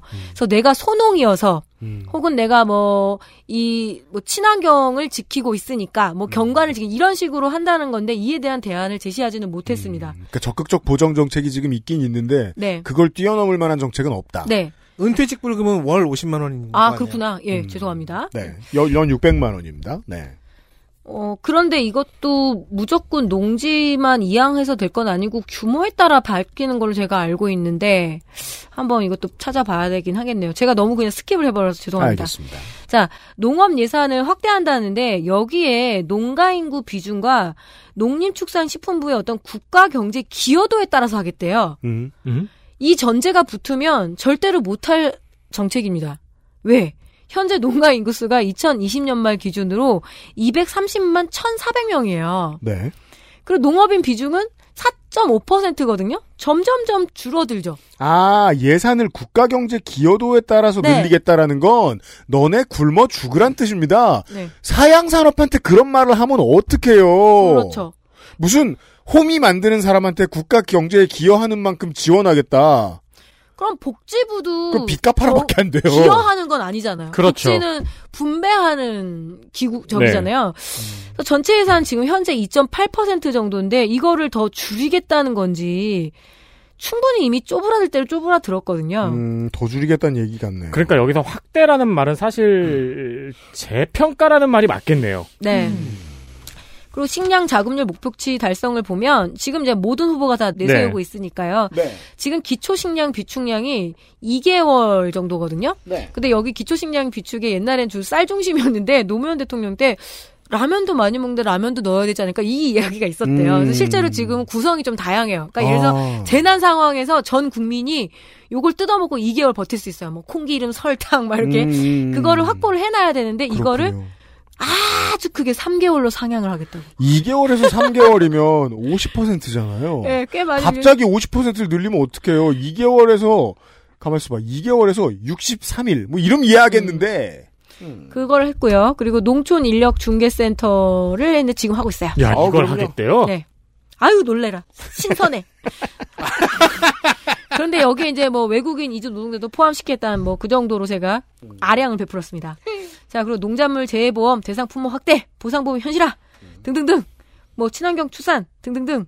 뭐 다 하고 있고 추진하고 있고요. 네. 잘 하느냐 못 하느냐에 따라서 뭐 그걸 비판할 수는 있는데 마치 뭔가 처음인 것처럼 얘기하는 거는 공정하지 않아요. 공약 자체가 반칙이 많습니다. 음. 그리고 어업 분야에서는 스마트 양식 기술을 개발하겠다. 네. 지금 스마트 농업처럼 스마트 양식 기술에 대한 그 이야기들이 많이 있거든요. 음.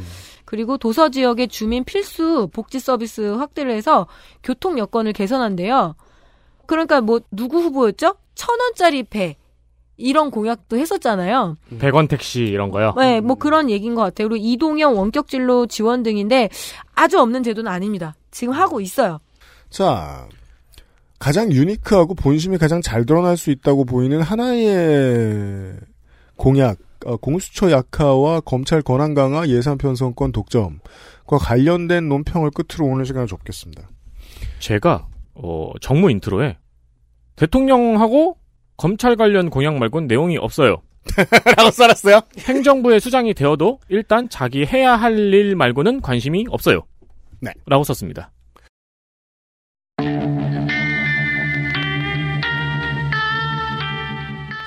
검찰 예산 별도 편성 그리고 공수처 약화 이 둘을 합하면 검찰 강화죠. 수사, 기소, 상위부처 견제가 없는 예산 편성을 합하면 사실상 이 정도 힘을 가지고 있던 헌정사상의 기관은 중정뿐입니다. 결국 힘이 누구에게 견제되느냐 하는 질문이 남는데 대통령 후보가 이런 말을 하고 있다는 건 대통령이 난데 내 말은 들을 거라고 생각하는 것 같습니다. 저 정도 힘은 민주적인 선출 권력이 컨트롤할 수 없을 것 같습니다. 자, 여기까지 기호 2번 윤석열 후보라고 읽고 문재인 정부 국정보고서 시간이었습니다. 약간 그 장면이 갑자기 떠오르네요. 윤석열 후보가 이제 갑자기 검, 그 검찰총장으로 발탁돼서 왔을 때 자기보다 기술 위에 제 1차장이 꾸벅 목례를 하면서 깍듯이 총장을 맞이하던 그 모습이 떠오르네요. 아무리 선배라도 내가 그 자리에 올라가면 나한테 고개를 숙였듯이. 네. 내가 대통령이란 제일 높은 자리에 올라갔는데 누가 나에게 고개를 숙이지 않을 것인가. 이재명 캠프의 공약이 이제 궁금해지네요. 네. 이런 상황에서 어떤 방법론을 들고 나왔는지. 그러니까 말입니다. 내일 이 시간에 확인해 주시고 마음 미리 정하신 분들은 투표 먼저 하실 분들 하시고 와서 들으셔도 좋아요. 네 명의 노동자 물러갑니다. 마지막 시간에 뵙겠습니다. 20대 대통령 선거 데이터 센트럴 사실상 상설 방송이었습니다. 안녕히 계세요. 고맙습니다. 안녕히 계세요. 네. 감사합니다. 그것은 알기 싫다 특별기획 제20대 대통령 선거 데이터 센트럴. 내일 이 시간에는 기호 1번 더불어민주당 이재명 후보의 데이터를 가지고 돌아오겠습니다. XSFM입니다. I D W K